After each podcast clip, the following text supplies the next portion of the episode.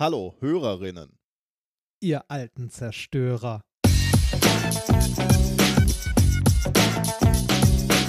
If, if, you, if you base medicine on, on science, you cure people.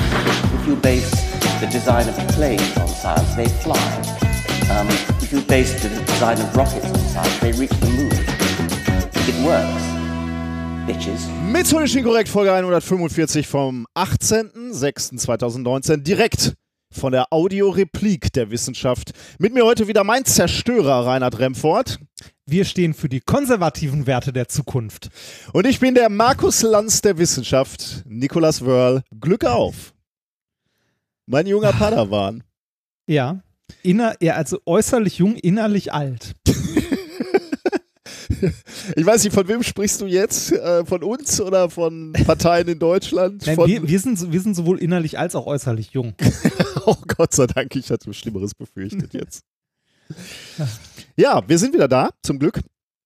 Mit einer neuen Zerstörerfolge. Wir werden jetzt zerstören, oder? Nur noch zerstören. Wir müssen mehr an die Jugend. Wir müssen, wir müssen jetzt genauso wie äh, die CDU im Kopf völlig verkalkt und alt, aber jetzt müssen wir die, die Jugend adressieren. Wir, wir könnten ja die Podcaster der CDU werden. Der, ja, warte mal, werden wir die CDU der Podcaster oder die Podcaster der CDU? Zweiteres weiß ich nicht, ob wir das machen würden. Bei ersterem finde ich aber auch schwierig. Beides finde ich schwierig. Ja, so komplett den Anschluss an die Hörerschaft verlieren. Nicht mal für Geld, ne? Wenn wir Ja. das tun. Apropos Geld. Wir werden unterstützt. mal wieder. Großartig. Wir haben äh, zum Beispiel einen Dauerauftrag an die besten Physiker, die ich kenne. Sehr Danke von Jörg. Jetzt die Frage, wie viele Physiker kennt man so im Durchschnitt, wenn man nicht gerade Physik studiert. Ähm, ein guter Podcast geht 60 Minuten, Minkorrekt geht bis in die Unendlichkeit und noch viel weiter. Oh. Von Kirsten. Kein Kommentar von Maximilian. Merci, äh, wer das vorliest, glaubt an Elfen von Patrick. Danke für Aachen und all die Stunden mit euch beim Laufen und im Auto von Ulrike. Für möbelnde Bienen, meist Zombie, Feldhamster, besseres Allgemeinwissen und das charmanteste Geplaudere alle zwei Wochen. Oh. Der Dauerauftrag von Monja. Auszahlung Golden, nee, Anzahlung Golden Ticket für Reinhards, äh, Reinhards Hochzeit, um hier mit sämtlichen äh, Gerüchten aufzuräumen. Nein, es gibt keine Tickets für die Hochzeit. äh, für Das wäre doch aber eigentlich eine geile Idee für eine Hochzeit. Zur oder zum ne? Refinanzierung, ja genau. Ich habe es der Frau vorgeschlagen, die wollte nicht. Ernsthaft? Äh, ja. Im Ernst, du, hast, du wolltest Tickets verkaufen? Boah, für, äh, für so eine Feier? Wäre doch eine nette Idee. Aber dann oder? kommen natürlich auch Leute, die du gar nicht haben willst, ne? Nicht Ja. immer sind die Leute, die viel Geld haben, die Leute, mit denen du. Äh, Das muss ja nicht viel Geld sein. Man hätte ja eine, also es wären ja Hörer gekommen und die mögen wir ja alle.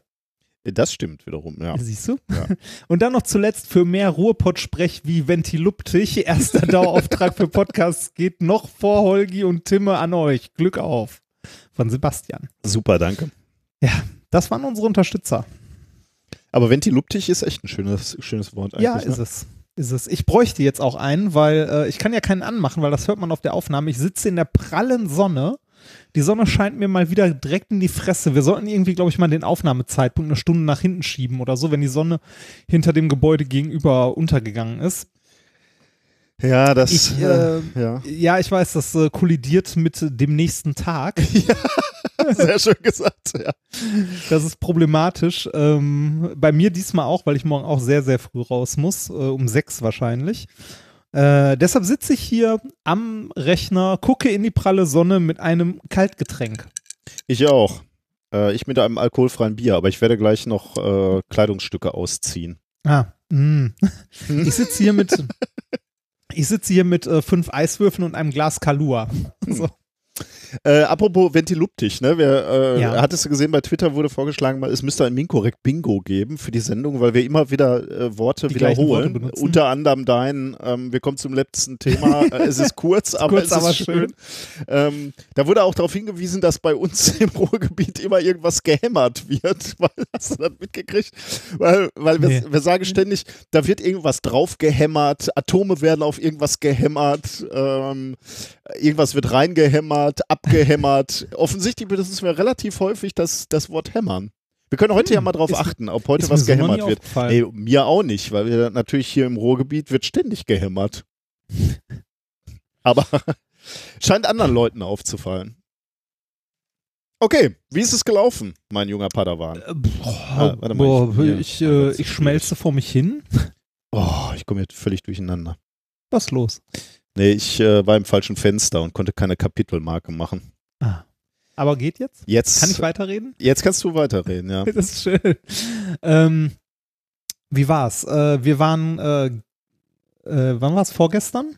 Ja, Vorgestern? Ja. Vorgestern waren wir zusammen in Köln. Äh, wir waren beim äh, Abschlussabend von äh, Baikonur Go, äh, hier, nee, auf Distanz Goes Baikonur, also vom Genau. Lars, den. Abschlussabend. Da hat er einen Dia-Vortrag gemacht und von seiner Reise berichtet. Und äh, vor diesem Abend, zu, bei dem wir zu Gast waren, ähm, waren wir noch bei der ESA. genau. Äh, bei, beim DLR, genau, äh, Deutsches Zentrum für Luft- und Raumfahrt. Und da haben wir eine Führung bekommen ins Astronautenübungszentrum. Wahrscheinlich heißt Ja. das nicht ganz so, aber jedenfalls da, wo die Ast- ESA-Astronauten ausgebildet werden. Äh, und das war sehr spannend. Ne? Also wir haben das Ja, große war Schwimmbecken gesehen, wo die Tauchübungen machen, also in Raumanzügen tauchen und die, das Columbus-Modul nachgebaut war, wo man äh, reinklettern kann. Und ähm, ja, das war schon ich musste sagen, ich war jetzt, ich bin ja auch in eins dieser Module mal reinge, äh, reingegangen und äh, als ich so da drin stand, dachte ich mir so, hm, das ist irgendwie doch größer, als ich erwartet hätte. Also mehr Platz. Ja gut, auf Jetzt natürlich, wenn man da lange, lange Ja, drin genau. ist, natürlich nicht mehr, ne? Aber wenn man da so mal eben drin steht, denkt man sich so, oh, doch irgendwie größer, als ich dachte. Ich bin ja immer nur erstaunt, wenn ich diese Bilder sehe von, äh, von der Sojus-Kapsel, wie die Astronauten da reingehen, um zu starten. Ne? Da ist ja wirklich jedes Volumen ausgenutzt. Äh, da ist ja die Kapsel, wo die drin Ja. sitzen, dann noch, da sind ja noch Equipment dran getaut, so, die in so Säcken. Äh, also da ist ja wirklich wenig Platz drin. Ne? Ja. Klar, ja. kostet ja auch alles. Aber, boah, da denke ich immer, okay, das wäre mir schon ein bisschen unangenehm, da rein zu steigen in diese Die fanden Enge. Stundenlang, ne? und dann relativ lange, ja, genau. Also das ist wirklich, äh, wirklich krass. Oh, da kann ich übrigens mal eben, ähm, ich bin ja im Moment in dem, äh, in dem, wie sagt man das, äh, Apollo 50 Jahr Feiers Fieber und da ähm, wurden wir darauf hingewiesen, dass es eine sehr sehr schöne Webseite gibt, nämlich die Webseite Apollo in Realtime äh, ähm, und ich glaube, also Link ist in den Show Notes. Nimmt einfach den Link.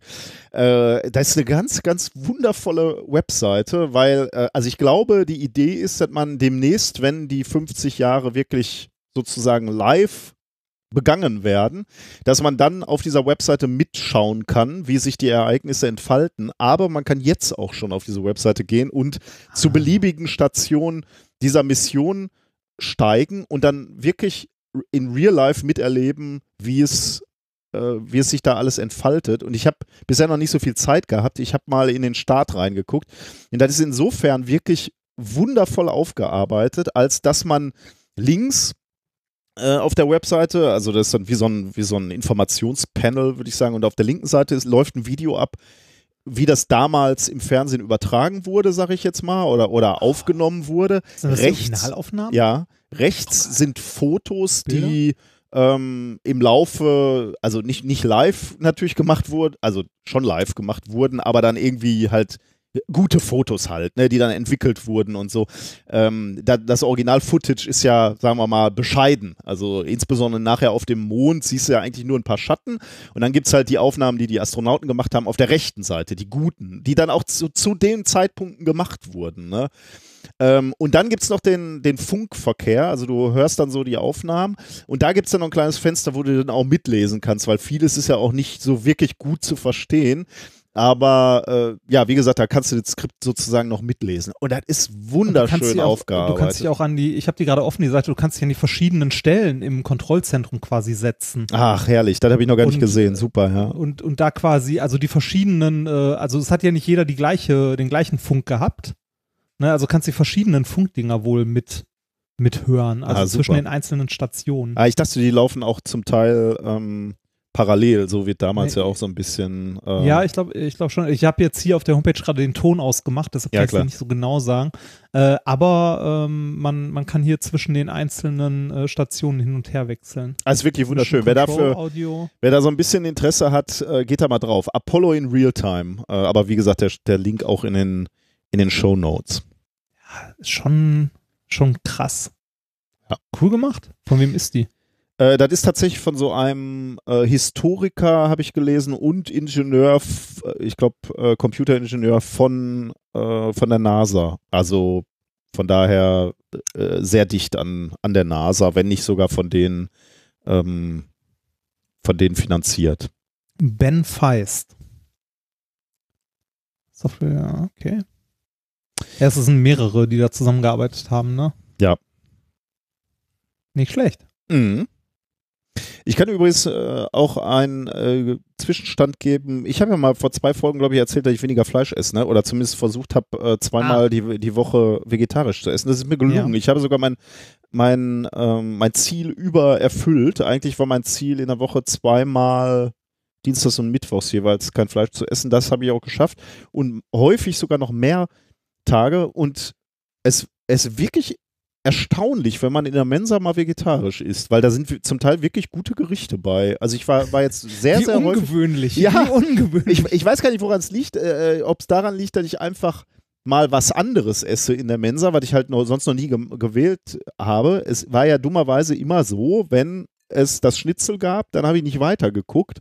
Und jetzt bin ich halt gezwungen, ähm, auch mal zu gucken, was gibt es denn Vegetarisches und mag das eine Alternative sein. Und da waren wirklich fantastische Sachen ähm, bisher. Ähm, also ich bin total begeistert. Also von daher, wer so vielleicht wie ich gedacht hat, ich eh nicht, äh, das ist leichter als ich dachte. Da Äh, ich, Ist, ist, es, ist es dir mit der Zeit leichter gefallen als am Anfang oder, ähm, oder Ich- wurde es mit der Zeit ich glaube, das ist ja immer so ein bisschen, wenn du, wenn du Gewohnheiten änderst, ne, dann, dann gehst du so in die Mensa und siehst, oh Mist, es gibt Schnitzel. Und dann guckst du, oh, und ich muss Soja irgendwas essen. ja. Da ich dann erstmal so gedacht habe, oh Mist, Qual, aber dann festgestellt habe, äh, warte mal, das ist doch richtig gut. Und äh, von daher war, war dann die Mühe, wenn, wenn du jetzt sagen würdest, ist dir das mit der Zeit leichter gefallen, das war relativ, also die, die Lernkurve, wenn denn dann da eine war, die war sehr, die war so steil, dass ganz, ganz schnell einfach wurde. Wirklich Mhm. super. Also jetzt lachen natürlich alle, die komplett Vegetarier sind, aber ist- ich habe ja schon gesagt, das sind meine ersten Schritte. Ähm, oh- ohne Ambition jetzt äh, voll Vegetarier zu werden, aber einfach mal das Bewusstsein zu schärfen, äh, man muss gar nicht immer Fleisch essen, fand ich jetzt für mich tatsächlich schon äh, interessant. Ja, jetzt können alle lachen, aber äh, man ist halt irgendwie sozialisiert und das zu durchbrechen ist nicht immer einfach. Ähm, ja, aber ist mir gelungen. Hast du sonst irgendeine Veränderung bemerkt an dir oder? Meine Libido ist äh, völlig. Nein, nein, ich habe keine, keine nein, irgendwie, du machst ja auch, nein, ich meine, du machst ja auch relativ Sport und äh, viel Mhm. Sport und so. Ja, das ist das Einzige, wenn ich, Also- wenn ich, äh, wenn ich hart trainiert habe, ähm, dann merke ich schon am nächsten Tag, dass ich auch Bock habe. Äh, ich weiß aber nicht, ob das am, also ich glaube nicht, dass das, das Verlangen nach Protein ist. Das decke ich Wollte auch anders. Ob du darauf geachtet hast, irgendwie. sondern ich, ich merke äh, dann, dass ich Eiweiß- Bock habe auf Fett und so. Und häufig sind die Mhm. vegetarischen Gerichte eher leichte Gerichte. Das sind dann also schon Kohlenhydrate, das ist schon ganz gut. Aber da fehlt dann so äh, das Pommesfett oder das Ja. Fett vom, von diesen, diesen Schnitzeln, die ja auch immer einfach nur so in so eine, also großzügig, sagen wir mal, in, in Fett gebraten werden. Geschmacksträger. Genau. Groß, großzügigen Geschmacksträger. Ja, ist nicht so sehr, dass mir der Geschmack Gedünstet. fehlen würde, aber ich, ich stelle dann fest, dass mir äh, dieses Fett. Fettige fehlt. Ja. Mhm. Hm, Naja. interessant. Ja, Ja. Ich, äh, ich habe in den letzten paar Wochen äh, dank Stress und äh, irgendwie nicht so mehr so genau darauf achten, äh, meine äh? Essensdisziplin ein bisschen schleifen lassen. Was hast du denn für Stress? Hochzeit. Okay. Stress as Stress can be. Ja, das ist. Äh, ja. Na, da habe ich äh, Respekt vor. ja, äh, ist jetzt auch nicht so schlimm, ne? Also meine, meine Liebste macht da ja sehr, sehr viel. Aber trotzdem sind halt so viele Kleinigkeiten, die man irgendwie, um die man sich kümmern muss und so. Äh, dann habe ich äh, ja fleißig wie ich bin ähm, weiter Bewerbung geschrieben Oh ja. und äh, ich habe morgen ein Bewerbungsgespräch in Mannheim. Äh, das ist ja auch der Grund, warum ich morgen früh aufstehen muss. Ich muss nämlich um 9 Uhr in Mannheim sein. Hm, Das wie, ist, wie weit ist denn das von dir eigentlich? äh, das ist mit äh, der, mit den öffentlichen Verkehrsmitteln, also mit dem Regionalexpress eine halbe Stunde. Oder nee, mit der S-Bahn eine halbe Stunde, mit dem Regionalexpress irgendwie 20 Minuten. Aber ich muss ja erstmal von mir zum Bahnhof kommen und das ist äh, zu Fuß eine knappe Stunde, mit dem Fahrrad so 20 Minuten, eine Viertelstunde. Hm. Muss ich mal schauen. Also, ne, wenn ich dann um, äh, um neun da sein möchte, muss ich ja doch schon relativ früh hier los. Und danach geht's für dich ja noch weiter, ne? Ja, richtig, das ist auch noch so ein Ding. Danach geht's für mich tatsächlich noch weiter. Ähm, und zwar, äh, wie der Zufall es so möchte, fallen ja gerne dann mal Termine auf einen Tag. Ähm, wenn ich da durch bin, setze ich mich in den Zug und fahre nach Leipzig. Falls ihr also morgen Abend noch nichts vorhabt, ähm, in Leipzig äh, ist abends in der äh, Buchhandlung Lehmanns eine Lesung von mir. Das Witzige ist, es ist eine Lesung zum zweiten Buch. Ah, ehrlich? ja. Da warst du mal wieder sehr optimistisch, als du das Nein, nein, nein, gesagt nein, nein, hast. ich nicht. Die haben mich gefragt und da habe ich irgendwann mal gesagt, oh ja, kann ich machen. Das müsste Ich klappen. Da ist das Ich- lange fertig. Nee, ich habe denen damals schon gesagt, da ist das nicht fertig. Äh, Ich kann so Okay. Teile davon vorlesen. Und da sagten die, ja, ja, das passt schon. Und ich habe denen dann letztens irgendwann mal gesagt, so, hört mal, übrigens, äh, das Buch wird so nicht erscheinen, ähm, aber ich könnte, wenn ihr wollt, aus dem ersten Buch was vorlesen oder wir, wir lassen das Ganze einfach. Und die äh, haben dann darum gebeten, dass ich aus dem ersten Buch äh, eine Lesung mache und deshalb werde ich morgen nach Leipzig fahren und morgen Abend in Leipzig nochmal eine kleine Lesung aus meinem Buch machen. Und dann wieder nach Hause fahren und mich weiter um Hochzeitsvorbereitungen und äh, dann auch mal wieder mein Sport und mein Essen kümmere. Ja. Ja, das, äh, aber das kenne ich auch. Also wenn, wenn viel zu tun ist, äh, dann leidet irgendwann Sport. Also äh, da ist dann einfach keine Energie mehr da. Ich, Nee, äh, das, deswegen äh, hatte ich auch ein schlechtes, schlechten äh, Herbst und ein schlechtes Frühjahr, weil wir ja viel unterwegs waren auch, ne? Also Ja. mit, äh, mit Minkorrekt. Und da war dann einfach keine Zeit mehr. Also, oder auch keine Energie, meinetwegen. Also es Ja. ist schon interessant, wenn man mal sieht, Ja, wenn man zu Hause ist, ist man auch froh, wenn man einfach mal einen Abend auf der Couch liegen kann oder so oder irgendwas mit der Familie macht oder sonst was. Ja. Ähm, äh, ich war übrigens ähm, in Mannheim letztens auch, also letzte Woche war es, glaube ich, in der Boulderhalle in Mannheim im äh, Boulder Island und habe dort einen Boulder-Kurs gemacht. Oh.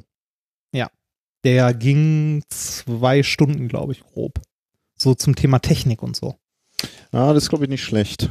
Nee, ist Kann tatsächlich sehr gut. Äh, Ich habe eine Menge dabei gelernt, äh, so von so elementaren Sachen wie Eindrehen, Ah, ja. so, so sowas, ne? Ähm, bis hin zu äh, sich mit der Ferse oder mit der Fußspitze irgendwo an einem Griff festhalten äh, und hochziehen.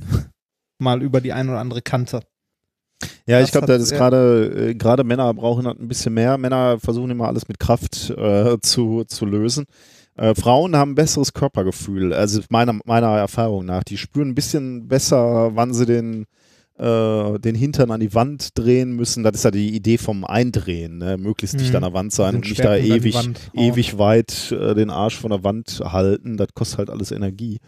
Ähm, aber ja, ja, also wahrscheinlich ist für jeden mal Technik. Also das einfach mal gezeigt zu kriegen, ist, ist, ist ganz gut. Gerade beim Bouldern ist allerdings natürlich, kann man auch in größeren Gruppen, stellst du dann natürlich schnell fest, äh, also wenn dann einer ja dabei ist, der erfahren ist, dann ist das immer schon sehr recht nützlich. Denn der kann Ja. eigentlich schon, schon Tipps geben. Äh, Wir, wir haben so einen äh, kompletten Anfängerkurs gemacht. Das war auch, ich weiß gar nicht, wie teuer das war. Das war, ich glaube, pro Person irgendwie 20, 30 Euro ja, oder das so. Das ja nichts. Nee, war, war vollkommen okay. Und äh, das Witzige war, dass wir äh, in dieser Anfängergruppe mit unserer Vierergruppe, die wir ja immer zusammen bouldern gehen, ähm, tatsächlich zu den Fortgeschritteneren gehörten, die in dieser Gruppe waren. Ja, das ist schon mal gut. Ja, und es, es ist witzig, weil äh, ich das, also ich mache das ja selber noch gar nicht so lange. Also ich äh, hänge ja noch nicht so lange wie ein nasser Sack an der Wand. Ähm, aber trotzdem habe ich schon Unterschiede gesehen zwischen dem, was ich tue und was Leute tun, die da das erste Mal irgendwie gerade waren. Also ich, ich habe auch Sachen geschafft, von denen ich früher nie im Leben gedacht hätte, dass ich das mal schaffe. Irgendwo hochzuklettern. Ein schöner Sport. Auf jeden Fall. Physisch wie psychisch, habe ich äh, äh, immer gesagt, ja. Ähm, Und jetzt musst du nicht weiter Schmerzen leiden, dass wir über deinen Sport reden, den ich par parasitär äh, betreibe. Ähm, was hast du denn noch so gemacht? äh, gar nicht so viel. Äh, ich habe mehr so Sa Sachen, so Beobachtungen, sagen wir mal. Ähm, womit fange ich denn mal an? Äh, CRISPR finde ich zum Beispiel ganz interessant. Ich habe äh, einen Artikel oder wurde uns auch zugeworfen, ähm, ich habe mir nicht notiert von wem, aber ich hatte es auch selber schon gelesen im Tagesspiegel. Ähm, äh, CRISPR ist ja diese Genschere, sag ich jetzt mal, ne? Ja. Äh, und ähm, wir, wir, hatten da auch äh, unter anderem äh, drüber gesprochen, also noch nicht, noch nicht so äh, richtig viel über die Methode an sich, aber über diesen Fall, über diesen speziellen Fall hatten wir tatsächlich schon mal gesprochen, und zwar in Minkorrekt Folge 136, das war der Jahresrückblick 2018. Da haben wir nämlich diese Geschichte erzählt von einem chinesischen Arzt, der mal eben sich zwei Zwillinge vorgenommen hat und die mit der Genschere behandelt hat. Und die Idee dahinter war, dass glaube ich, die Eltern sogar gewünscht hatten, aber da weiß ich nicht mehr so genau, die beiden Zwillinge resistenter zu machen und zwar unter anderem gegen HIV. Mhm. Ähm, und der mhm. Arzt wollte, glaube ich, aus wissenschaftlichem Interesse sowieso die Experimente machen. Möglicherweise hat er auch nach diesen Eltern gesucht. Ich, ich erinnere mich nicht mehr so genau, aber jedenfalls hat er sie gefunden nach eigenen Angaben. Das war so ein bisschen dubios. Ähm, es gab auch Wissenschaftler, die das angezweifelt haben, dass er das gemacht hat. Auf jeden Fall gab es eine ziemliche ähm, Diskussion, ob das ethisch überhaupt okay ist, was er da gemacht mhm. hat. Aber anyway, jedenfalls gab es diesen Fall, dass dieser Arzt zwei Zwillinge nach eigener Angabe mit dieser Genschere behandelt hat und auch Resultate gezeigt hat. Was hat er da gemacht? Ähm, er hat am Erbgut der Zwillinge Nana und Lulu gearbeitet und zwar hat er Mutationen im CCR5-Gen durchgeführt. Äh, und zwar wollte er, glaube ich, erreichen, wenn ich das richtig verstanden habe, die natürlich vorkommende Delta-32-Veränderung herbeizuführen. Weil von der wohl bekannt ist, dass sie ähm, äh, gewisserweise, äh, gewisserweise Einfluss hat auf äh, Virenresistenz äh, von Menschen. Ähm, allerdings gab es damals schon Diskussionen, weil äh, nämlich nicht so ganz klar war, welche Aufgabe eigentlich dieses CCR5-Gen in der Hülle der Blutzell, äh, Blutzellen hat. Ähm, da, und damit war natürlich auch die Fra Frage offen, was passiert denn eigentlich, wenn wir dieses Gen mutieren, wenn wir es verändern? Kann es nicht vielleicht auch sein, dass es Auswirkungen auf die Gesundheit der Menschen hat? Ähm, und genau das wurde jetzt untersucht. Also sind wir jetzt ein, ein, paar Monate sind ins Land gezogen. Jetzt haben sich andere Wissenschaftler halt mal angeguckt von der University of California in, äh, in Berkeley. Ähm, die haben sich eine Gendatenbank vorgenommen und haben sich die ähm, Geninformation von 400.000 Menschen an, angeschaut im Alter von 4, 40 bis 78 Jahren und hat da Gruppen gebildet, hat sich Gruppen angeguckt mit unterschiedlichen Genvarianten von diesem CCR5. Und zwar unter anderem ähm, Leute, Menschen, die unverändertes CCR5 haben und dann Menschen, die ein einfaches und zweifach vorhandenes Delta 32 äh, äh, vorhandene Delta-32-Mutation aufweisen. Was auch immer das heißt, aber das haben sie sich jedenfalls angeguckt und haben dann festgestellt, dass die Leute, die diese Mutation haben, also diese Mutation, die auch dieser Chinese bei den Zwillingen herbeigeführt hat, hat zu einer 21% geringeren Lebenswahrscheinlichkeit führt, älter als 76 Jahre zu werden. Okay. Ähm, das heißt, er hat den, hat jetzt gesagt, okay, also dieser Chinese hat dazu rumgefuscht, um den halt Gr äh, Virenresistenz zu geben, unter anderem auch HIV-Resistenz und es gab auch schon Warner und da haben gesagt, so, äh, so wir wissen doch, es geht zwar einfach, aber wir wissen gar nicht genau, was da noch alles für einen Rattenschwanz dranhängt. Das ist ja auch was, ja. was wir beide schon immer gesagt haben. Also die Genschere ist toll, ähm, aber ähm, wir, es ist trotzdem das möglicherweise keine gute Idee, genau, das System Mensch ist halt komplex, ne? Es ist möglicherweise keine gute Idee, äh, anzufangen, da wild rumzuschnipseln, weil man glaubt, irgendwas verstanden zu haben, weil es halt auch irgendwelche äh, Abhängigkeiten im, im Körper gibt, die wir noch nicht sehen. Und äh, genau das scheint sich hier auch wieder zu zeigen. Ne? Also von daher äh, schwierig. Also, dass wir immer so ein bisschen vorsichtig sind mit, mit Biologie und Genschere, mag sicherlich daran liegen, dass wir keine Ahnung haben und Physiker sind, aber möglicherweise ist es auch wirklich, äh, sollte man da Acht geben, ein bisschen. Ja. Aber ich finde äh, jetzt äh, 21-prozentige äh, höhere Sterbewahrscheinlichkeit über 76 ist jetzt auch so. Ja, gut, also die, die Aussage ist 21% geringere Wahrscheinlichkeit, 76 Jahre alt zu werden. Ach so, 76 Jahre alt. Ja. Ich dachte, ich habe das so verstanden, älter als 76 zu werden. Also, Ja, man, gut, das äh, natürlich konsequenterweise auch. Aber äh, ja, also. du, du hast 21% geringere Wahrscheinlichkeit, 76 zu werden. Und okay. darüber hinaus. Ähm, Ja. Und wenn du mir jetzt ein Lotto-Ticket geben würdest und würdest sagen, äh, 21 Prozent, dass ich vor 76 sterbe, also möglicherweise passiert das so oder so, aber ich würde Ja. das, äh, würde ich jetzt nicht riskieren. Wie, wie, wie groß ist denn die Stichprobe, wo diese 21 Prozent herkommen? Also wie groß ist die Stichprobe von den Leuten, die natürlich diesen Gendefekt haben? Also die haben sich insgesamt 400.000 Menschen angeguckt. Ah, okay. Ja, okay, äh, okay, und okay, davon waren halt, also das waren insgesamt drei Gruppen, die sich angeguckt haben. Unverändert, einfach mutiert, zweifach mutiert. Weiß ich jetzt nicht, wie groß die Einzelgruppen Ja, waren. Ich habe, wie gesagt, äh, meine Informationen habe ich aus dem, Ta aus dem Fachblatt Tagesspiegel. Ja. Äh, Aber ich, 76, pff, ja, äh, ich weiß gar nicht, wie hoch ist die Lebenserwartung für uns Männer aktuell? ähm, 80? Also so knapp über 80 oder so? Ja, wahrscheinlich schon, ne? Ja. Naja gut, aber es sind halt, äh, haben halt Menschen Also verglichen. Ne? äh, genau, blei bleiben wir bei der Kernaussage, ähm, äh, wenn, ne, also die eine Sache schließt man aus, dafür kommen andere mit dazu. Mhm, ja. Ist halt Ja. schwierig. Ich, ja. Ich fand es halt nur interessant, weil wir zweite, also bei diesem Jahresrückblick drüber gesprochen haben und da äh, gab es halt, wahrscheinlich haben wir auch ein bisschen äh, Vorsicht, vor, vorsichtig begeistert darauf reagiert, dass da jemand anfängt, privat rumzuschnibbeln. Der Typ Ja. war ja auch noch außerhalb der Universität, der das gemacht hat. Ne? Der hatte, also die Universität von diesem Chinesen hatte sich auch noch distanziert von, diesen, von dieser Ja, Behauptung. gab es ja noch Zweifel, ob der es wirklich gemacht Genau, hat ja. und so weiter. Das war so ganz, weiter, ganz, ganz ne? schwierig. Also davon, das war ja schon alles dubios, aber ich glaube, wir haben halt auch angezweifelt oder haben, haben auch vorsichtig verhalten gesagt, dass das vielleicht nicht so eine gute Idee ist. Und es gab ja auch Wissenschaftler, die gesagt haben, das sollte man so nicht machen. Äh, Und naja, kein halbes Jahr vergangen, da äh, tauchen jetzt die ersten Meldungen auf, dass das möglicherweise wirklich eine schlechte Idee gewesen äh, war.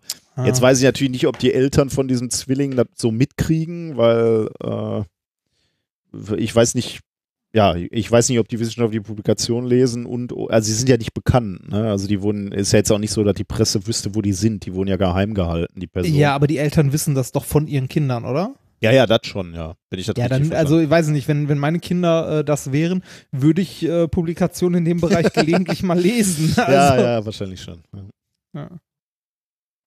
Na gut. Ähm, ja, ich äh, hatte noch etwas. Wir hatten eine interessante äh, E-Mail bekommen. Ähm, die fand ich wirklich, äh, die hat mich zum Nachdenken gebracht. Da muss ich, das muss ich dir mal ähm, erzählen. Ähm, Ja. Und zwar von, von Felix. Äh, wir beide reden ja, also alle reden viel von, von äh, Klimawandel und wir beide in den letzten Folgen auch relativ viel, äh, haben uns mit beschäftigt.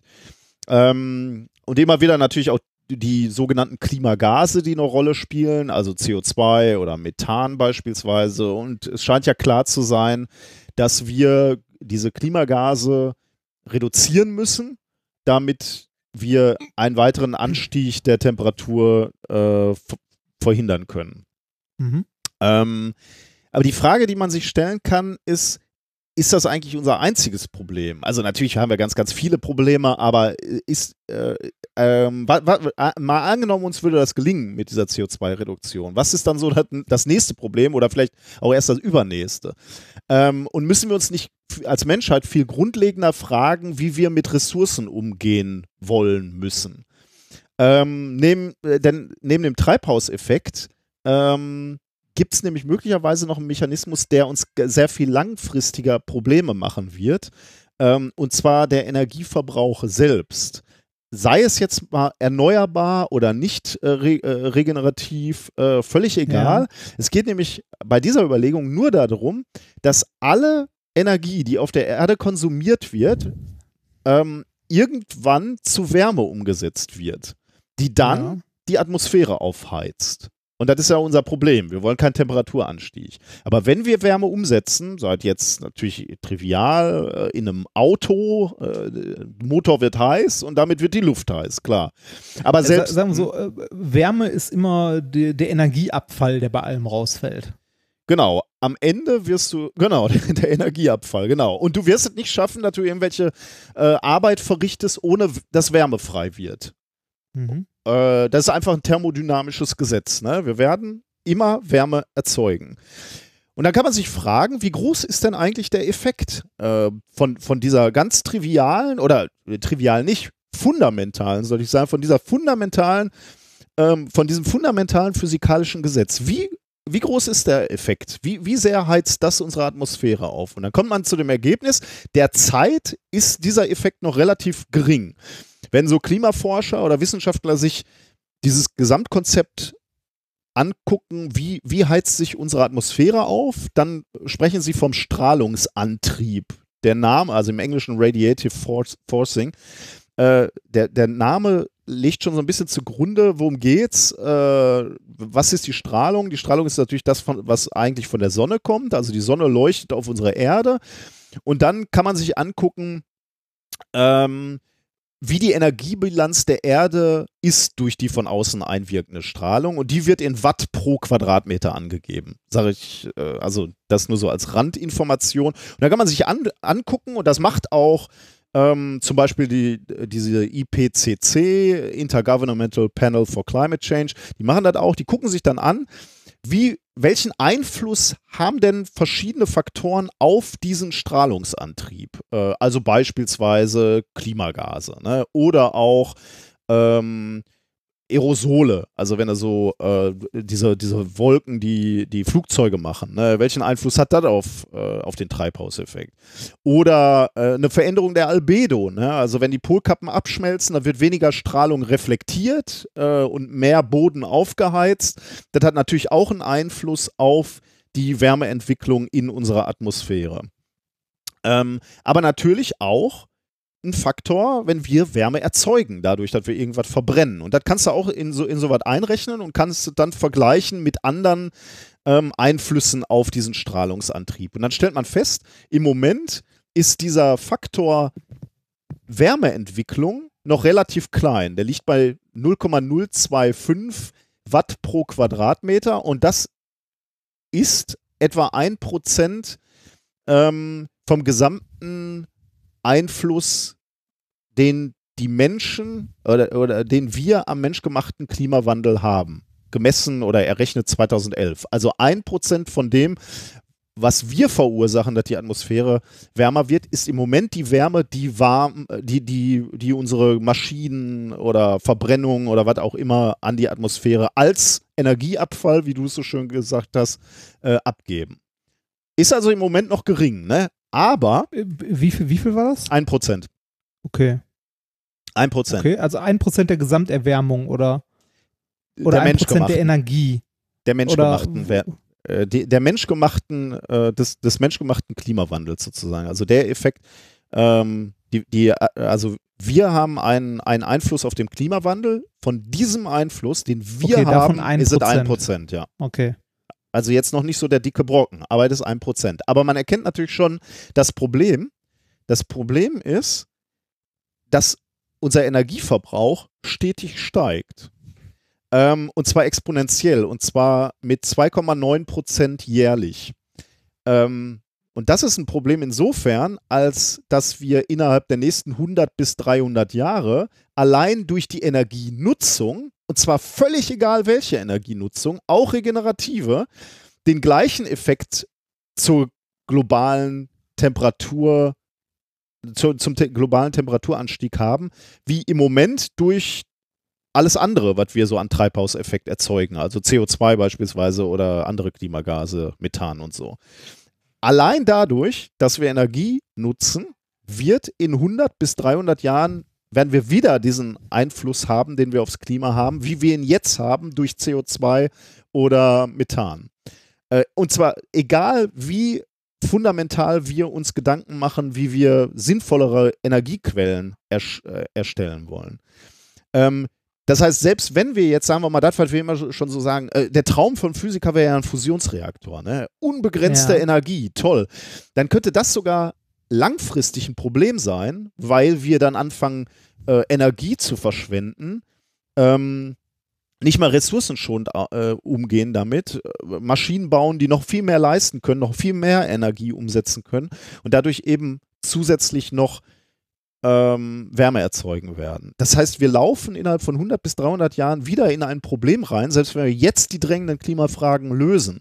Und die eigentliche Lösung oder die, die, die eigentliche Frage, die wir uns wirklich fundamental stellen müssen, ist, wie wollen wir mit unseren oder wie, wie, wieso wollen wir unsere Gesellschaft gestalten? Wo sind die Grenzen des Wachstums? Wir werden nicht immer weiter wachsen können. Nicht als Gesellschaft und aber auch nicht in unserem Energieverbrauch. Wo liegen diese Grenzen?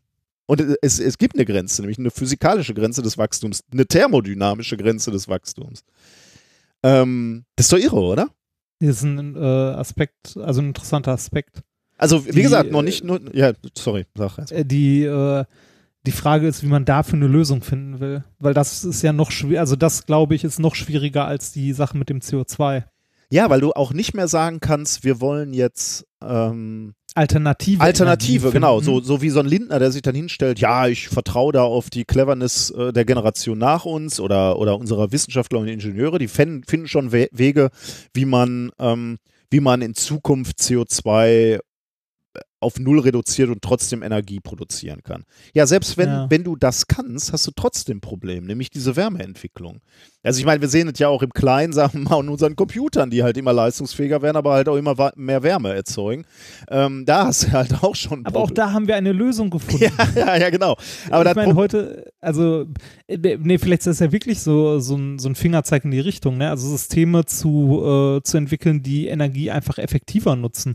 Ich meine, heutige Rechner, die sind zwar, äh, ne, die sind schneller und alles, ähm, aber die sind, also ja, so auf Hochleistungsniveau und so weiter sind die dann ähm, auch heißer und ähnliches, aber wir haben es ja auch geschafft, Prozessoren zu, äh, zu bauen, gerade im Mobile-Bereich, die sehr leistungsstark sind, aber diese Leistung nur in, äh, in Leistungsspitzen tatsächlich auch abrufen und ansonsten so energiesparend sind, dass sie lüfterlos auskommen. Also keine Frage, Effizienzsteigerung äh, ist, ist da natürlich das Stichwort und damit kannst du auch einiges erreichen. Deswegen ja auch diese Abschätzung, irgendwann in 100 bis 300 Jahren oder noch mehr ähm, laufen wir wieder in ein Problem, denn du hast natürlich genau recht, der Fehlerbalken ist immens. Wie, wie sehr können wir Effizienz steigern?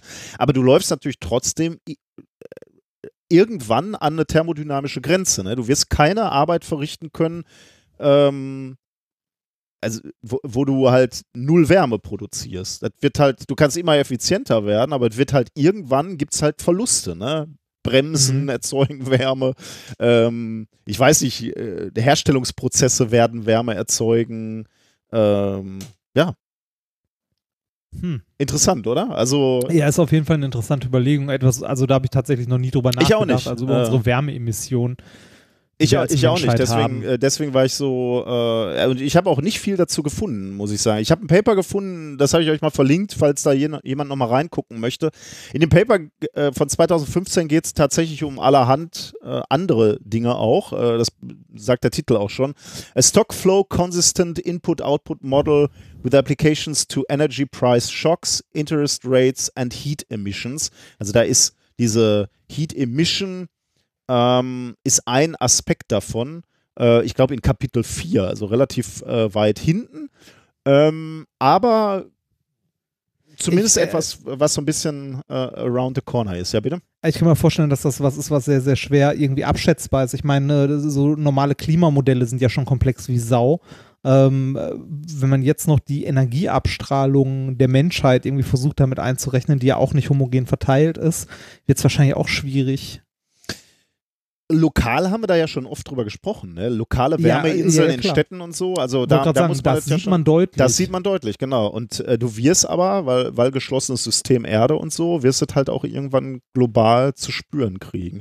Und ich glaube, also deswegen ist es halt auch so interessant, ne? weil du ähm, möglicherweise dann halt wirklich an einen Punkt kommen, wo man über die Gesellschaft und ja wirklich sich ne, n- wirklich an diese Frage ranwagen muss, wie wollen wir in Zukunft leben? ist, ist dieses permanente Wachsen, äh, ist, ist, ist halt wirklich äh, eine Möglichkeit, wie wir auf diesem Planeten klarkommen? Oder muss man irgendwie andere Wege finden, dem so ein bisschen auch Einhalt äh, zu gebieten? Aber das ist natürlich auch schwierig, ne? weil ich glaube, gerade dieser, dieser Energieverbrauch ist, der steigende Energieverbrauch ist halt auch ein Zeichen für Fortschritt, was auch immer das heißt. Ne? Aber Ja. dass wir als Menschheit immer mehr Energie umgesetzt haben, immer mobiler geworden sind, immer mehr Prozesse skaliert haben, größer gemacht haben, ist halt auch irgendwie wa- etwas, was uns Menschen bis heute ausgemacht hat. Nur wenn uns das irgendwann an, an eine Mauer führt, muss man wirklich sehr fundamental darüber nachdenken, wie man als, als Menschheit weitermachen will. Und möglicherweise sind wir jetzt an einem Punkt, wo ja zumindest in Deutschland und in vielen anderen Ländern jetzt eine Diskussion angestoßen wurde, wo man anfängt, über Dinge zu sprechen. Ähm, aber da immer noch diesen Ausweg hat, naja, okay, dann reduzieren wir CO2, dann ist alles wieder super, äh, wenn, wenn wir da neutral sind und wir können weitermachen wie bisher. Und dann ist leider, glaube ich, schon am Horizont zu sehen, die Leute, die abwinken und sagen, ja, äh, das äh, könnte aber noch, äh, das, das Problem ist noch viel, viel größer, auf das wir zulaufen. Ja, die äh, eine Frage, die man da berechtigt stellen kann, ist, ob man dagegen überhaupt was tun kann. Also das heißt jetzt nicht, dass man die Hände in den Schoß legen soll, äh, aber ähm, diese Sache mit dem Energieverbrauch ist, glaube ich, äh, in Summe noch schwieriger als die Sache mit dem CO2. Weil da heißt es halt äh, konsequent, da würde es ja heißen, konsequent Energie einsparen und die Frage ist, ob das geht. Ab einer gewissen, äh, also wir werden ja immer, immer mehr Menschen und da dann weniger Energie zu verbrauchen mit mehr Menschen wird, glaube ich, irgendwann schwierig, oder? Ja, aber du kannst ja auch nicht äh, resignieren und sagen, wir können nichts machen. Du kannst ja nicht wie Nee, so ein Frosch im, im, im Topf sitzen, der, der Dingen, äh, die, die Herdplatte andrehen und sagen, wir können nichts machen. Wir wollen es halt, äh, Nee, aber- es müsste halt einer die- den Sch- Schalter abdrehen. Die Frage ist Die- die- natürlich, ja, ja. Die Frage ist, ob wir hier, ob man, äh, also wenn man schon in so hundertjährigen äh, ne, oder längeren Zeitrahmen nachdenkt äh, und in so einem großen, äh, also in solchen großen Dimensionen, ist die Frage, ob man auf diesem Planeten hier was tun kann oder ob man irgendwie, äh, ob die Heuschrecken weiterziehen müssen, Okay, das wäre natürlich, äh, das sich irgendwie wäre ausbreiten. das wäre natürlich eine super Lösung, wenn du sagen würdest, okay, einfach den Human Energieverbrauch. Limit, äh, li Human Limit per, äh, per Planet ist 5 Billion. ja. Und immer, wenn es einer mehr wird, äh, dann müssen wir den nächsten Planeten erreichen. Ja, das kannst du natürlich machen. Oder, aber ja, klar, möglicherweise gibt es äh, gibt's Lösungen. Äh, möglicherweise müssen wir aber wirklich einfach mal drüber nachdenken. Ähm, Oder den Energieverbrauch nach außen verlagern, Fabriken auf den Mond. ja. Genau, den, den Oder- Mond zum Schmelzen bringen. Genau, wir müssen die Temperatur, die wir hier erzeugen, müssen wir abführen in Richtung Mond Ja. und den aufschmelzen, bis da so eine glühende Kuh, ah ne, da wird es auch bei uns wieder Und warm. Heatsink Richtung Mond. Ja. ja, möglicherweise gibt es ja Methoden, um Wärme, äh, Wärmesenken äh, zu erschließen außerhalb des Planetens. Hm. Gut, wollte ich nur mal äh, um Ein Thema vor den Themen. genau, ich wollte schon mal so ein bisschen die, die Stimmung runterziehen. Apropos runterziehen, die Stimmung, wobei das ist eigentlich gar nicht so äh, zum Runterziehen. Ähm, wir haben äh, ja prominente Unterstützung äh, in unserer Mission gegen Homöopathie bekommen, quasi, ne? Hast, ja, hast sehr. du, hast du Äh, ich auch das. Neo-Magazin Royal gesehen? Ja, Ähm, habe ich. ich war ja etwas erstaunt. Ich, ich, ich wollte das eigentlich, das war die, die äh, Sendung mit Rezo, ne? Deswegen, Ja. ich, ich hatte das eigentlich angemacht, weil ich dachte, ach, guckst du mal, äh, wie, wie Rezo sich so schlägt. Ähm, hab's angemacht und dann fängt diese Sendung, ich weiß gar nicht, wie, lange- wie lange geht die Sendung? Äh, insgesamt 45 Minuten oder so, Ja, ne? So, oder, oder ein bisschen, oder so. bisschen mehr, genau. Ja. Und dann legt Böhmermann wirklich einen 30 Minuten Rant über die Homöopathie hin. Er fängt so ganz harmlos an und sagt, ihm geht's im Moment so schlecht und äh, holt dann Homöopathie raus. Und ich dachte so, okay, äh, geil, jetzt macht er mal ein paar, äh, paar Gags ähm, zu äh, Homöopathie. Ein paar Minütchen, aber dann hat er 30 Minuten oder knapp drunter, 25 Minuten, glaube ich, dazu gerantet. Ja, und viele, viele Sachen, die wir auch schon häufig mal angemerkt haben, auch äh, schön erklärt, wie die Sache Äh, also leider nur ein bisschen am Rande gestriffen, aber die Sache mit der Zulassung und Genau, dem ja. äh, Binnenkonsens Ja. und so. Und er hat halt, Ja. äh, genau, der, der Aufhänger war so ein bisschen genau das, worüber wir in der letzten Sendung auch gesprochen haben, nämlich äh, Nathalie Grams, die diese Abmahnung da bekommen hatte von Hefert oder wie diese Firma da hieß. Ähm, und er hat halt voll, ähm, voll draufgeschlagen. Ich habe mal einen kurzen Ausschnitt äh, mitgebracht, den spiele ich mal eben ein. 60 Prozent der Deutschen glauben grundsätzlich an Homöopathie. Und interessant ist auch, wer Homöopathie am liebsten einnimmt. Bürger mit einem höheren Bildungsabschluss verwenden Homöopathie mit 56 Prozent besonders häufig. Dabei müssen doch die schlauen Leute es doch eigentlich besser wissen. Aber so ist es nun mal. Die schlauen Besserverdiener stehen besonders auf Homöopathie. Und weil schlaue Besserverdiener die besten Kunden sind, bezahlen Krankenkassen homöopathische Arzneimittel, obwohl sie nicht mehr wirken als ein Placebo.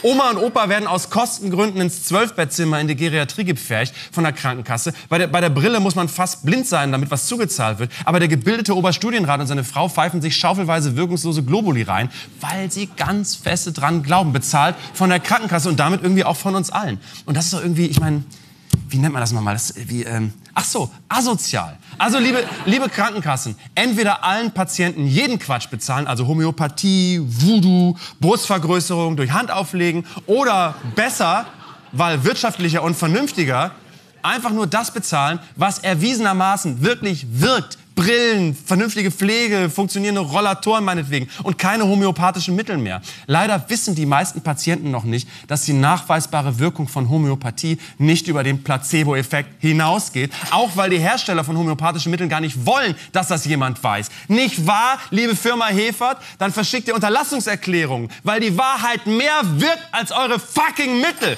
Weil Leute einfach öffentlich sagen, Homöopathie ist Quatsch, weil es stimmt, dass Hersteller, die so tun, als würde Homöopathie wirklich wirken, Scheiße labern, Hochstapler sind, gewerbsmäßige Lügenbarone. So, so ist es nicht. Ich bin so, ich bin ganz ehrlich, ich bin so sauer, dass die Leute da draußen das nicht schnallen, dass sie so verarscht werden.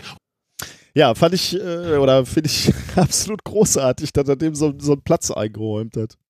Ja, fand ich auch super. Also, äh, ne, ne, auch schön äh, dieses äh, Verdünnen, Schütteln, Scheiße labern. Die drei Wirkprinzipien der Homöopathie. Ich, Ja, äh, also schön. seit ich das gesehen habe, ne, stelle ich mir so vor, äh, das ist ja auch mal wieder ein, ein Lehrstück, wie man sich im Internet nicht zu verhalten hat. Ne? Und ich finde es Ja, immer, das- immer wieder so lustig, wenn, wenn Es haben, Firmen, auch, es haben auch direkt welche dann nach getwittert äh, an Hefert so, liebe Hefert-Gruppe, das nennt man den Streisand-Effekt. Ich finde es so, so, so bemerkenswert, also dass die so, so Firmen immer noch nicht begriffen haben, wie viel Dynamik sowas aufnehmen kann, wenn du dich im Internet scheiße verhältst. Oder was heißt im Internet? Sie haben sich ja erstmal nicht im Internet verhalten, aber sie haben versucht, Nathalie Grams, die, die ja ein bisschen Publikum hat, im Internet zu verklagen. Die hat dort reingestellt.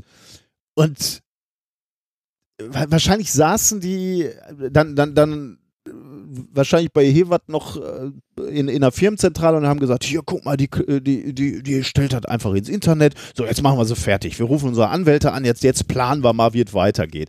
dann haben die sich wahrscheinlich hingesetzt und schon gedacht, so, jetzt, jetzt machen wir sie öffentlich fertig. Und dann kommt der Böhmermann und haut so eine Nummer raus und die, die können die müssen sich doch an dem Abend noch angerufen haben und gesagt haben, okay, morgen ist Kriegen, Krisensitzung oder noch heute Abend, weil jetzt hast du, haben die dort dermaßen die Scheiße am Schuh. Ja, Äh, die haben mit ihrem, wer hat denn, denn bitte Hewat vorgeschlagen, wir schicken der Frau Grams mal f- äh, eine, eine Unterlassungsklage für 5100 Euro.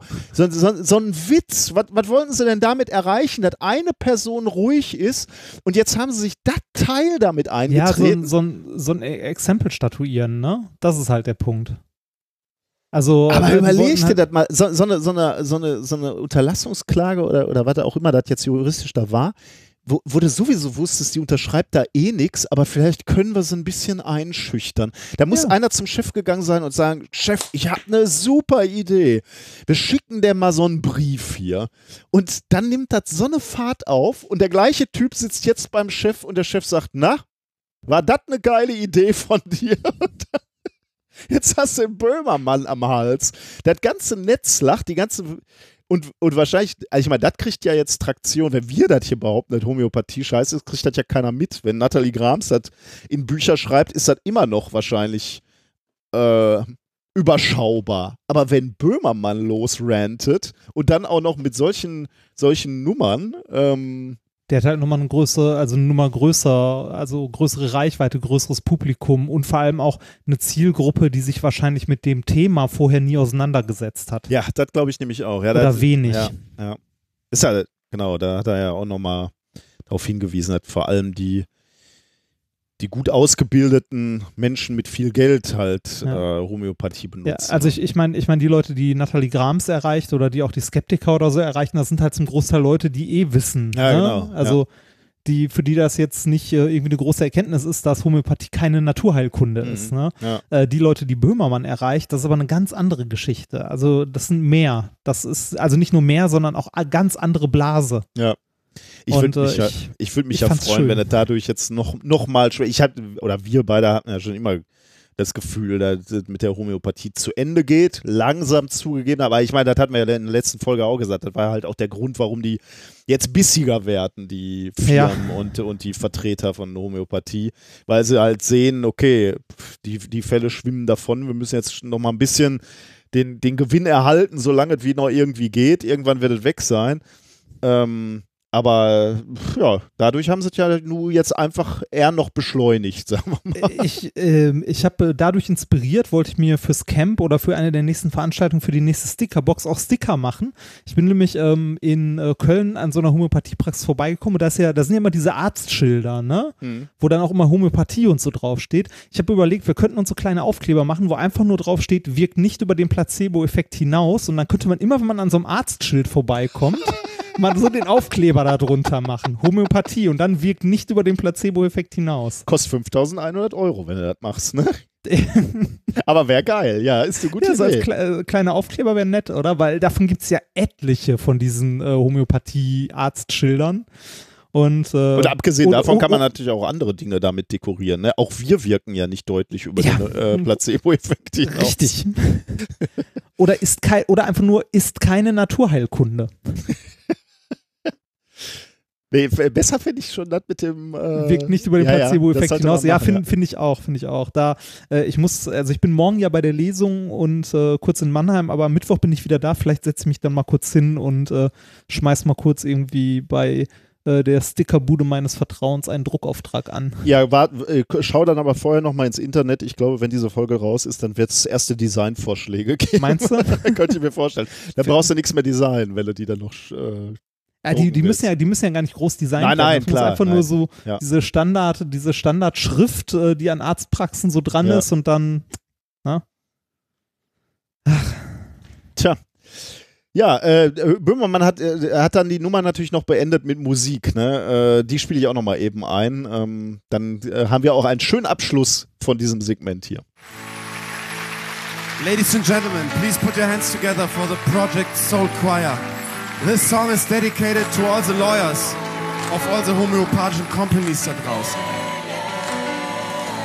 Homöopathika wirken nicht über den Placebo-Effekt hinaus. Oh no. Oh no, no, no, no. Homöopathika wirken nicht über den Placebo-Effekt hinaus.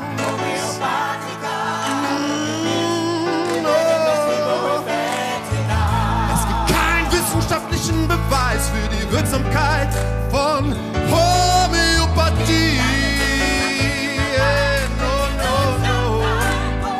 Meine Meinung ist, wer Medizin verkaufen will, muss mit klinischen Studien beweisen, und zwar richtig, dass sie wirkt.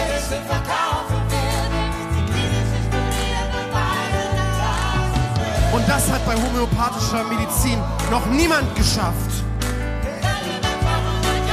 Über 200 Jahren. Und hier ist er direkt aus der AOK Rheinland-Pfalz, aus dem Saarland. Hier ist Dr. Esther. Hey yo, rap for us Esther. Hey yo.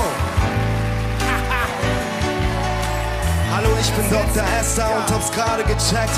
Globuli wirkt ein Scheiß von einem grippalen Infekt. Alles nur Dreck, nur Placebo. Und heute erfährt die Welt davon. Und nein, ich sag das nicht nur, weil ich dafür sehr viel Geld bekomme.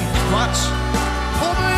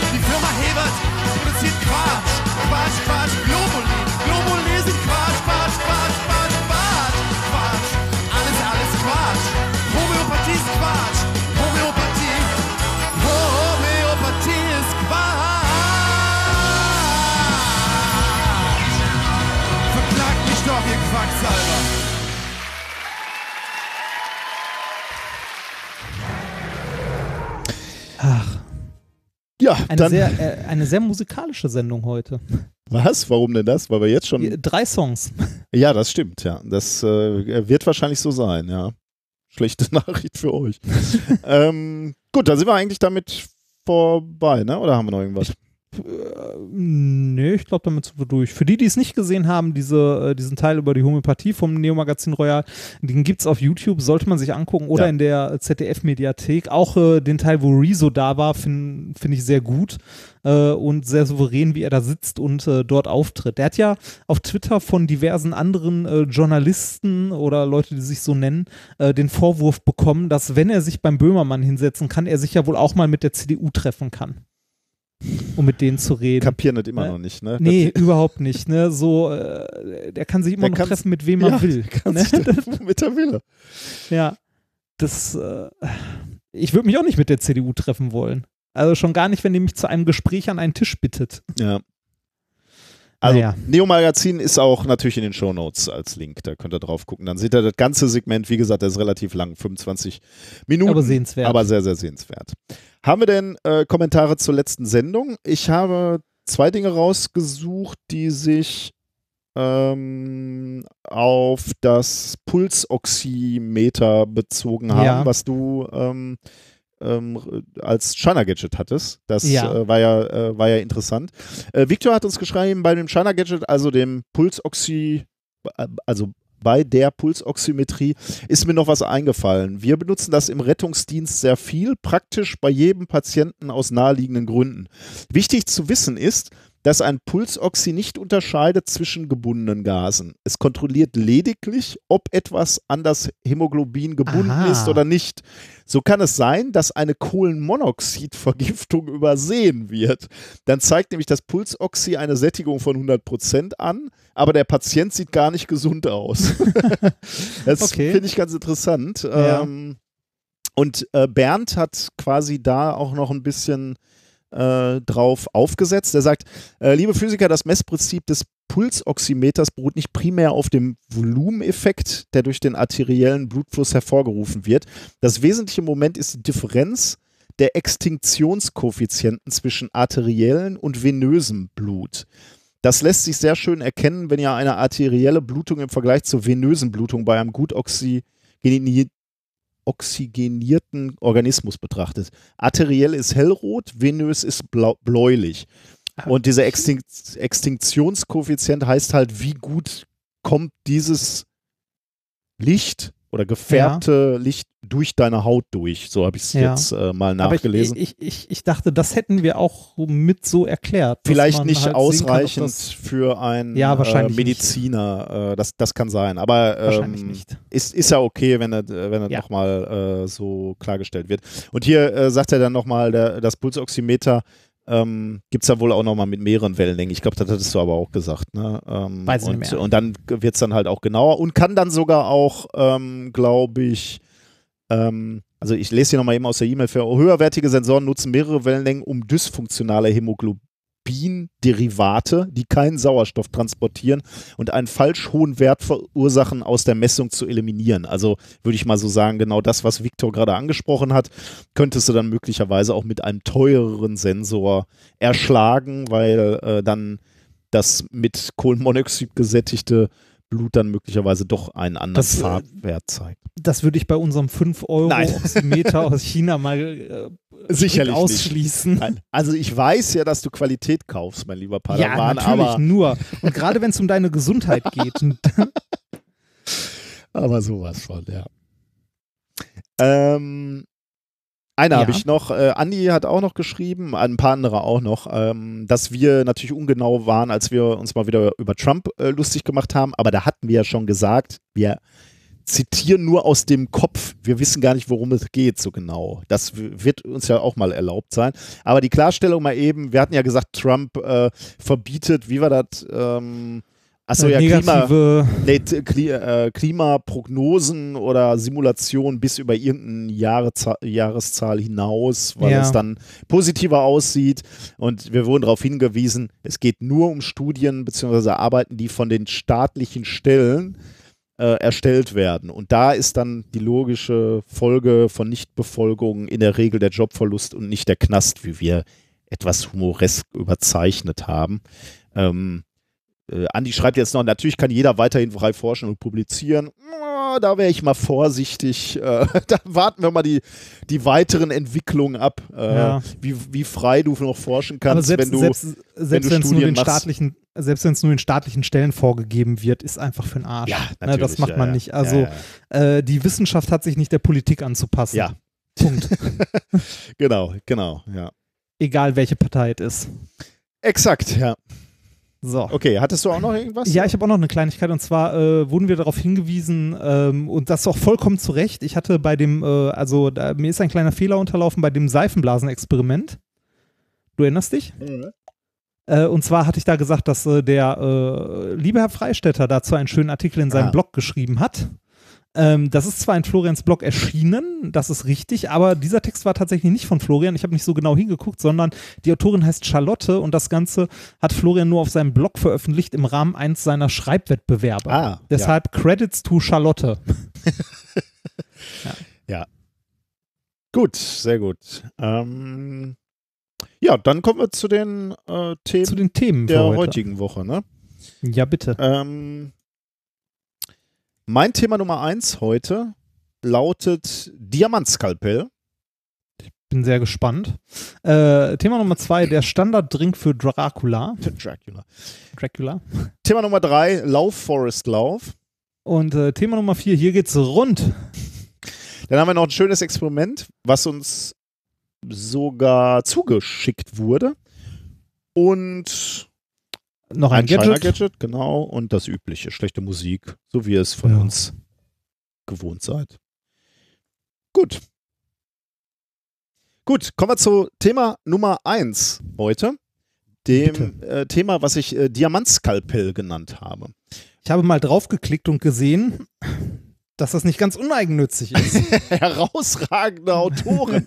Nein, ja, hatte- Wahnsinn, ne? Ich hatte ja ähm, vor einiger Zeit schon mal, glaube ich, ich glaube, von der Konferenz äh, ganz kurz angesprochen, welche Poster wir da äh, haben hängen lassen. Und da hattest du ganz zu Recht, als ich ausufernd anfang, äh, anfing dazu zu reden, hast, hast du dann gesagt, äh, willst du das nicht mal irgendwann in Ruhe machen?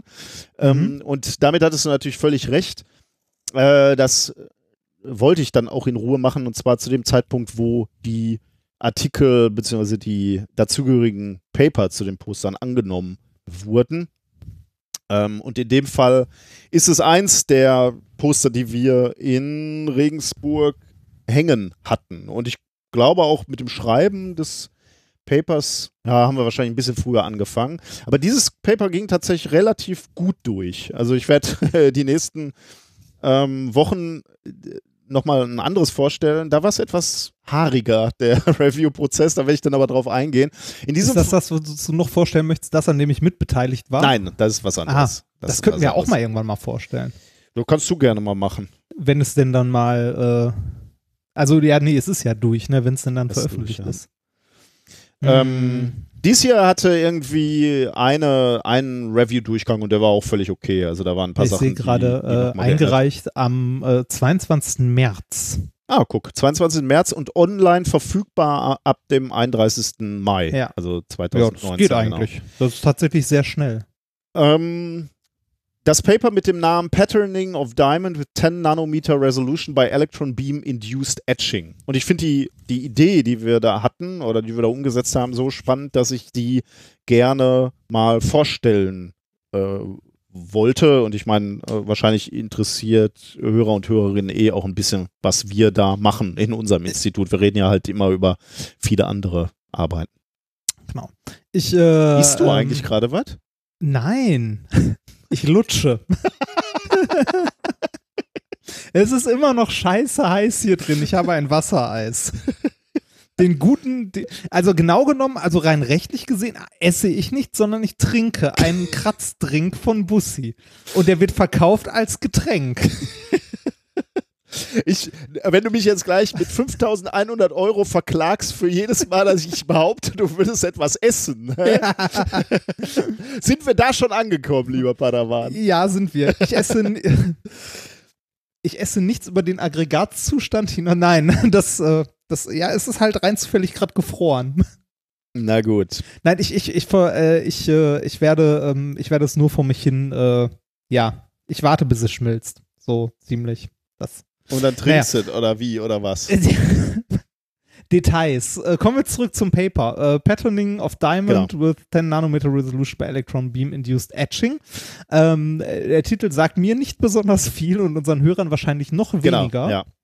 Aber was wir beide wissen, ist von der weltbesten Universität.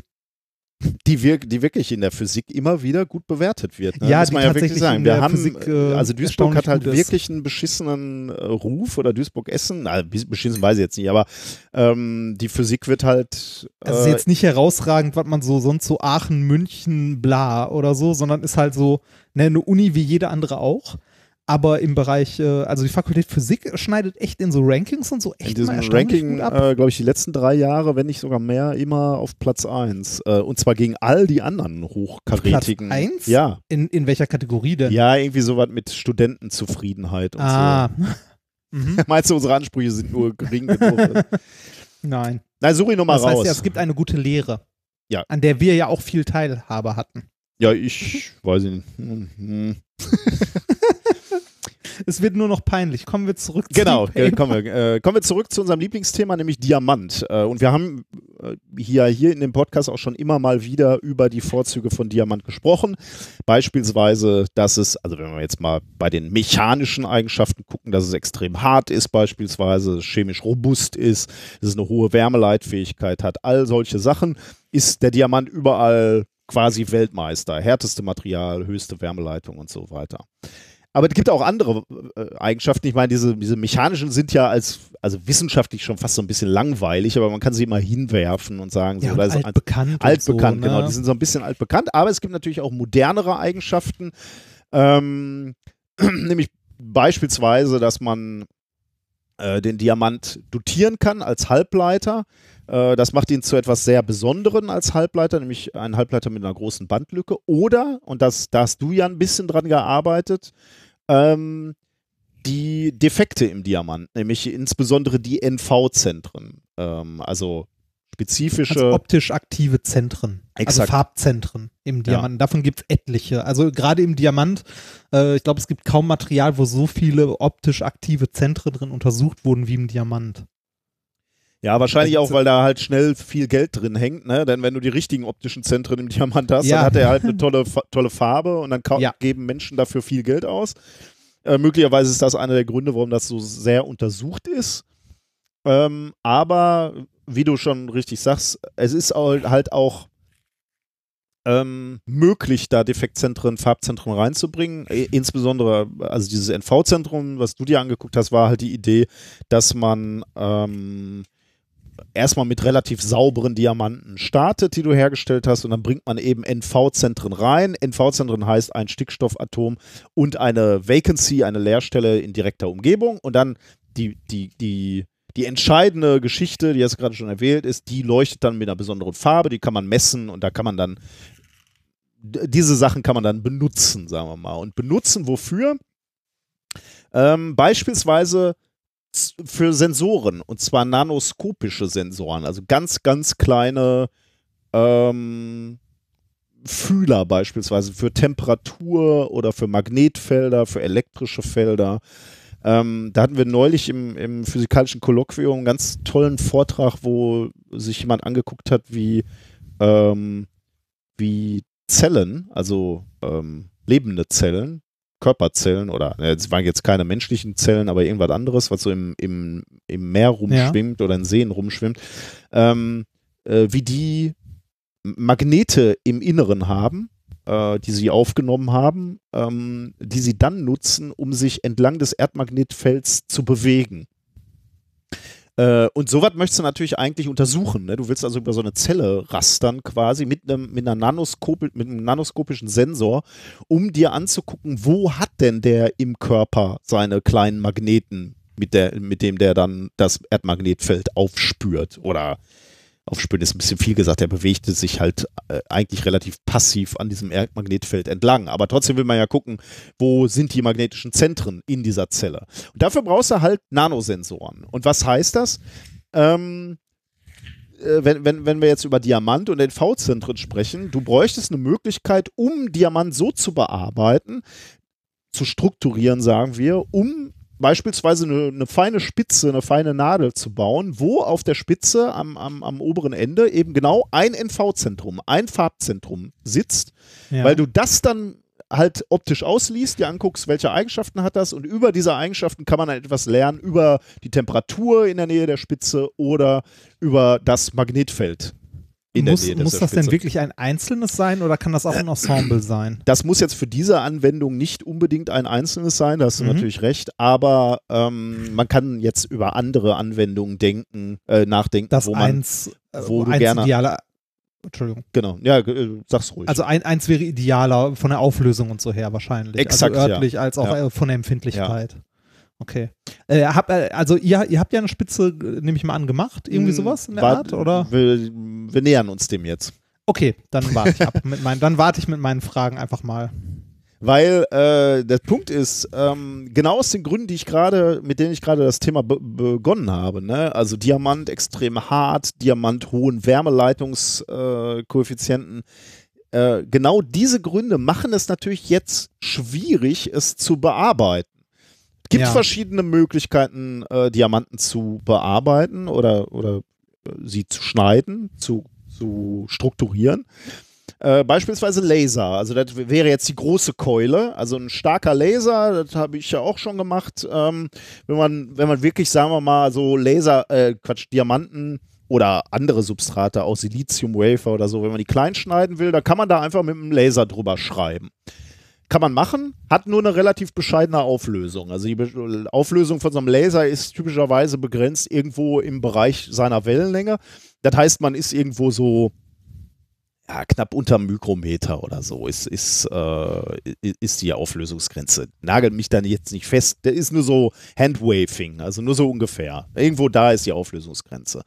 Zusätzlich hast du natürlich noch einen riesen Temperatureintrag, denn du schießt da mit dem Laser drauf, der eben den Diamanten wegschneiden soll. Das heißt, es wird lokal auch noch sehr, sehr warm und das möchtest du nicht unbedingt immer haben. Häufig wird dann halt auch Material geschädigt oder verändert. Und gerade bei so sensiblen Strukturen wie in NV-Zentren will, man- will man das nicht. Mhm. Welche Möglichkeit gibt es noch? Reaktives Ionenätzen. Das heißt, man bringt eine Maske auf, auf so Diamantoberflächen oder auch auf andere Materialien, aber wir bleiben jetzt mal beim Diamant. Du bringst eine Maske auf, eine fein strukturierte Maske und dann bringst du ein Plasma in die Nähe oder auf, auf diese Oberfläche und die ätzt dann die Stellen runter, die keine Maske hat. Kannst du dann schöne Gräben machen oder erhabene Strukturen oder so, was auch immer. So Plateaus kannst du da reinätzen. Funktioniert super, wenn du, insbesondere wenn du große Flächen bearbeitest. Also so große Wafer ähm, kannst du damit sehr, sehr gut und schnell bearbeiten. Ähm, ist aber auch nicht ganz unproblematisch, denn du musst dir erstmal Gedanken machen, welches Maskenmaterial willst du denn benutzen, denn äh, es wird eben nicht nur die Oberfläche, die frei liegt, geätzt, sondern bis zum gewissen Grad auch die Maske. Ähm, das kann zu unerwünschten Effekten führen. Das kann dazu Zum Beispiel Dreck in der Probe. Exakt, das kann zu Dreck führen, einfach schon vom Masken aufbringen. Äh, das kann dazu führen, dass die Maske selbst dann auch abgetragen wird und irgendwo anders dann wieder deponiert wird auf der Ja. Oberfläche und da dann wiederum Sachen abschattet, von denen du gar nicht wolltest, dass sie abgeschattet werden. Also ist auch nicht ähm, so ganz unproblematisch. Äh, wird aber weit eingesetzt, muss man dazu sagen. Also MEMS werden so gemacht, das sind so mi äh, mikroelektromagnetische Systeme. Ähm, beispielsweise so kleine Zahnräder für irgendwelche mich, mich nanoskopische, mechanische. Überhaupt so, so Geräte. Heizerstrukturen und so. Also Genau, alles, was ja. man irgendwie mit Lithografie im weitesten Ja, Sinne exakt, macht, ja. was man jetzt nicht irgendwie mit Molekularstrahl Ja, reinschneidet, genau.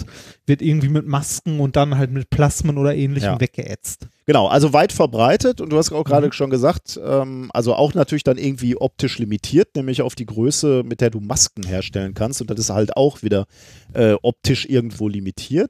Ähm, und dann hast du gerade schon eine Alternative genannt. Man könnte dann mit Ionen beispielsweise schreiben und das ist auch etwas, was wir an unserer Uni benutzen, ähm, den Focused Ion Beam, also einen fokussierten Ionenstrahl, mit dem man auf ähm, Oberflächen schießt. So, so, so ähnlich eigentlich wie ein Raster-Elektronenmikroskop. Da Hämmert. Hämmert. Ah, danke. Ja, bitte. Das Mikorrekt äh, lebt, quasi. Ähm, natürlich, man hämmert Ionen drauf. Natürlich, ja. Äh, genauso wie man äh, mit Elektronen beispielsweise beim äh, Raster-Elektronenmikroskop auf Oberflächen hämmert, äh, macht man es hier mit Ionen. Ähm, häufig Gallium, Gallium-Ionen oder Helium-Ionen. Ähm, und damit rasterst du dann über die Oberfläche und da kannst du dann Material abtragen. Das ist so ein bisschen wie Billardspielen eigentlich. Ne? Du schießt mit einem Ion drauf und löst, also mit einem Ich, ich würde sagen, das ist wie Sandstrahlen. Also wie, wie auf einem sehr, sehr, auf einer sehr, sehr kleinen Stimmt. Skala Sandstrahlen. Genau, du schießt mit Sand auf eine Oberfläche und der Sand, der da liegt, wird rausgekitscht. Ne? Oder das, Ja. deswegen gefällt mir auch das Billardbeispiel, die weiße Kugel, mit der du anspielst, die ist halt ähnlich groß wie die Atome, die Ja. du dann rauskickst. Deswegen äh, funktioniert das ganz gut. Du kickst halt aus der Oberfläche dann Material raus und so kannst du halt n, äh, n, n, gewisse Kanäle schneiden. Ähm, wie fein du sch schrei schneiden, schreiben kannst in deinem Material, hängt dann wieder ganz stark von der Beschleunigungsspannung ab und von den, äh, vom Strahlstrom, den du einstellst. Aber man erreicht damit typischerweise so Auflösungen auf Diamant von 15 bis 20 Nanometer. Also die sind zumindest in der Lat Literatur beschrieben. Äh, das kann man mit einem sehr gut fokussierten Ionenstrahl äh, durchaus schaffen. Problem aber hier ist auch, bist wieder so ein bisschen limitiert. Also zum einen, das hat der Ende der Auflösung. Ähm, du graphitisierst die Oberfläche, du redeponierst Kohlenstoff, den du abgetragen hast, schon irgendwo, aber was eigentlich noch viel, viel schlimmer ist, ich habe ja gerade schon gesagt, du schießt, du hämmerst mit Gallium auf die Oberfläche und das kann man sich auch wie beim Billard vor vorstellen. Natürlich, häufig schießt du mit Gallium drauf und ähm, kickst dann irgendein anderes Atom raus und auch das Gallium fliegt weiter oder weg oder wird reflektiert oder so. Aber manchmal bleibt es auch stecken. Geht in die Oberfläche und bleibt da in der Oberfläche stecken. Und das wirst du beim, äh, beim Focus Einbeam, beim fokussierten Ionenstrahl immer sehen, dass du deine Oberfläche in gewissem Maße auch verunreinigst mit deinem ähm, Material, mit dem du auf die Oberfläche schießt. Also auch möglicherweise bei sowas wie ganz feinen Strukturen oder so, so NV-Zentren, die, wie, wie du gerade schon gesagt hast, aus einzelnen Atomen bestehen, äh, möglicherweise nicht das, was du benutzen willst. Richtig, das habe ich im Rahmen von meiner Arbeit ja auch äh, gelernt oder musste ich auch mit beachten. Äh, wir wollten ja damals bei meinen äh, Diamantproben den Stickstoffanteil messen. Und ähm, je nachdem, welche Messmethode man da benutzt, muss man auch aufpassen. Zum Beispiel, wir haben ja äh, eine zum Beispiel SIMS, also Secondary Einmaß Spektroskopie, wo man auch mit irgendwelchen Ionen auf die Probe hämmert und guckt, was wegfliegt. ähm, die haben wir auch ganz, ganz zum Schluss erst gemacht, weil man damit die Probe zwangsläufig auch verunreinigt. Und zwar mit dem, was man draufballert.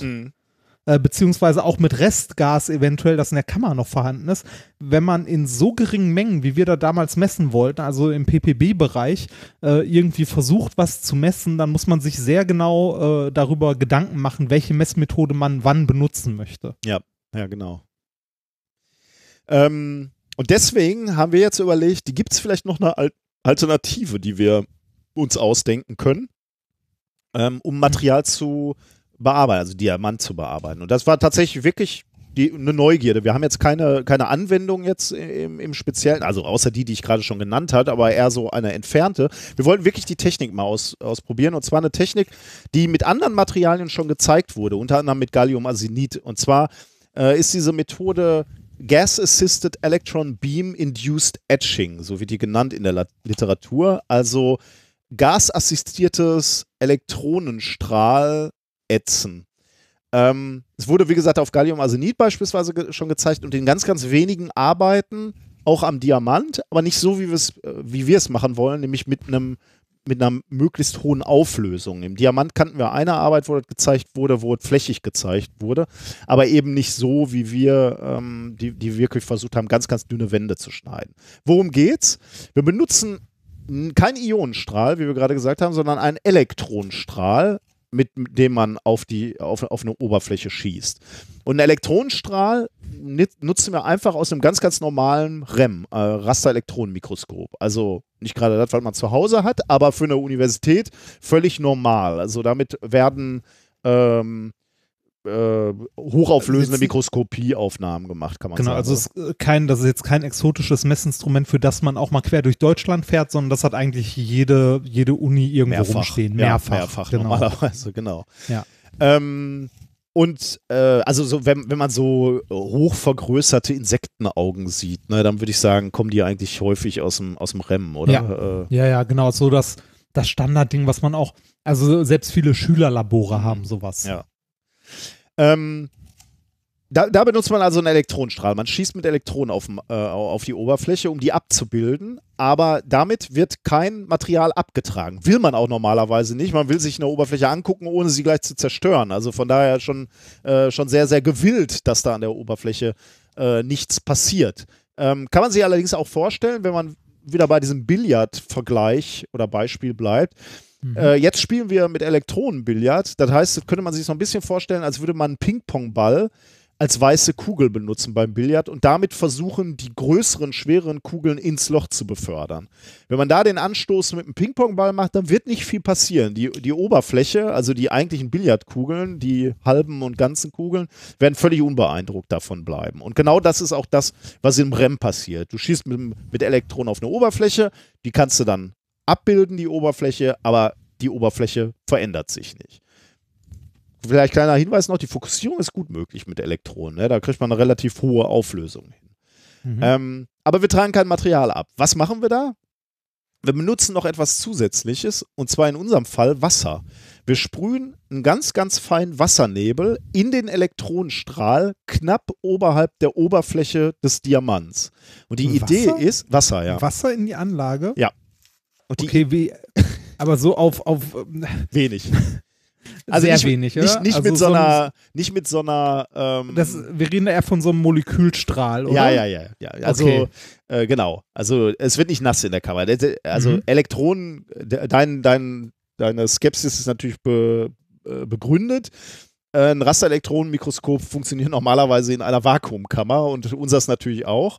Ähm, wir sind im Vakuum. Das heißt, du hast da keinen dicken Wasserstrahl oder Wassernebel, den du da erzeugst, sondern es ist, wie du schon gesagt hast, es sind Moleküle, die, die man da rein äh, zerstäubt. Es ist schon Mhm. zu viel gesagt, aber genau. Ähm, aber ja, dennoch Wassermoleküle in, in den Elektronenstrahl in die Nähe der Oberfläche. Und die Idee ist jetzt, dass in der Nähe der Oberfläche die Wassermoleküle durch den Stoß mit den Elektronen ionisiert werden. Das heißt, es entstehen Molekülbruchstücke, die chemisch extrem reaktiv sind und sich wieder binden wollen. Das können sie jetzt untereinander tun, natürlich, also in, dem, in der Gasphase wieder.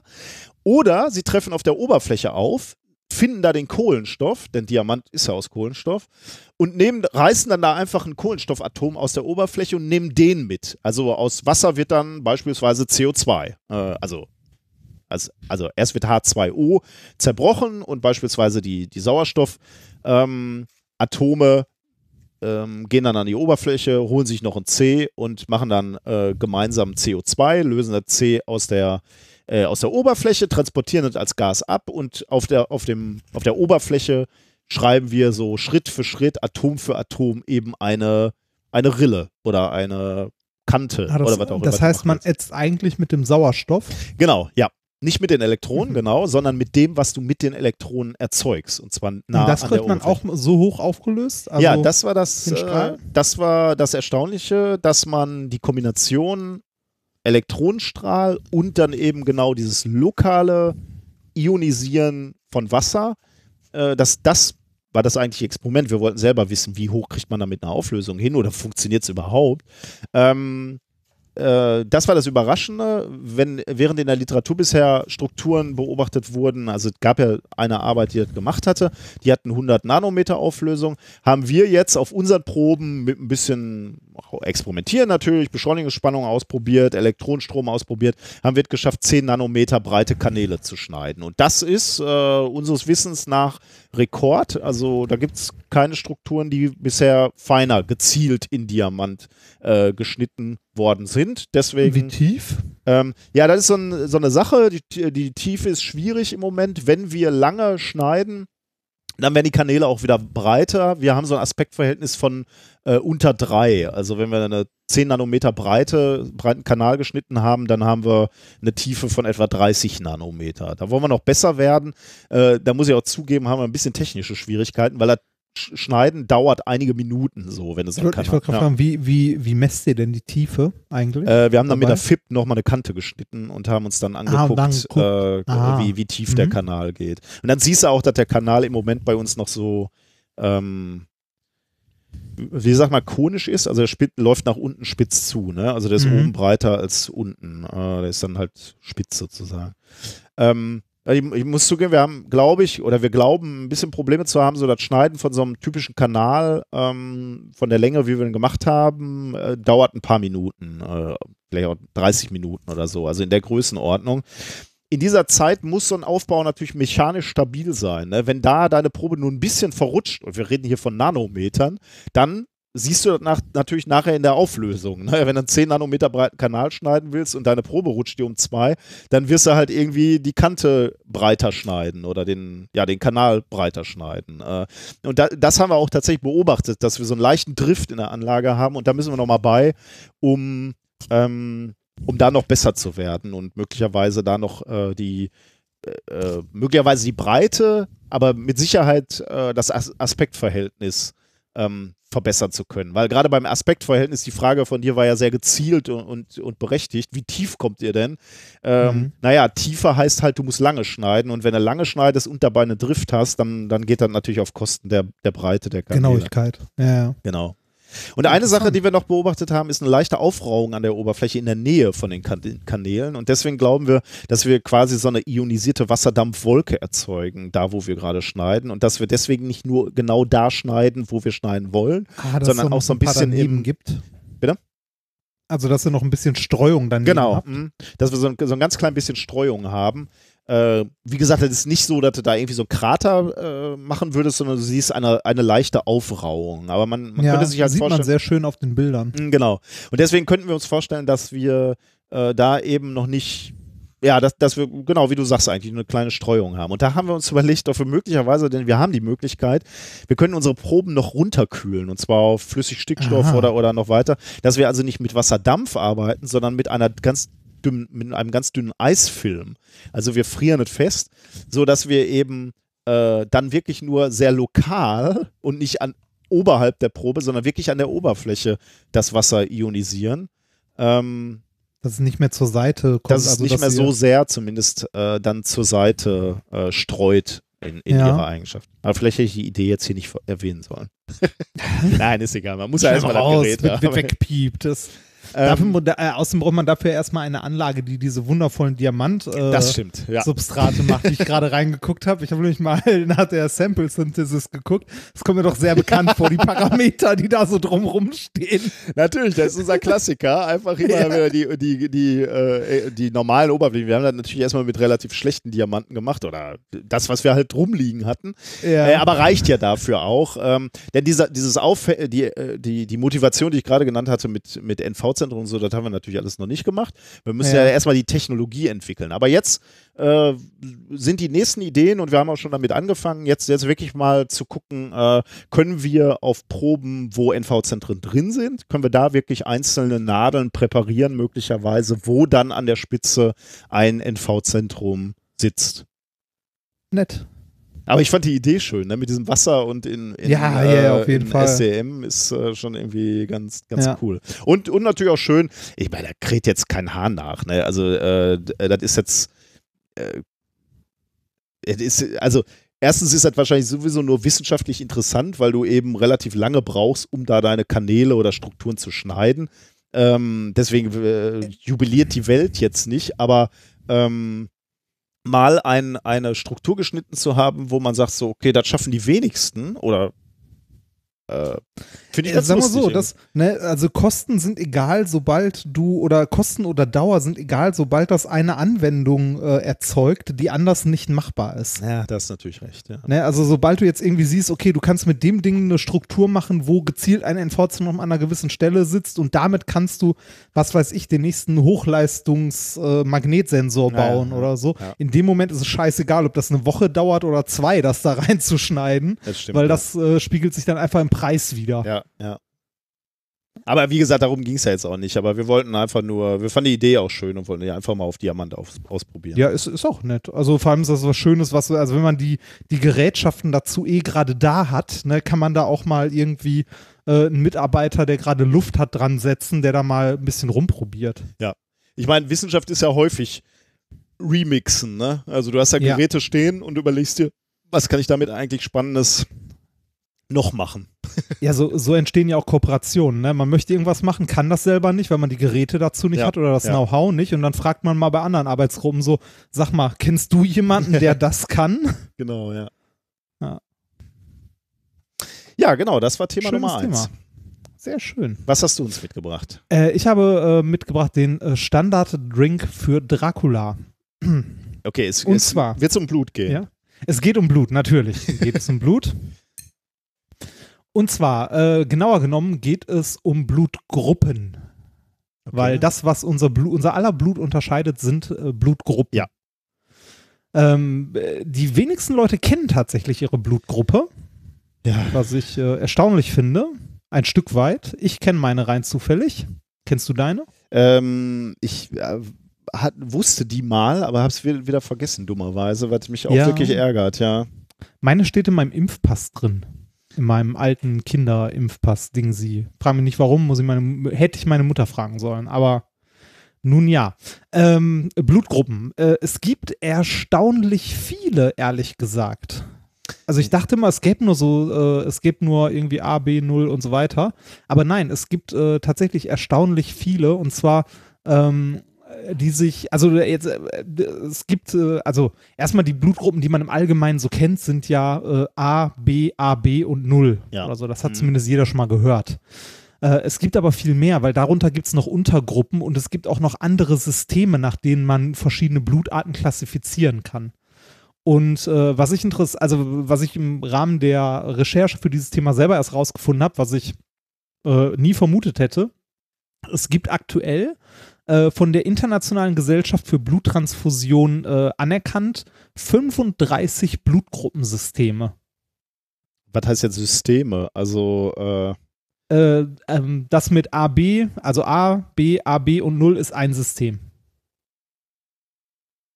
Und Also es gibt gibt 35 Systeme, okay, das ist natürlich. ver- 35 Und die unterscheiden sich dann von Land zu Land, oder? Nee, das nicht. Das, die unterscheiden sich nicht von Land zu Land, sondern die unterscheiden sich in den, ähm, ja, in den Arten, wie das Blut eingeteilt wird. Und zwar äh, nach ähm, Antigenen und so, die an der, Ober Ah. also an der Oberfläche sind. Das Okay. heißt, ähm, in, innerhalb, äh, also das, was innerhalb des Blutgruppensystems, A, B, AB und 0, ne, also innerhalb dieses Systems in einer Blutgruppe ist, ist in einem anderen System, wenn man auf andere Antigene und so guckt, nicht zwingend die gleiche Blutgruppe, sondern Mhm. kann Ja, sich ja. für verschiedene Anwendungen halt irgendwie unterscheiden. Ja. Oder sich noch in Untergruppen aufspalten und so weiter und so weiter. Und von diesen Systemen, nach denen man irgendwie Blut in, also verschiedene Blutgruppen äh, einteilen kann, gibt es insgesamt 35, aner- also aktuell von der Internationalen Gesellschaft für Bluttransfusion anerkannten Systemen gibt es 35.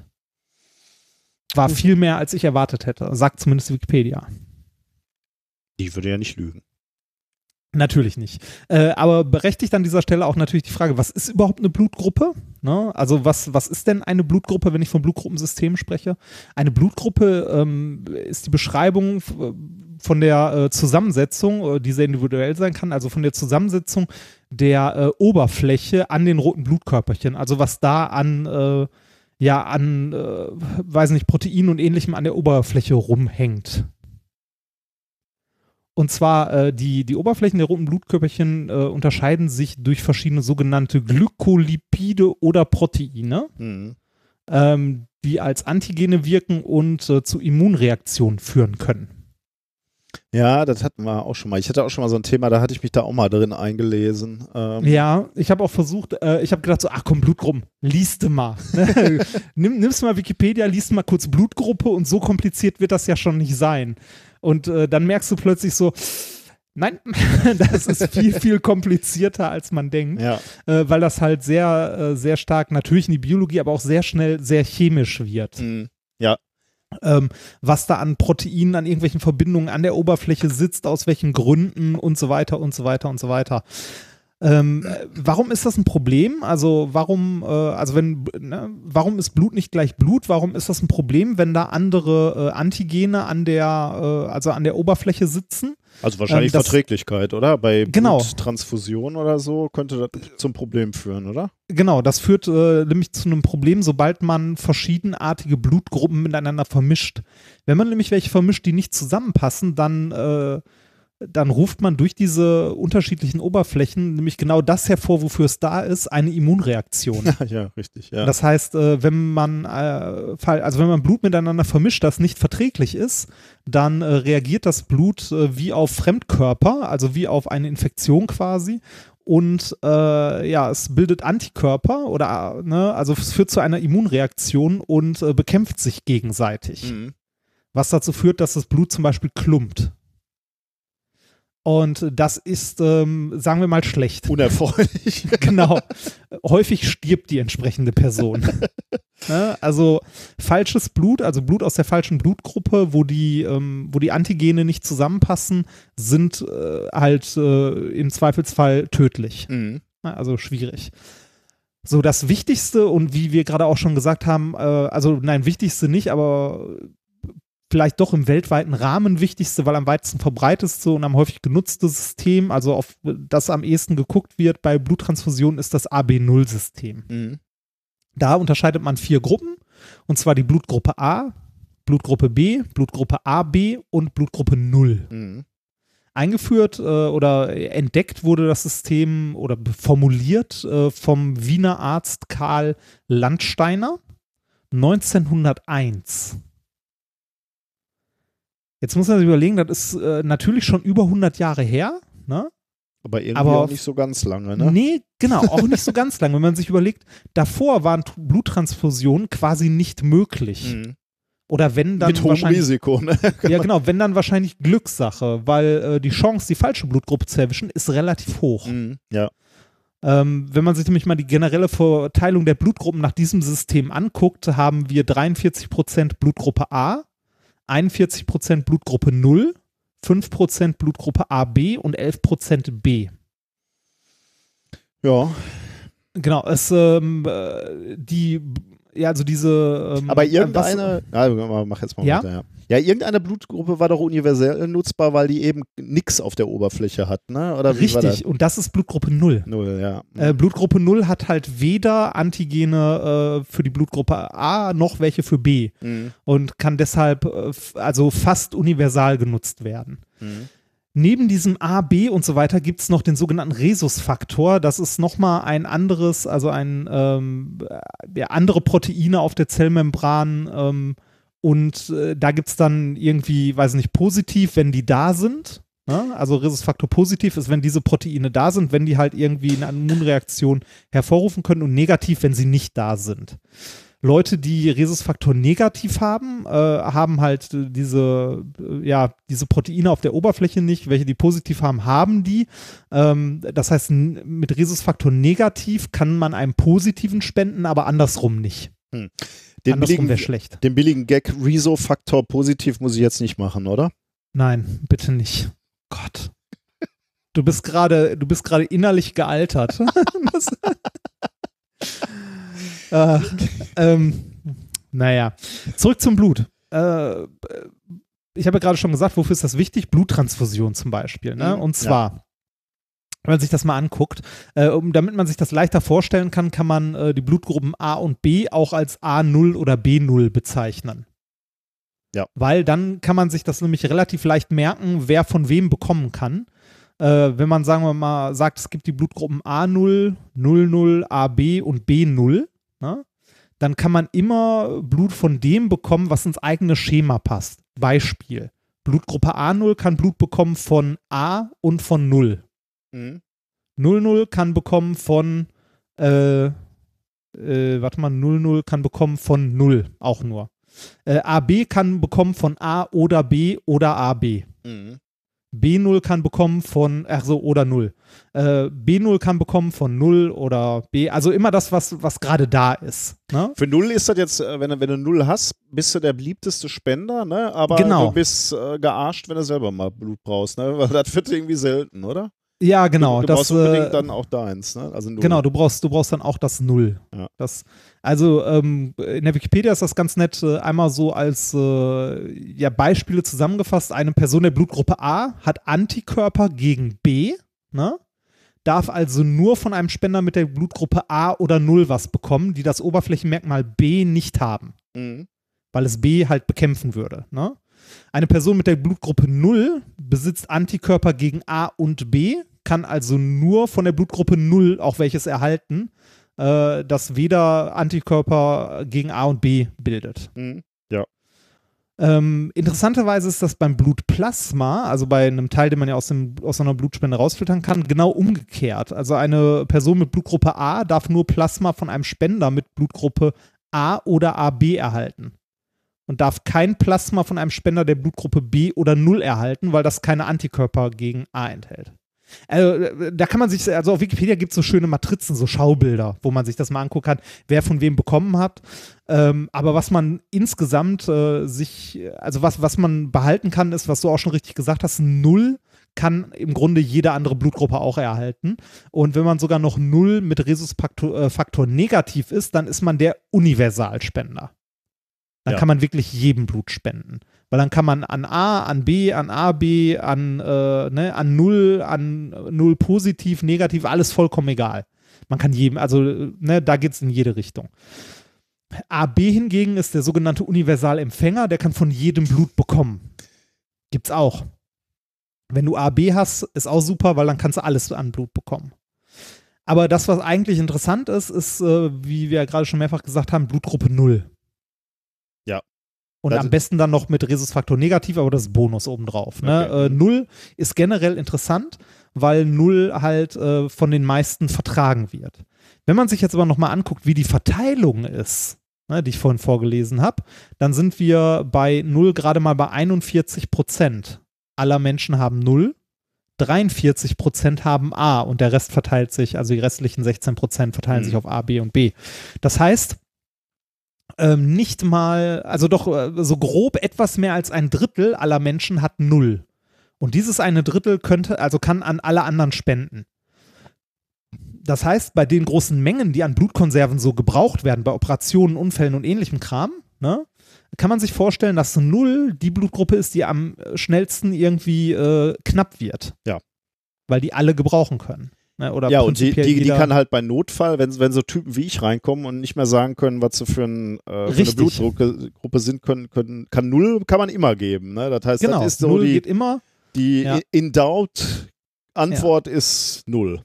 Ja, selbst bei, selbst bei nicht passendem Rhesusfaktor, ne, das ist auf Dauer nicht gut, aber bei einer Transfusion macht das noch nichts Probleme. Hm. Ne, also selbst wenn der Rhesusfaktor nicht stimmt, geht das trotzdem einmal. Zumindest äh, soweit ich das jetzt recherchiert habe. Man mag mich korrigieren, bitte.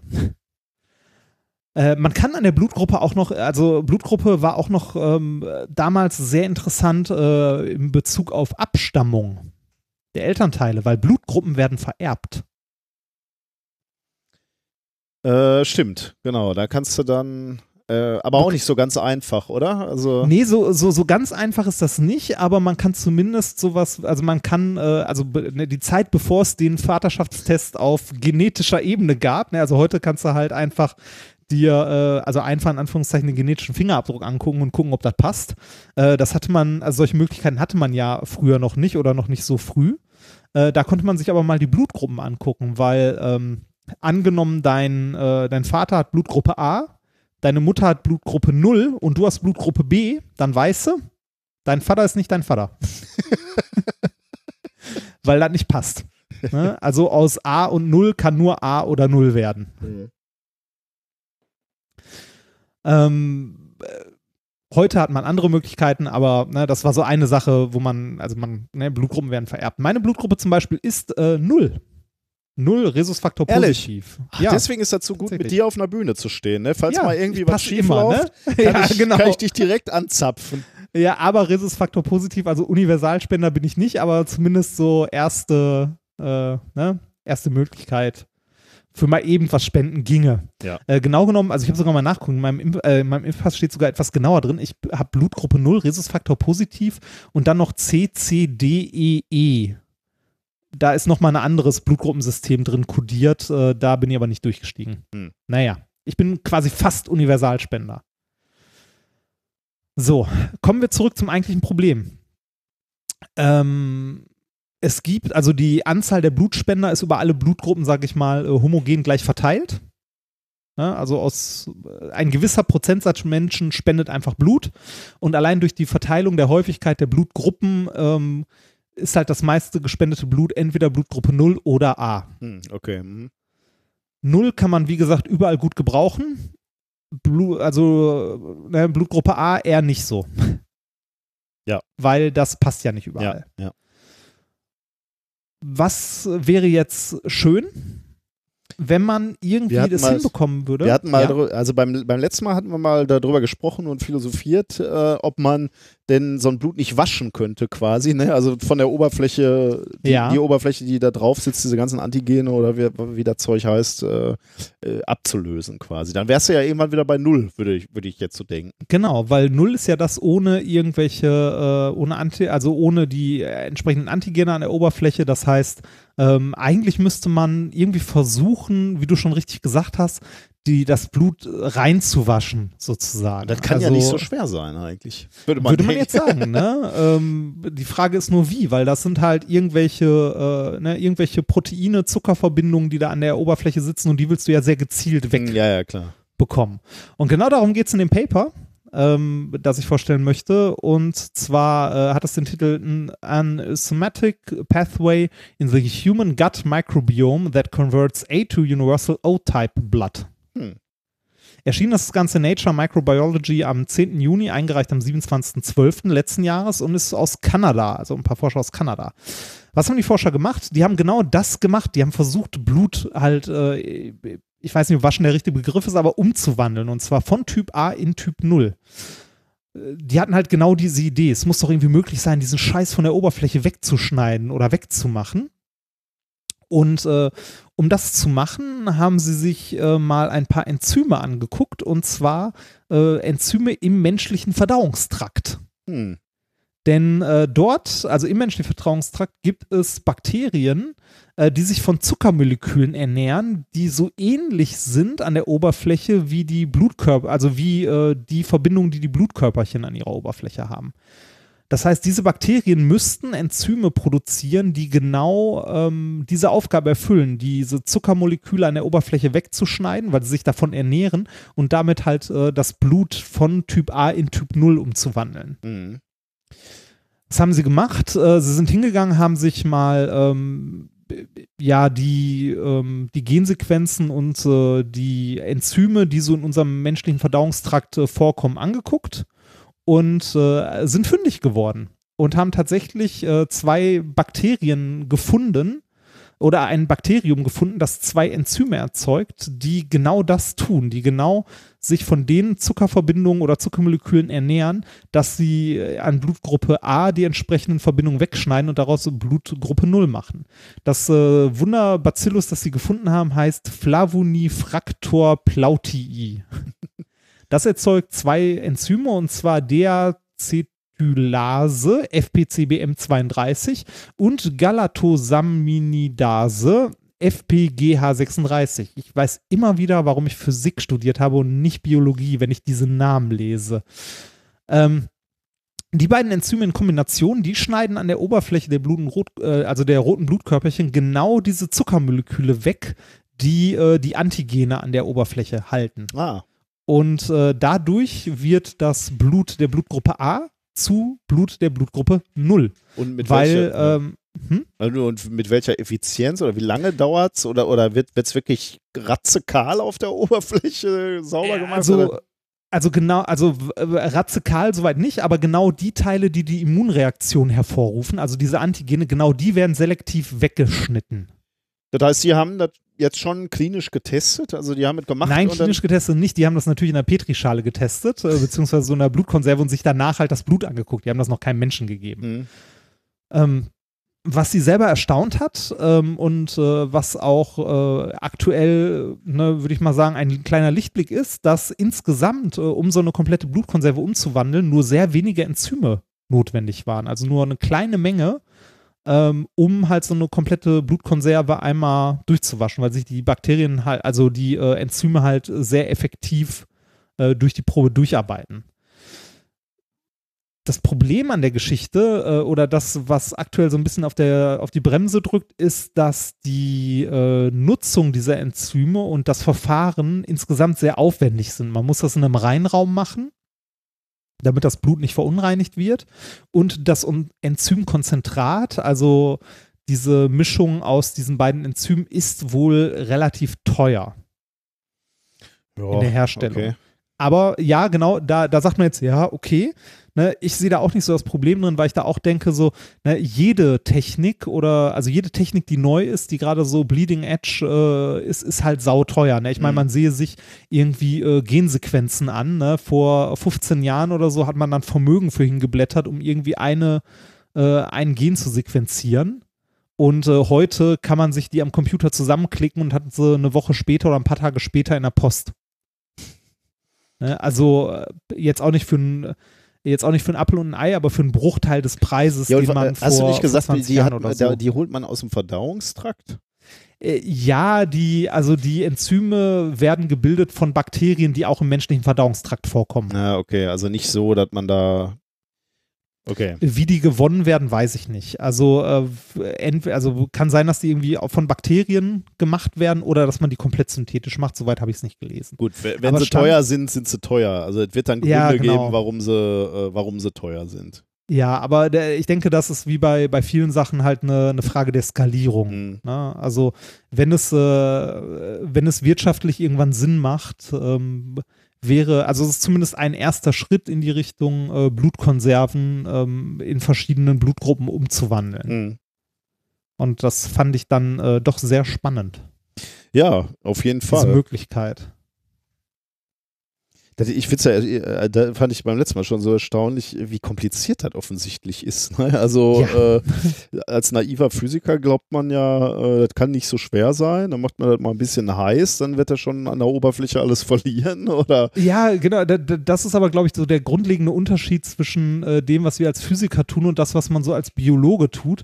Ähm, wir haben halt immer sehr klar definierte, äh, also definierte Umgebungen. Ne? Für uns wird es ja schon kompliziert, wenn irgendwie ein Kristall aus mehr als fünf Atomen besteht. Ne, oder Atomarten. Und äh, bei, äh, bei der Biologie hast du da so, weiß ich nicht, hast du ganze Zellen, die riesige Fabriken sind. Mhm, äh, ja, oder ja. wenn du weiter runter gehst, ähm, hast du irgendwie äh, ganze molekulare Maschinen, wo, wo wir uns äh, Strukturen angucken, die viel, viel kleiner sind oder viel geordneter. Mhm, ja. Das, äh, ich glaube, das ist das, was die Biologie oder auch die Chemie häufig schwieriger macht, ähm, weil die Komplexe, die auftauchen, einfach größer sind und die, ähm, äh, ja, die Systeme komplexer sind. Ja, ja. Ja, ja, das äh, verliert man wahrscheinlich äh, gelegentlich aus dem Blick als Physiker, Ja. der immer mit reduzierter Komplexität Ja, handelt. genau. Ne, wenn, wenn wir einen Vogel beschreiben, ist er kugelförmig und mit gleich verteilter Masse. Ne? Das, genau. ja. Ja, super. Es geht voran, auch in der Medizin. Kann man sagen. Bist du noch da? Ja, äh, oh, oh, ja, äh, ich weiß gar nicht, hätte ich das erwähnt am Anfang? Der Herr, äh, der Herr ähm, äh, Karl Landsteiner hat äh, für diese Einführung, die Entdeckung der Blutgruppen 1930 den Medizinnobelpreis bekommen. Ah, ähm, stimmt. Da war was. Ähm, aber verdient, kann man dann, glaube ich, sagen. Ne? Ja, auf jeden Fall, würde ich auch sagen. Inkorrekt approved. Okay, dann äh, können wir eigentlich zum Experiment der Woche kommen, oder? Ja, sehr gerne. Ähm, wir haben diesmal etwas zugesendet bekommen. Und zwar von unserem Hörer Frank. Der hat uns eine, einen netten Brief äh, geschrieben und äh, in diesem Brief äh, war etwas, eine kleine äh, Figur. Und ich habe dir gerade mal ein Foto geschickt, damit du das äh, sehen kannst, diese kleine Figur. Ja. Die kleine Figur ist nicht ganz unbekannt, glaube ich. Ähm, es ist ein sogenannter äh, Pipi-Boy, so wird er häufig in äh, China genannt. Pipi Boy. der Deshalb hat er auch diesen winzigen Penis da Der- unten. kennst, kennst du den Pipi-Boy gar nicht? Weißt du Nein. nicht, was man damit macht? Ach, das ist ja schön. Ähm, Nee, weil weil äh, China-Reisen ist der Pipi-Boy äh, bekannt. Ähm, äh, übrigens, äh, kleiner Fun-Fact am Rande. Ich hatte einen etwas länglichen Text äh, aus dem Englischen äh, vom äh, Pipi-Boy ähm, gelesen und wollte mir Teile davon in meine Sendungsnotizen schreiben. Und ich dachte, äh, fällt mir mal leichter, wenn wir hier bei der Sendung ähm, über Dinge sprechen, wenn meine Notizen auf Deutsch sind, in der Sprache, in der ich gerade rede. Wenn ich dann während des Ja. Redens auch noch übersetzen muss, fällt es mir ein bisschen schwer. Deswegen habe ich natürlich durch eine Übersetzungsmaschine geschmissen. Und äh, Google machte aus Pipi Boy den Natursektburschen. Den hat- Also falls ich gleich mal vom Natursektburschen sprechen sollte, es geht heute um den Natursektburschen. Schön. ich finde das ein schöner Sendungstitel. Das könnte sein. äh, also, das, das freut mich natürlich umso mehr, wenn du den Natursektburschen noch nicht kennst. Jeder, der äh, schon mal nach China gereist ist, kennt den eigentlich. Denn äh, normalerweise während einer China-Reise wird man obligatorisch natürlich auch zu einer Teezeremonie geschickt. Und die ist für Okay. äh, uns äh, Europäer äh, sehr interessant, aber mittler, mit, mitunter auch ein bisschen skurril. Also schon der ganze Habitus ist natürlich, äh, Tee nehmen die halt wirklich ernst. Ich war auch immer wahnsinnig erstaunt, dass Tee auch relativ teuer ist, also zumindest da, wo Touristen Tee kaufen. Ähm, Was kostet der Tee so? äh, Also- kann ich dir jetzt nicht mehr sagen. Also es war aber so, dass ich Okay. immer, also zumindest bei da, wo die Teezeremonien für mich durchgeführt wurden, war es immer so, dass, dass äh, mitunter auch in so ramschigen Einkaufszentren waren, aber diese Teebars, die waren dann schon etwas edler und der, der Preis von Tee, weil ich dann immer so dachte, ach, dann bringst du mal so ein bisschen was mit. Und ich den Eindruck hatte, alles andere ist halt billig da in dieser Stadt, in der ich war, war Tee dann so teuer, dass ich immer eher, eher winzige Mengen mitgenommen habe. Naja, wie, wie gesagt, Teezeremonie ist sehr, sehr ernstes äh, Unterfangen. Ähm, normalerweise so eine Expertin, die das dann alles macht bei der Verkostung. Und dann gibt es so Duftbecher und Trinkschalen. Und dann wird, wird erstmal Wasser hin und her gekippt und äh, dann aufgegossen und nochmal gegossen. Dann gibt es ja mehrere Flasche und so. Aber jedenfalls geht es hin und her. Und bis, bis du das erste Mal trinken darfst, ähm, äh, dauert es schon relativ lange. Und alles sehr ernst. Ähm, und dann kommt, äh, zumindest bei mir, dann auch der Moment oder kam der Moment, wo die Expertin das, die Temperatur des Wassers abschätzen äh, musste. Und das mach, machte die in meinem Fall auch mit diesem Pipi-Boy. Wobei ich dann sagte, also ich hatte, hatte das ehrlich gesagt noch nie so mitgekriegt und deswegen bin ich äh, Frank sehr dankbar, dass er uns den nochmal geschickt hat, weil äh, ich packte diesen Pipi-Boy aus, der, aus, der, aus dem Karton und dachte, oh nee, nicht noch so, ein, äh, so eine Figur, weil du kriegst den auch ständig geschenkt in China. Aber mir Ah, ist jetzt erst äh, bewusst geworden, wofür der eigentlich äh, so richtig ist. Ich dachte, der wäre eher so, also ich ha hatte es so mitgekriegt bei der Teezeremonie, wo ich war, dass er eher so als Skurrilität äh, gezeigt wurde, weil er wurde einfach auf den Tisch gestellt und dann wurde der mit, äh, mit heißem Wasser übergossen und dann macht er eben Pipi. Äh, aus dem kleinen Genital, was er hier vorne hat, äh, mit der kleinen Öffnung, spritzt dann Wasser raus. W- Warte, Moment, man übergießt den mit Wasser? Ja, oder, genau. Oder? Äh, tatsächlich, jetzt kannst Oder? du dich natürlich fragen, wo kommt das Wasser her? Der ist vorher beladen mit Wasser. Was? Warte, lass, lass, lass mich mit den, den Worten unserer russischen Doktorandin sagen. But why? Genau, das könnte man sich fragen. Und das waren auch immer meine Reaktionen, wenn ich, wenn ich den in Aktion gesehen habe. Ich dachte halt, das wäre wirklich so eine lustige ähm, äh, äh, äh, Touristenattraktion für Menschen, für Europäer mit Fäkalhumor. Äh, ein kleines Männchen, was Pipi macht. Was könnte es Lustigeres geben? Aber tatsächlich habe ich jetzt aus, aus dem Brief von, von Frank und dann habe ich halt mal recherchiert, ähm, herausgefunden, dass diese kleine Figur auch einen gewissen Sinn hat. Denn diese kleine Figur soll nämlich dafür da sein, dass du die Temperatur des Teewassers testen kannst. Ähm, was, was ist die Idee? Also, äh, ich habe gerade schon gesagt, äh, diese Figur wird erstmal beladen mit Wasser. Also, eigentlich ist das eine, eine Figur, die hohl ist. Ne? Innen drin äh, ist die hohl. Du übergießt die mit heißem Wasser, dann erwärmt sich da die Luft, die in dieser Figur ist. Ähm, wenn du dann diese Figur in kaltes Wasser legst, zieht sich die Luft innen drin wieder zusammen in, in dem Pipi Boy. Und wenn er, wenn, wenn er seinen kleinen, sein kleines Gemächt unter dem Wasser hält, dann zieht er eben über dieses kleine Loch Wasser ein. Und dieses Wasser kann der Okay. Pipi-Boy halten, äh, wenn du ihn wieder aus dem Wasser rausholst. Das heißt, du hast also so einen äh, halb mit Wasser geladenen Pipi-Boy in, äh, auf dem, auf dem Teeservice Man, beispielsweise. also man, man, man, man, Moment, da habe ich das richtig verstanden. Man macht ihn warm und hält Genau. ihn dann da rein, damit er wieder abkühlt und sich voll saugt. Genau, ja. Das ist Okay. sozusagen erstmal die Vorbereitung. Ne? Aber wenn der, wenn der dumme Tourist dann da ist, stellst du den einfach vollgeladen oder halb geladen mit Wasser Ja. auf, auf, auf das Teeservice. Und Wie macht man den heiß? äh, einfach mit Wasser übergießen, mit heißem Wasser. Ach so, damit macht man den schon heiß. Okay, ja, genau. ja. Ja, das Okay. reicht. Ähm, weil das Löchlein an seinem Penis so klein ist, äh, läuft kein Wasser raus. Ne? Das nur noch so als äh, Ja. Anmerkung. Es sei denn, du übergießt ihn mit heißem Wasser wieder. Dann wärmt sich natürlich die Luft in dem ähm, Pipi-Boy wieder auf, dehnt sich aus und dann wird Wasser ausgestoßen aus, aus dieser Figur. Und es stru- er strullt eben im hohen Bogen dieses Wasser über, den, äh, über, über das Tablett, auf dem er steht. Ist das nicht eine riesige Sauerei? Warum? Ja.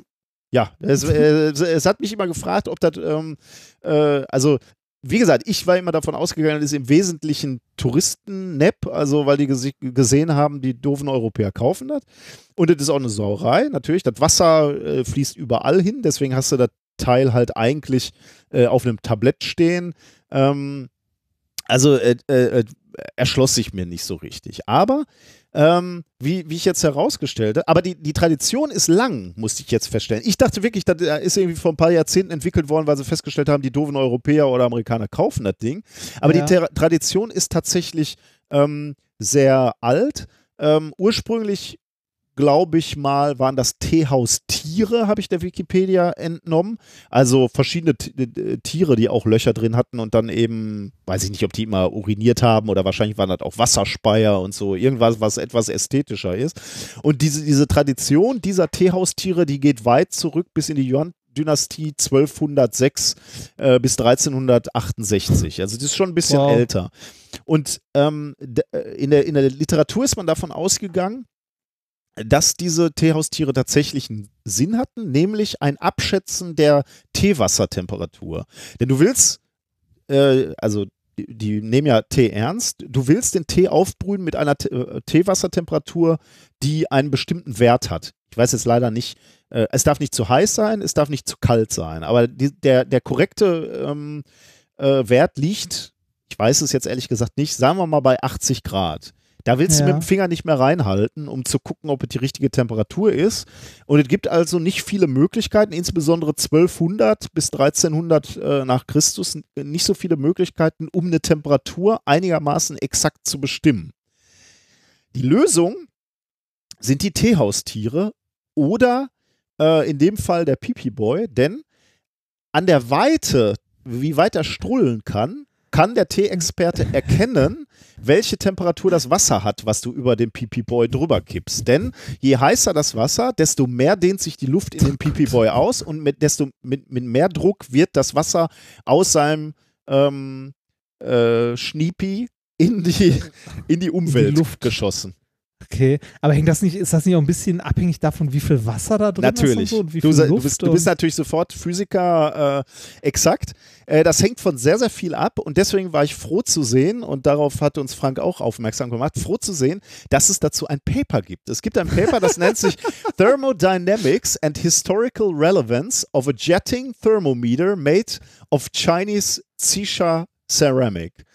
Ähm, veröffentlicht in Scientific Reports 6 äh, 2016. Und es ist genau wie du sagst, und ich gehe nicht in die Details ein, weil am Ende kommt genau das raus, was, was du schon gesagt hast. Hängt das nicht ab von? Ja, absolut Ja. natürlich. Es hängt ab von der äh, von dem Volumen natürlich. Äh, wie viel Luft hast du in dem Pipi-Boy und wie viel Wasser?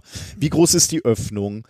Ähm, wie ist die Temperatur natürlich, die Außentemperatur äh, oder beziehungsweise die Temperatur der Luft äh, innen drin, wie, wie äh, äh, alles Mögliche. Aber es ist eben- also viel Voodoo dabei. es ist viel Voodoo dabei, aber, und das zeigen sie in diesem Paper auch mit Messung und, und auch Berechnung übrigens, also das ist ein wirklich äh, handfestes Ja, ich- Paper mit viel ich- äh, Modellierung. Ich scroll es gerade durch. Ähm, es ist Open Access Mhm. und verlinkt im Wikipedia-Artikel. Und auch natürlich in unseren Shownotes. Ja. Ähm, ähm, du findest, äh, äh, oder du, ähm, wa- was sie dann rausgefunden haben, ist, dass du in einem gewissen Temperaturbereich in der Lage bist, mit deinem äh, Natursektburschen äh, die Temperatur abzuschätzen. Und ich glaube, das ist natürlich schon wichtig, dass die diese ähm, äh, dass diese Teehaustierchen einigermaßen standardisiert sind oder du dein Teehaustierchen einigermaßen kennst. Ne? Also wenn, wenn du jetzt, also nicht jetzt bei diesem Touristen-Nap, äh, aber äh, wenn du jetzt, sagen wir mal, 1400 irgendwas mit so einem Teehaustierchen gearbeitet hast, wusstest du einfach, wie weit das strullt, wenn die, äh, wenn die Temperatur die richtige Temperatur hat. Ähm, und die Autoren in diesem äh, Paper sind jetzt sehr ähm, konservativ, würde ich mal sagen, und die sagen in dem Paper, dass die Genauigkeit dieser Teehaustierchen ausreicht, um eine Wassertemperatur von 100 Grad bis 60 Grad unterscheiden zu können. Was jetzt nicht äh, be- besonders äh, hoch ist, aber wie gesagt, ich glaube, die sind extrem ähm, konservativ. Äh, ich glaube, so ein Teeexperte war durchaus in der Lage, aus der Art und Weise, wie, wie sein Teehaustierchen gepinkelt hat, äh, äh, noch, ein bisschen mehr rauszulesen. Und das ist wohl offensichtlich, und das steht auch in dem Paper, ähm, wichtig, also dieser Temperaturbereich insbesondere wichtig, äh, um äh, bei diesem Teeaufguss äh, in einem Bereich zu sein, wo mehr oder weniger Antioxidanzmittel aus dem grünen Tee extrahiert werden. Also das scheint wohl dann so der Bereich zu sein, wo dann auch äh, ja, Relevanz hat, die Temperatur abschätzen zu können. Und wie gesagt, da muss man ja auch noch, noch mal hinweisen, zu einem Zeitpunkt, wo es keine Alternativen gab. Ne? Also Ja, ich, ich finde es schon stimmt, eigentlich eine schöne stimmt. Idee. Ne? Also Ja, Klar, das machst du Nett. jetzt nicht mehr, äh, jetzt, jetzt packst du das nicht in dein, dein Teekocher, sagt, du, du, du machst auf den Grad jetzt genau ist es dein. Touristen-Nap. Jetzt ist es absolut, genau. Ja. Aber ähm, ja. Mein Bruder, äh, also einer meiner Brüder, der Lehrer, ist ja auch Teetrinker. Mhm. Der trinkt tatsächlich relativ viel und gerne grünen Tee. Und dem habe ich zum Geburtstag mal einen Wasserkocher geschenkt, wo du die Temperatur einstellen kannst. Und er hat Also- sich wahrscheinlich gefreut, ne? Der hat sich tatsächlich gefreut, weil sonst hat er immer Wasser aufgekocht und das irgendwie äh, eine, äh, erfahrungsgemäß Zeit X stehen lassen Mhm, und dann ja. benutzt. Und jetzt konnte er einfach die Temperatur, die er haben wollte, einstellen und auf Start drücken. Ich glaube, das macht, beim- macht beim Tee halt wirklich auch einen Unterschied. Also sowohl geschmacklich als auch. Ich habe ähm, noch nie so, also ich finde, äh, grüner Tee ist nicht so meins. Vielleicht habe ich Ja. ihn auch immer nur falsch gemacht. ähm, Ging mir auch so, ja. Ging, ging mir auch so. Ich finde, äh, ich brauche ja so eine gewisse Textur in meinem Getränk. Ne? Also und, Ja. und beim, beim Kaffee, insbesondere trinke ich ja äh, sehr gerne Espresso, da hast du halt diese Dichte, ne? diese Textur, dieses cremige, ne? diese, Ja, diese deshalb trinke ich auch lieber Kaffee. und, und beim Tee habe ich halt immer das Gefühl, das ist wässrig, was im Sommer auch ganz okay ist, aber Ja. eben, äh, wenn ich so morgens jetzt ins Büro schlurf, dann habe ich halt lieber irgendwie dieses, ja, diese Dichte vom, vom Kaffee. Und das ist übrigens dann bei der Teezeremonie nochmal schlimmer. Da, da wird dann halt, dann halt auch gezeigt, wie toll der Tee ist, dadurch, dass du mehrere Aufgüsse machst, ne, diese Flushs. Äh, und ich weiß nicht, wie viel man da macht, sechs, sieben. Und das Zeug wird halt immer dünner, ne? Also, äh, das fängt schon zu dünn an für mich. Und dann, dann kommt der siebte Aufguss und ich schmecke gar nichts mehr. Und dann, dann wurde es halt immer darauf angewiesen, dass du jetzt ganz andere Nuancen feststellen kannst. Und ich habe halt immer nur noch gedacht, okay, das ist heißes Wasser, das bringt doch jetzt nichts mehr. Ja. Aber äh, ich bin halt auch kein Kenner. Also ich glaube, Teekenner ja. merken das dann schon. Ja, Ah, schönes Der- Experiment. den Hast du ein Video davon? ja, habe ich gemacht. Oh ja, das äh, gut, dass du das noch erwähnst. Ich habe gestern äh, ein Video davon aufgenommen und ich möchte wirklich sagen, es ist eines der verstörendsten Videos, die wir äh, innerhalb dieses Podcasts je erstellt haben äh, und äh, ich möchte anmerken, auch ich privat je erstellt ha- habe. Ich habe nämlich gestern Abend damit zugebracht, diesen kleinen Pipi-Boy zu filmen und insbesondere Close-ups von seinem Genital zu machen, wie er äh, uriniert. Äh, und das war schon sehr skurril. Ähm, und das Video ist entsprechend skurril geworden. Das lohnt wirklich, äh, da mal, auch wenn ihr sonst nicht diese Videos guckt, die wir äh, machen zu, dem, äh, zu den Experimenten, Guckt euch das mal ab, das, an. Das ist mir sehr gut gelungen, auch wenn ich. Schmeißen wir auf den, auf den YouTube-Kanal, oder? Auf jeden Fall YouTube und äh, ich hau's morgen auch bei Insta raus. Instagram. Okay, sehr schön. Ja, gut. Ähm, gut, dass du das noch gesagt hast. Ja, die- dieses verstörende Video war wirklich unglaublich für mich. Ich habe mich auch gestern wirklich ein bisschen komisch gefühlt, als ich von meiner Familie dabei beobachtet wurde, wie ich mit einem Makro-Objektiv äh, den Pipi-Boy gefilmt habe. Ich freue mich drauf, äh, ich will es mir auch angucken. Ich will, Eigentlich will ich den auch mal ausprobieren. Du, ich werde den, äh, du wirst ihn in die, in die Hände bekommen, weil wir ja eine liebe Tradition ähm, begründet haben, nämlich Stimmt. auf unseren Tour-Termin ähm, hauen wir ja China Gadgets raus. Stimmt. Und ähm, äh, jeweils einmal an einer Stelle in der Show kann sich jemand ein China Gadget ähm, verdienen. da, da wird auch wieder Zeit zum Nachfüllen in der Kiste. Och ne? ja, da sind schon wieder einige drin. Also äh, ich, ich schau da, hau da ja immer alles rein und den äh, Pipi Boy würde ich da auch reingeben, weil er ist ja zwar jetzt Experiment gewesen, aber irgendwie auch Shiner Gadget. Ja, aber sowas von. Also schade, dass ich, so- dass mir sowas noch nicht begegnet ist in meinen, äh, in den Shops. Deswegen kannst du den, äh, kannst du den auf jeden Fall sehen und natürlich auch für alle andere der Hinweis: Wir haben immer eine Kiste mit äh, mit ehemaligen Shiner Gadgets dabei. Also nach der Show gerne uns auch ansprechen, dann könnt ihr mal einen Blick in diese Schatztruhe werfen, falls Und da sind wundervolle Dinge dabei. Also der, der Pipi, also der Natursektbursche ist nur die Spitze, die Spitze des Eisbergs der Sinnlosigkeit. Aber nicht alles ist sinnlos. Manchmal sind es auch sehr nützliche Sachen. Wie heute. Oh, äh, du machst eine Überleitung. Äh, nicht direkt, da kommt ja noch Musik dazwischen. Genau, oder? ja. Machen wir erstmal ähm, ein bisschen Ich Musik. wollte nur vorbereiten. Äh, Das, stimmt, ne? ja, ja, ja, Ähm, genau. Äh, genau, wir kommen gleich zum, äh, zum China Gadget der heutigen Woche, aber wir machen noch Musik. Wir wurden nämlich, ähm, die wurde uns natürlich auch geschickt, wir sind nicht schuld, um das mal gleich vor, vorweg zu schicken. Schuld ist Jan, wenn ich das richtig lese. Genau, Jan ist diesmal schuld. Er hat uns nämlich etwas geschickt und zwar mit einer Mission.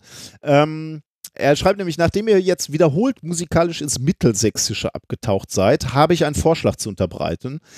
Ähm, wir hatten ja Musik ähm, von der TU Freiberg, du erinnerst dich, ähm, die Berg, Ah, Bergbau ja, ja, ja, ja. äh, Uni. Äh, und er schreibt, die Hochschule Mittweida teilt sich mit eben dieser TU Freiberg dasselbe Studentenwerk. Da es eine gewisse Rivalität zwischen den Hochschulen gibt, muss jetzt die Hochschule Mittweida mit einem Song nachziehen. Da die Medienfakultät relativ groß und prominent an der Hochschule ist, ist für ausreichend Material gesorgt. Und äh, jetzt kommt ein Lied äh, zum 150. Bestehen der Hochschule, wurde die erstellt was die Hochschule Mittweida zur ältesten Hochschule Deutschlands macht. Ja, keine Universität, nur eine Hochschule. Äh, und zwar wurde das erstellt von der Fakultät Medien. Und das ist wirklich gut. Der Von Song- Profis. von Profis. Und das sieht man auch, das muss ich gleich sagen. Der Song ist gut, muss man wirklich sagen. Und das Video ist auch super. Das ist so in der Tradition der One-Takes. Also laufen Leute durch, ähm, durch Kulissen und äh, äh, immer nur der Sänger bewegt sich, sagen wir mal, aber da stehen auch noch andere Männer, Menschen rum und das sieht super aus. Also ist wirklich gut gemacht, äh, gefällt mir und wirklich, äh, musikalisch auch schön. Also wenn ihr mal Zeit habt, der Link ist in den Shownotes, drückt da mal drauf. Muss sagen, mit weiter, gut gemacht. Weitermachen. oh Gott. oh Gott. Entschuldigung. Okay, aber jetzt hier wirklich Musik.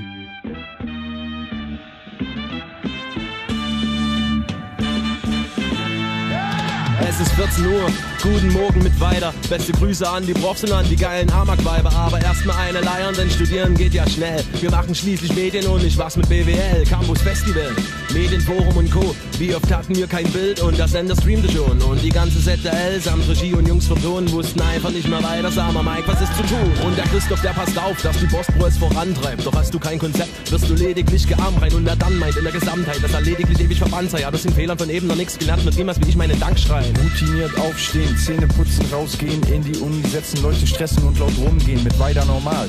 So läuft es hier, bis du merkst, verdammt, Uni beginnt nicht um vier, nein, eher acht. Oder zehn oder mal halb neun und jeder zweite Medienfuzzi hat von Amrein geträumt, warum auch nicht? Im Block hier der Babo, abgesehen von Haus 40, da hat Greim den Farbcode. In 150 Jahren ist so einiges passiert und wenn man reflektiert, sind auch wir gerade hier. Das ist doch was Gutes, also herzlichen Glückwunsch, ich melde mich zurück, wenn ich in 150 back Deutsche Rapper wollen vergleichen, was ist denn mit euch, Mann, okay? Wir haben den kleinsten in Deutschland. Ich red von Wellenlänge UKW. Das ist Radio mit weiter, Bruder, du verstehst. Du kannst es dir auch gerne mal im Livestream reinziehen. 99.3, nie ohne mein Team. Immer näher als nur nah am Geschehen. Und natürlich alles immer so lokal wie es geht. Das bedeutet dann dem Bürger auch mal Fragen zu gehen. Alles finanziert durch die HSMW. Alles Gute by the way, 150 Jahre. Und ein Sorry an die Profs, weil wir nie pünktlich waren. Ich hab Ah. ein Ticket in die Stadt der Mediengeister gebucht. Dann bin ich hier gelandet, hab nicht mehr weiter gesucht. Hier ist man nicht begabt, sondern offensichtlich gut. Captain so Zitat, offen auf voll zu. Ist man erst mal da, lässt die Stadt einem nicht mehr ganz heim. Der Club macht alles klar. Pfeffis und Brandwein, echt jetzt MW. Niemand ist gelangweilt. Guck mal, CF-Team, Hashtag gearmreint. ASP und Ronny TV. Du bist mit weiter, du bist der Baum. Man glaubt es kaum, aber hier wird man vernünftig. Alles gut auf die nächsten 150. 150 Jahre und drei davon gehören mir. Aus Dankbarkeit wird's mal Zeit, sich zu revanchieren. Also check das, MFG, HS mit weiter. Lass den Druck raus, weil ich bei Greim nie dabei war. Liebe Rika, danke für Tricast. Auf Five Shots sind bei mir nur Wodka und Tequila. Verkatert in Vorlesungen nur wegen dem Karma. Heute schreibe ich auf Jodel, dass ich's verplant hab. Ah, und ich besteh auf diese Nadler. Tamara, mach mal bitte kein Drama. Der XCF-Chef checkt doch mit Plan, weil wenn's mal klappt, wird halt wieder mal gearm rein. Und jeder, der jetzt sagt, die Stadt hat ihn gelangweilt, wird gebitslappt, bis nicht mal der Verstand bleibt. Alles astrein, die Stadt formt wie die Töpfer der sozialen Arbeit. Straight on fire. Schwarzer Palast, schwarze Fassade, schwarze Seele, alles endet begleitet von höllischen Engelstrompeten. Gib mir das Mic, ich reiße die Mauern ein mit Powerlines, Schwänze schweben am Haus vorbei. Oh shit, Stimmen in meinem Kopf hören nicht mehr auf. Deadline hier, die Guten werden immer als erstes verkauft. Deadline da, wo ist mein Kennedy? Mittelschule hoch weiter, Dank fürs Geschäft. Für die berauschenden Jahre, verschwommene Erinnerung, kaum bedauerte Tage, bedauernswerte Lage in so mancher Chefetage. Damit haben wir uns nichts mehr zu sagen, außer es war okay. Wenn ihr euch fragt, wer der Typ ist, der den Track basht, es ist dasselbe, der vom Club die Reifen wickeln lässt. Chorus fällt fette Gage, exponierte Lage, chill im Loft, oberste Etage. Ich höre die Leute sagen, die Stadt sei tot. Ich bin eine anderer Meinung, hier mein elftes Gebot. Eastside Germany, wir sind am Kommen, live Feelings, Flash Flows, mit weiter Feature Song, ah. Als ich vor sechs Jahren hier ankam, halb stark, ohne Bart, konnte keiner wissen, was ich anbahnt. An meine Studis, von München bis zur Reeperbahn, das ist meine Stadt, mit weiter, bis später Vor dann. den Häusern liegt der Kotzrest von der letzten Ost-West. Jede Woche zweimal, mir egal wie viel es kostet. Meine Freunde wollen Drunk Daten, aber müssen lang warten. Alle breit wie Landkarten, braucht wer meine Pfand. Trink mit Simply P und DJ Sugo, diesem Huso an der Bahn in Uso. Am nächsten Tag zu Host und ich meine nicht das Nest vom Adler, leider ohne mich, denn ich bin noch gestresst vom Kater. Studis fühlen sich krass und tun, als können sie Mann sein. Machen einen auf Roll, aber haben Angst vor Amrein. Ich weiß nicht genau, wann ich mal hier nicht breit war. Alles wegen dir, lieber HS mit weiter.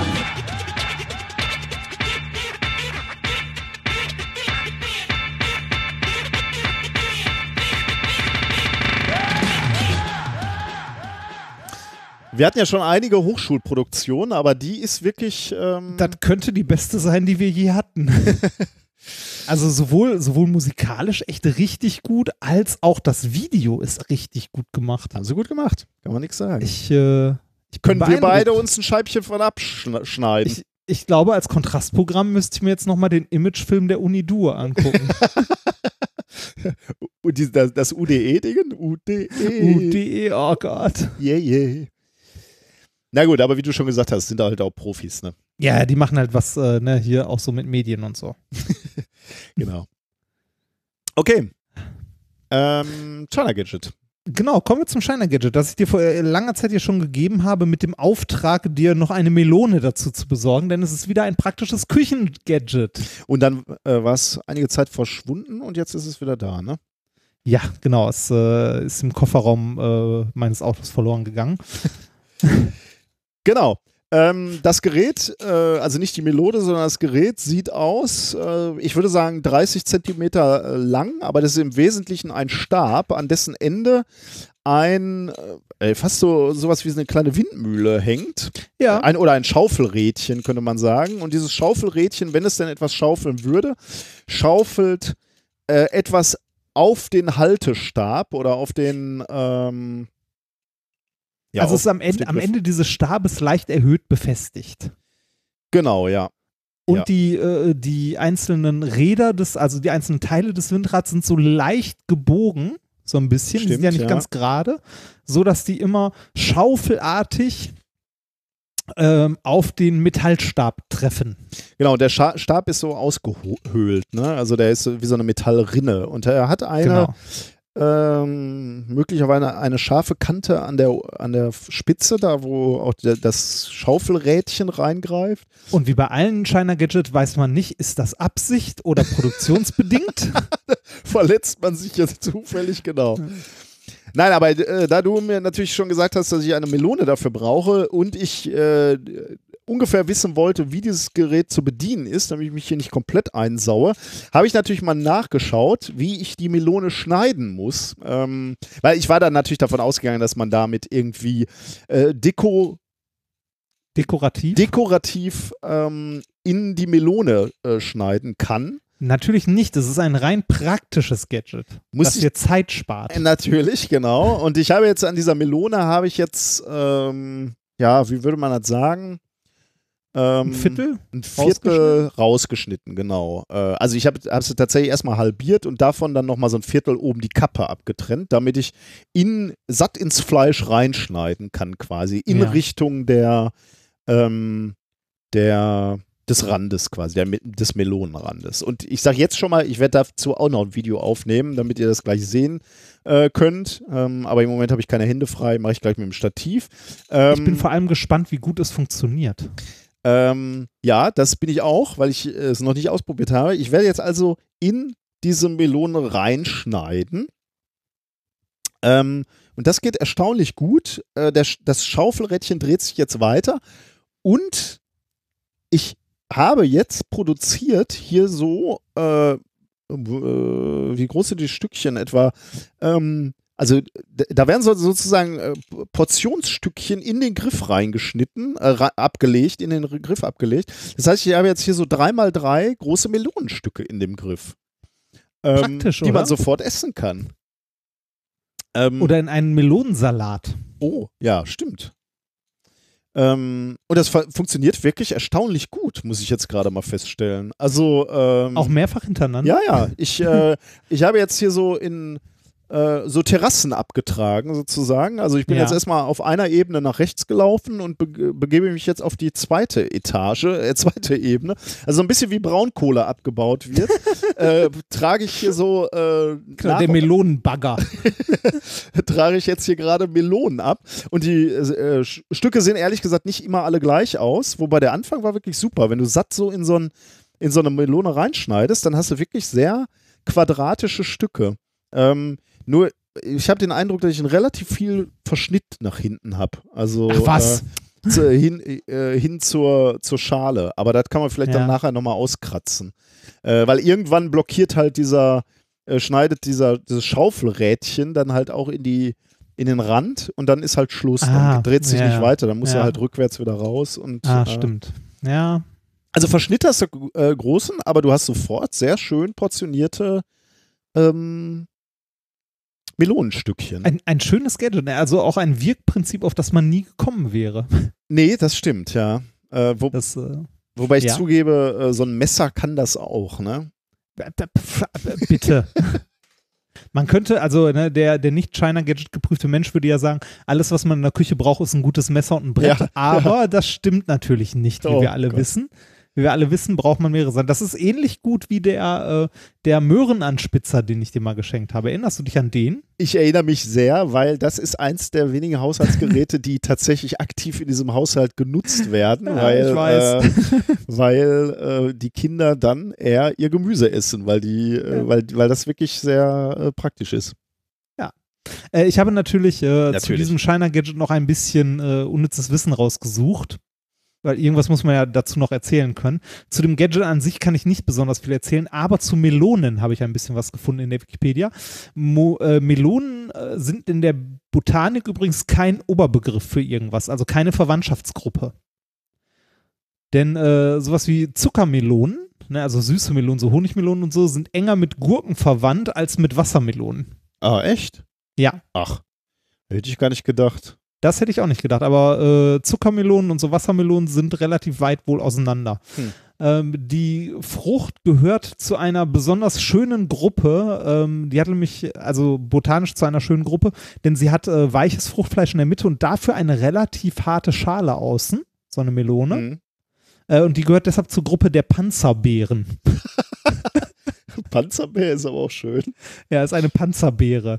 Äh, der größte Produzent von Wassermelonen ist übrigens China mit äh, 79 Millionen Tonnen im Jahr. Der nächstgrößere, also auf Platz 2, ist der Iran mit 4 Millionen Tonnen. Ja, echt? Iran? Ja.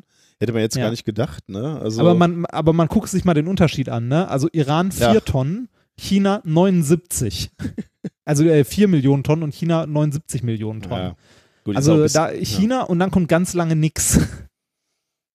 ich weiß nicht, vielleicht unterliege ich da auch im Vorurteil, aber ich hätte gesagt, Iran müsste sich da auch sogar schwer äh, tun, einfach so viel Wasser ranzuschaffen, damit Melonen überhaupt wachsen können. ne? Anscheinend nicht. Ja, offensichtlich nicht, ja. Melonen wurden äh, jetzt als der letzte Funfact ursprünglich auch nicht wegen ihrem Fruchtfleisch angebaut, das war nämlich sehr bitter in der Ursprungsform, sondern hauptsächlich wegen ihrer Kerne. Hm. Daraus kann man nämlich erstens äh, Brot backen, je nachdem aus was für äh, Melonenkern und ähm, die kann man auch als Arznei benutzen, die haben nämlich eine abführende Wirkung. Wobei heute kultivierte Wassermelonen ähm, äh, schon so weit sind, also dass es Arten gibt, die fast keine Kerne mehr enthalten. Ja, ich wollte gerade sagen, lustig, weil jetzt, jetzt würde man ja, würde, würde der Kunde ja eher zusehen, dass er eben nicht diese ganzen Kerne im Mund Ja. hat. Ne? Genau. Ja, das äh, so viel äh, unnützes Wissen zum Shiner-Gadget. Ähm, du bist mir sicherlich nicht böse, wenn ich gleich dieses Shiner-Gadget nochmal notdürftig reinigen werde und, also, und, und es dann in die Kiste der gebrauchten und zu verschenkenden Shiner-Gadgets integrieren werde. Nein, nicht. Da bin ich dir nicht böse. Siehste. Unsummen habe ich investiert. Unsummen. Ja, du wirst, äh, wirst einen Hörer oder eine Hörerin glücklich machen. Oder ja, das hoffe ich doch. nicht zwingend Hörerinnen, sondern möglicherweise auch nur äh, Besucherinnen unserer Show. Das äh, korreliert ja nicht immer. Okay, dann ähm, machen wir noch ein bisschen richtige Wissenschaft. Ne? Ja. Äh, kommen wir zum Thema Nummer drei mit dem Titel Lauf Forest Lauf. Ähm, ich bin ja ein, ein wenig äh, sportenthusiastisch enthusiastisch und äh, bin äh, interessiere mich auch für, sagen wir mal so, Trainingsgestaltung oder äh, ja, das, was überhaupt Körper in, äh, in, in der Lage sind zu, äh, zu leisten. Insbesondere ähm, habe ich, äh, hab, hab ich immer eine, eine große Faszination gehabt für Leistungslimit bei Sportveranstaltungen, bei Extremsportveranstaltungen, weil gerade solche Sportarten wie Ironman, also Triathlon ist ja hochinteressant, also wenn man sich angucken kann, wie, wie viel kann man äh, an einem Tag leisten, also das ist ja schon eine irrsinnige Energieleistung, so ein, so ein Ironman. Und äh, historisch bin ich ja auch ein großer äh, Anhänger bei allen Problemen der Tour de France, ähm, weil es wirklich auch interessant äh, zu sehen ist, wie so Körper darauf reagieren, drei Wochen lang so eine Höchstleistung zu bringen. Also bei der Tour de France, äh, mental wie physisch natürlich. Ähm, nach so einer Tour de France oder nach einer Grand Tour braucht so ein Körper einfach Ruhe. Du machst nicht nach der einen Tour sofort die nächste, äh, sondern du musst da eigentlich, eigentlich sage ich, weil ein paar Ausnahmetalente gibt es dann doch, äh, musst du erstmal relativ ähm, ausführlich äh, regenerieren. Etwas, was ich natürlich auch bei, bei dieser Fahrradtour da erlebt habe auf Mallorca, äh, wo ich so etwas länger gefahren bin. Da konnte ich einen Tag ja mal machen, aber ich hätte, den nächsten Tag hätte ich nicht wieder so viel fahren können. Also es gibt irgendwie so ein Limit, da, dass der Körper sagt, okay, ein Tag ist okay, da kannst du mal so auf Pump leben, arbeiten, aber einen zweiten, dritten Tag hintereinander nicht mehr. Ähm, und das geht nicht nur mir so, weil ich schlapp bin und nicht gut trainiert bin, sondern das geht auch den besten Sportlern so. Auf lange Distanz können sie nicht immer wieder Höchstleistungen bringen. Und deswegen haben sich äh, Wissenschaftler ge Ist das gefragt. ein, Hm? so ein Ausdauerproblem oder Genau, also du, kann, du kannst ja ist beispielsweise, äh, also du könntest zum Beispiel einen Triathlon könntest du, oder einen Ironman könntest du heute machen, ne? Also der du und ich jetzt nicht, aber äh, gibt es Athleten, die das können. Aber du kannst nicht an 100 Tagen aufeinanderfolgend immer einen Ironman machen. Da wird der Körper dann Ah, irgendwann okay, sagen, weil- da ist okay. dauerhaft lebst du da über deinem Limit sozusagen. Weil gelegentlich können mal so Reserven abgerufen Genau. werden und Mhm. Höchstleistungen, aber Genau. nicht, nicht auf Dauer. Genau. Und da ist halt die, die Frage, die, die man sich stellen kann, gibt es ein natürliches Limit, das äh, bestimmt, wie viel Energie wir auf Dauer maximal verbrennen können? Äh, und daran angeschlossen dann einfach auch die Frage, was ist das Limit, was wir in der Lage sind, auf Dauer leisten zu können? Also wie viel Energie kannst du ähm, auf Dauer ver verbrauchen oder äh, nutzen, wenn, wenn, wenn du so willst. Bei, bei, also warum die sich jetzt hier Sportler angeguckt haben, li liegt auf der Hand. Es gibt einfach eine gute Datenlage äh, und ähm, Sportler gehen halt immer gerne ans Leistungslimit. Deswegen sind diese Daten insbesondere spannend und deswegen ähm, geht es hier in diesem Paper jetzt erstmal um Sportler, aber das ist eigentlich eine sehr grundlegende, grundsätzliche Frage. Wo liegt das Leistungslimit von, von Menschen? Ähm, also die, diese Frage haben sie sich gestellt und deswegen haben sie sich ähm, verschiedene Forscher vom Hunter College in New York ähm, mal Sportler oder Ergebnisse von Sportlern angeguckt und zwar unter anderem vom härtesten Ausdauerrennen der Welt, nämlich dem Race Across the USA. Also Menschen, die die Strecke, und die Strecke sind 4800 Kilometer, zu Fuß zurücklegen. Diese Strecke geht von Huntington Beach in Kalifornien bis Washington, D.C. 4800 Kilometer lange Strecke, nonstop quasi, bedeutet, du musst über einen Zeitraum von 20 Wochen quasi jeden Tag einen Marathon laufen. Dann haben sie sich mal angeguckt, äh, haben sie sich Daten angeguckt von dem Rennen 2015 und haben sich den täglichen Energieverbrauch der Sportler angeschaut und haben dann auch noch zusätzlich andere bereits publizierte Daten genommen, beispielsweise eben genau von der Tour de France, über die ich gerade gesprochen habe. Da gibt es eben auch äh, eine ganz gute Datenlage, wo man sich angucken kann, okay, wie viel Energie haben die Sportler während der Tour de France verbraucht. Ähm, oder dann gab es auch irgendeinen Tracking-Wettlauf durch die Arktis, da, das haben sie sich etwas genauer angeguckt. Aber auch sowas wie Ironmans und so. Und dann stellst du halt fest, okay, Ironman, eine Ein-Tag-Veranstaltung, da kannst du halt an diesem einen Tag relativ viel Energie umsetzen. Bei der Tour de France, die geht drei Wochen, da dauert, da ist schon ein bisschen weniger, also über, über die ganze Zeit. Und bei diesem Race Across äh, the USA, ähm, was halt äh, 20 Wochen, ein halbes Jahr fast geht, da ist dieser dauerhafte Energieverbrauch eben nochmal geringer. Das haben sie sich angeguckt und publiziert in einem Paper, was sie genannt haben, Extreme Events Reveal an Elementary Limit on Sustained Maximum Human Energy Expenditure, äh, veröffentlicht in Science Advances, äh, 5. Juni 2019. Und da haben sie genau das gefunden und aufgetragen, was ich gerade gesagt habe, auch ein sehr, sehr schönes Diagramm, wo du genau das siehst. Je länger die Sportveranstaltung dauert, desto niedriger liegt ähm, der maximale Energieverbrauch, ähm, den die, die Sportler abrufen könnte. Und das läuft so, so einem Limit, so einem Grenzwert entgegen. Und dieser Grenzwert, der liegt äh, fern. Also, Ja. Hm, ja, sag mal. Äh, du, du sagst abrufen können. Äh, also je länger die Veranstaltung, desto geringer die maximale Leistung, die sie abrufen können. Genau. Hm? Oder? Ja, genau. Äh, können, oder, also können, um das äh, noch zu beenden, die Veranstaltung? Oder, äh, wahrscheinlich. oder, oder ist es einfach bei allen so, dass das sich so eingepegelt hat, äh, dass sie weniger abrufen, weil sie sonst nicht die gesamten Tage durchstehen würden? Äh, ich ich glaube, also es ist eine interessante Frage, die, glaube ich, in dem Paper nicht so beantwortet wird, aber ich glaube, das ist genau das Ergebnis, was dabei auch rauskommt. Also etwas anders formuliert sagen sie es dann auch als Ergebnis.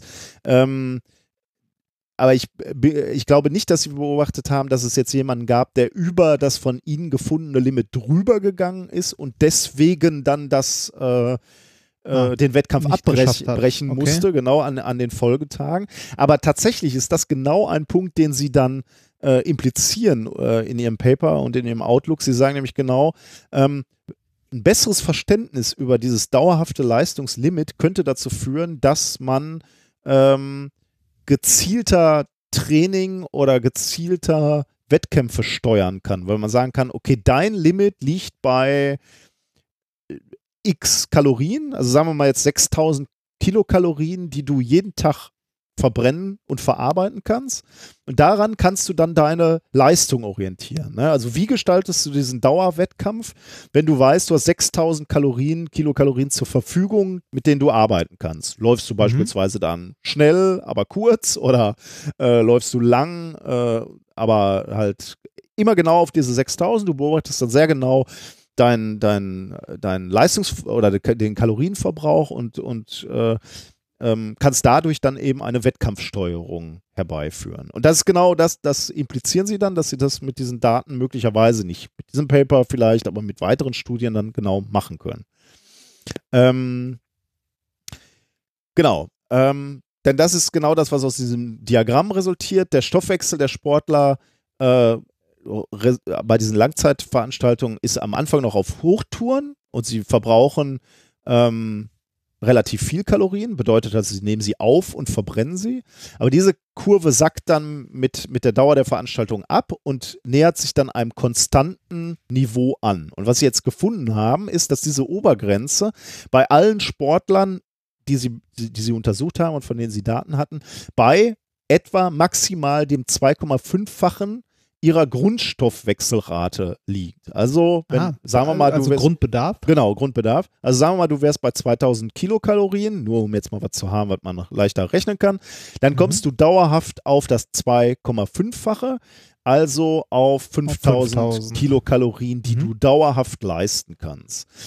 Und die Forscher sagen, sie haben keinen einzigen Fall gefunden, zumindest in den Daten, die sie sich jetzt angeguckt haben, wo, wo eine Leistungskurve über diese von ihnen gefundene Kurve hinausgegangen wäre. Ähm, also zumindest nicht in den Daten, die sie sich angeguckt haben.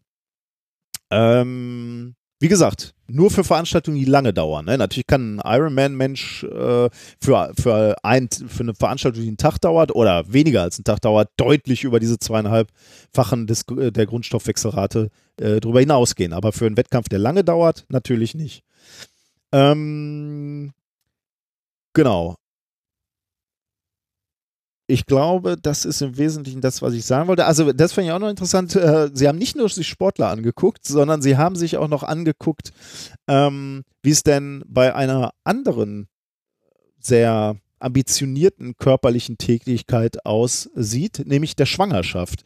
Sie haben sich angeguckt, wie ist eigentlich der Kalorienverbrauch oder der maximale Kalorienverbrauch bei Schwangerschaften. Und da haben sie auch festgestellt, dass auch da ähm, dieser äh, Wert von zweieinhalbfach nicht überschritten wird. Tatsächlich äh, ist er bei Schwangeren eher noch ein bisschen drunter, aber es war, ich, ich finde es interessant, auch das mal als Höchstleistungssport darzustellen. ne? Also äh, so eine Schwangerschaft ist halt auch kräftezehrend, weil du eben gerade äh, ein kleines Lebewesen, das, das wächst gerade in dir und das musst du natürlich auch versorgen und da muss, müssen eben auch Ressourcen und Energie für zur Verfügung gestellt werden in dem, in dem Körper und auch da bleibst du unter dieser, unter diesem ähm, physiologischen Limit von 2,5-fachem ähm, deiner, deines Grundstoff. Das ist interessant, dass es da so ein Limit gibt. Mhm. Also so, so ein generelles irgendwie.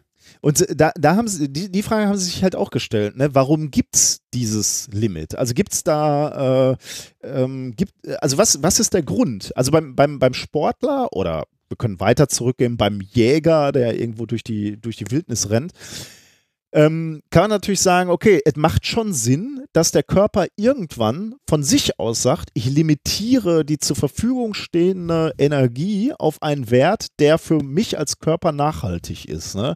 Denn du willst ja gerade nicht, dass sich einer so verausgabt, dass er eben nach zwei Wochen umfällt und tot ist, weil, weil er all seine Reserven aufgebraucht hat. Er kann es kurzfristig, aber eben nicht dauerhaft. Und ist, von daher ist es ein sehr, sehr interessanter und wichtiger, möglicherweise wichtiger, limitierender Faktor. Ähm, nicht nur für den Tour de France-Fahrer, nicht nur für den, für den Jäger und Sammler, der irgendwie lange Strecken unterwegs sein musste, sondern auch möglicherweise für äh, die, die werdende Mutter, die da gerade ein Baby äh, heranwachsen lässt. Denn dieses Baby soll ja auch nicht über alle Maße groß werden, sondern das soll auch kontinuierlich langsam im Körper wachsen. Und möglicherweise ist da auch ein Grund, warum es ein Limit für die zur Verfügung stehende Energie im Körper gibt.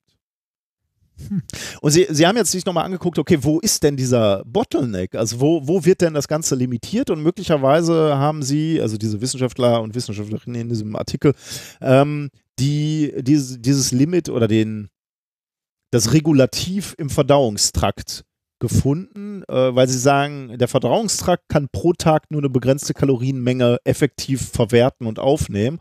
Und möglicherweise äh, liegt da der, der körperliche Ursprung dieser, ähm, dieses Energielimits. Aber ähm, das müssen sie noch weiter untersuchen. Das ist jetzt hier noch nicht äh, ähm, abschließend äh, ja, untersucht worden und dargestellt worden. Aber äh, man arbeitet dran. Aber ich fand es interessant, dass es so ein Limit gibt und dass es möglicherweise sogar einen guten Grund gibt, dass es, äh, dass es so ein, so ein Energielimit für uns gibt.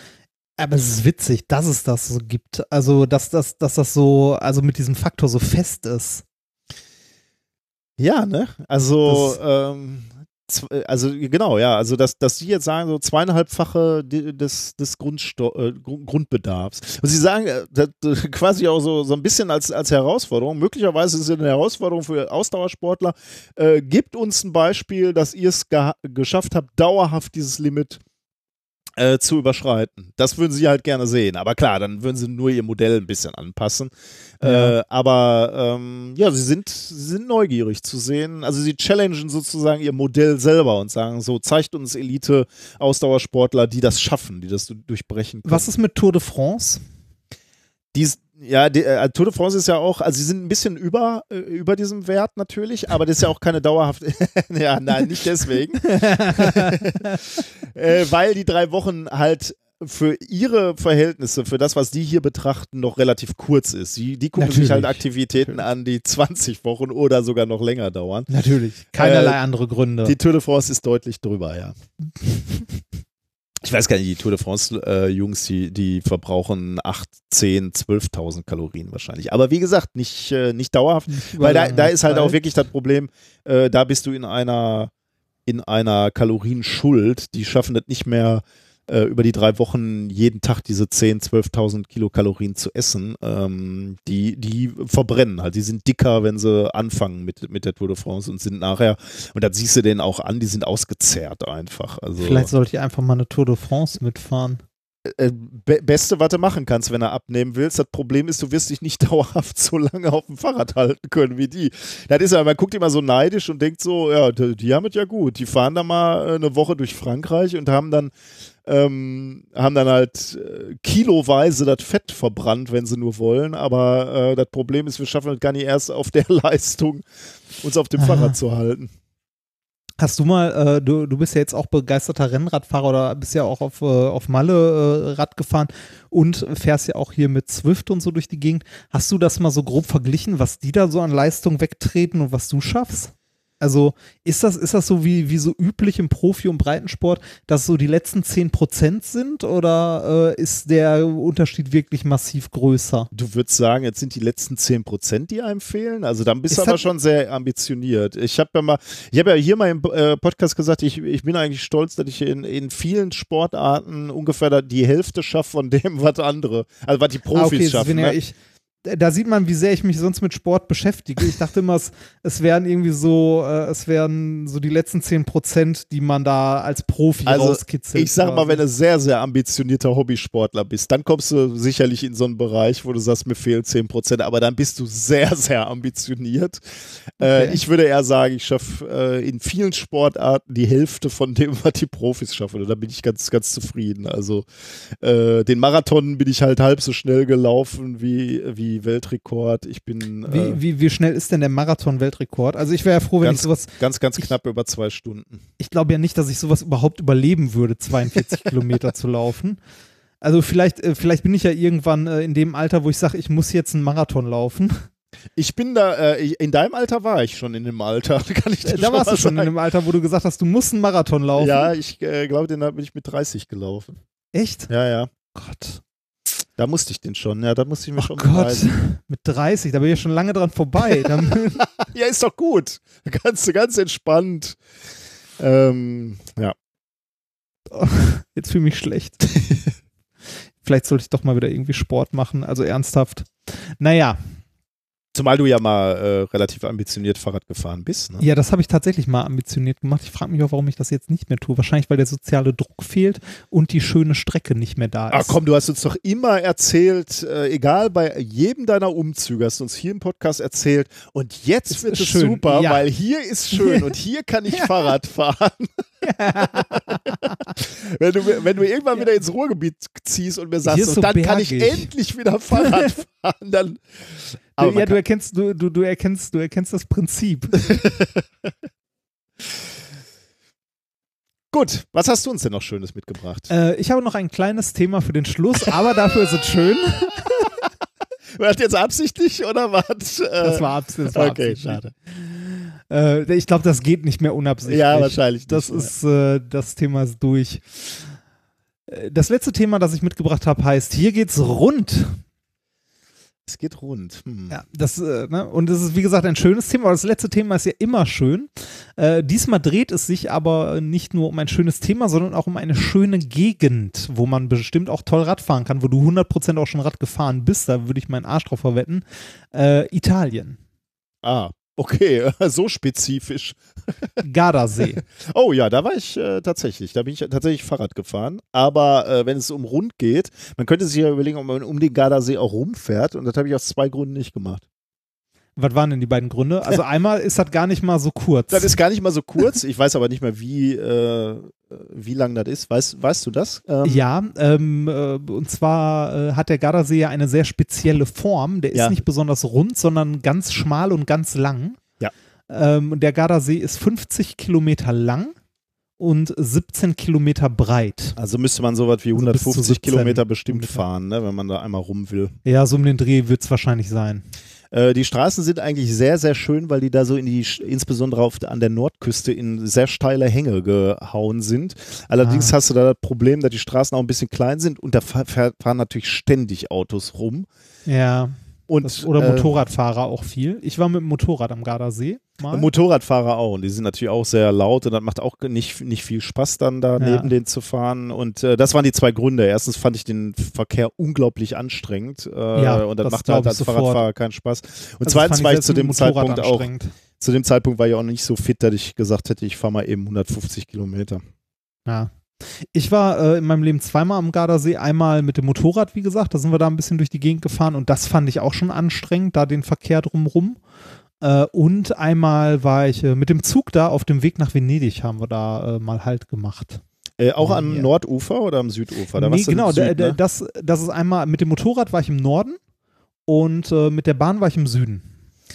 Ich äh, habe beides gesehen. Äh, die, ich muss ja schon sagen, äh, die, dieses Nordufer ist wirklich wunderschön. Und äh, da muss man wirklich sagen, aber natürlich auch touristisch ein bisschen überlaufen, je nachdem, wo man da ist. Aber der, das Schöne ist, dass da verschiedene äh, Orte sind und die sind aus meiner Sicht jetzt so ein bisschen äh, sportspezifisch. Also es gibt äh, einen Ort, der Ja, ähm, das kann ich so unterschreiben. äh, der, der fürs Windsurfen sehr beliebt ist. Dann gibt es äh, Arco, das ist äh, ein Örtchen, das sehr auf, auf Kletterer ausgelegt ist äh, und so weiter. Wir waren in der Nähe von, ich glaube, Trento oder so, da waren sehr viele äh, Mountainbiker unterwegs. Also da sind sehr, sehr viele Leute mit dem Mountainbike durch die Gegend ge ge gehämmert. äh, also ja, ähm, würde ich, würde ich auch sagen, je nachdem, wo man am Gardasee ist, ähm, als wir im Süden waren, äh, da waren wir im Südosten, äh, da war sehr viel so Strandurlaub quasi. Mhm. Also Familien mit irgendwie Tretboot und äh, ja, das, was man sich äh, in den äh, 70ern und 60ern unter Bella Italia ne, als Urlaub vorgestellt hat. Ja, das äh, sieht man auch äh, am Gardasee, finde ich, dass das äh, alles so ein bisschen Genau, man, man sieht so, dass das in den 60ern, 70ern groß war und jetzt so ein bisschen entweder noch diesen Charme hat oder die, diesen Charme nur in abgerockt noch hat. Äh, das ja, ist natürlich auch ja, so. also das, es, es war halt in den, in den 60er, 70er Jahren, wo, wo die Reisen noch nicht so weit gingen, war das halt so das Traumziel. Mhm, ja, ne? Das äh, habe ich auch bei meinen äh, bei meinen Verwandten, so der etwas älteren Generation immer gemerkt, wenn es da die große Fahrt war, war nach Italien zum Ah? Gardasee. Ne? Ja. Naja, ähm, abgesehen davon, dass der Gardasee ein netter Urlaubsort ist, ist der äh, tatsächlich in gewisser Weise wissenschaftlich interessant. Es gibt nämlich da ein Phänomen im und am Gardasee, das ähm, bisher einige Rätsel aufgegeben hat.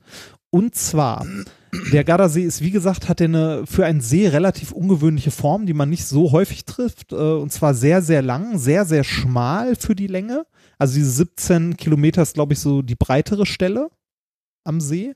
Ähm, der, der Gardasee an sich ist sehr schmal, sehr lang, oben sehr dünn und wird unten ein bisschen dicker. Mhm. Ja? Und der ist relativ, also an manchen Stellen relativ tief. Und zwar bis zu 350 Meter tief. Okay. Das ist schon ordentlich.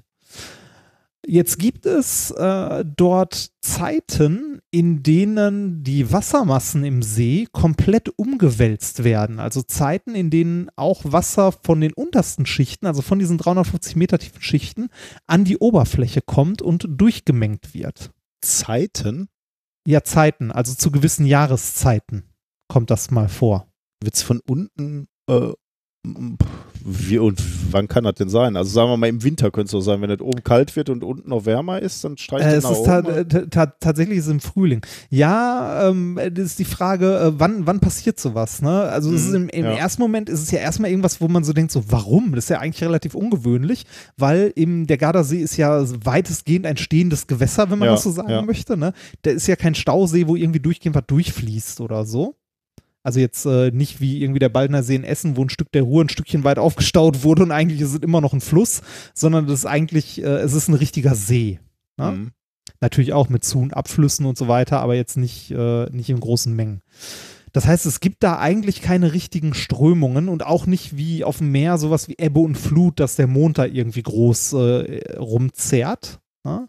Es ist im Wesentlichen ein großes stehendes Gewässer. Natürlich haben die Jahreszeiten in gewisser Weise Einfluss auf das Wasser, weil die Sonneneinstrahlung, wenn es im Sommer halt heißer wird, das führt zu einer Erwärmung der oberen Wasserschichten. Aber eine große Durchmischung gibt es da eigentlich nicht, weil warmes Wasser ist halt oben und bleibt oben. Mhm. Ne? Ja. Wenn es windig wird, wird das halt ein bisschen mal, ne, mal von A nach B geweht, aber das, das war es dann im besten Fall auch. Ne? Das reicht bei weitem nicht, um den ganzen See bis zu einer Tiefe von 350 Metern durchzumengen. Trotzdem passiert das aber gelegentlich. Und man war sich nicht ganz klar darüber, warum das passiert. Und äh, das haben sich ein paar Forscher jetzt mal ein bisschen, also sich in der Studie mal ein bisschen genauer angeguckt, weil die interessiert waren, warum es manchmal im Jahr zu diesen großen Wasserumwälzungen kommt, dass halt äh, selbst bis zu den tiefsten Tiefen des Sees Wasser durchgemengt wird und nach oben steigt aus diesen unteren, kälteren Wasserschichten. Wie misst man denn das überhaupt, das von unten äh? Das, äh, die haben äh, die Wassertemperatur gemessen an verschiedenen Orten im See und ähm, noch die Wetterdaten von verschiedenen Stationen drumherum. Also im Wesentlichen haben die es, glaube ich, anhand der Wassertemperatur ausgemacht. Okay. Dass kaltes Wasser halt von weit unten kommt. ja, okay. Also ähm, ich weiß nicht, ob man das auch noch an der Wasserzusammensetzung sieht. So genau habe ich das Paper tatsächlich nicht gelesen. Aber gehen wir mal davon aus, es gibt den Effekt, dass es Strömungen gibt, ähm, so ein, zweimal im Jahr, die den kompletten See umwälzen. Mhm. Warum gibt es die? Was ist denn die treibende Kraft dahinter? Tja, ich hätte jetzt halt Temperatur, aber ähm, Könnte man, ne, man könnte jetzt irgendwie von seismischer Aktivität oder sonst was ausgehen, ne? Oder irgendwie warme Quellen unten im See oder was weiß ich nicht was. Äh, aber das ist es nicht. Es ist tatsächlich etwas, das mit der Jahreszeit zusammenhängt. Und zwar unter anderem mit dem Wind auf dem See, äh, der mit einer anderen Kraft äh, zusammenspielt. Und zwar eine Kraft, die man erst nicht auf dem Schirm hat, weil man glaubt, dass die für so ein in Anführungszeichen kleines Gewässer keine Rolle spielt. Und zwar Ähm, ich lese mal den Titel des Papers vor, da kommt es im Grunde drin vor. Ähm, das Paper ist Open Access, erschienen in Scientific Reports und es sind Forscher aus den Niederlanden und natürlich Italien. Und zwar, der, äh, das Paper hat den Titel Importance of Planetary Rotation for Ventilation Process in Deep Elongated äh, Lakes. Evidence from Lake Garda, Italy. Also sag nochmal, äh, ja, ich äh, hatte den Anfang von dem Paper, sag, sag den Titel nochmal, die äh, Importance, of, ah, ja, genau. Importance of Planetary Rotation Das heißt, wir sprechen Ventilation von, Process. Das heißt, wir sprechen von äh, Corioliskraft oder? Richtig, genau. Hm. Wir reden von der Corioliskraft. Okay. Ja. Und zwar, äh, für die, die's, äh, für die von euch, die mit dem Begriff nichts anfangen können, Corioliskraft hatten wir auch schon mal in der Sendung, da hatten wir sogar schon mal ein Experiment der Woche zu.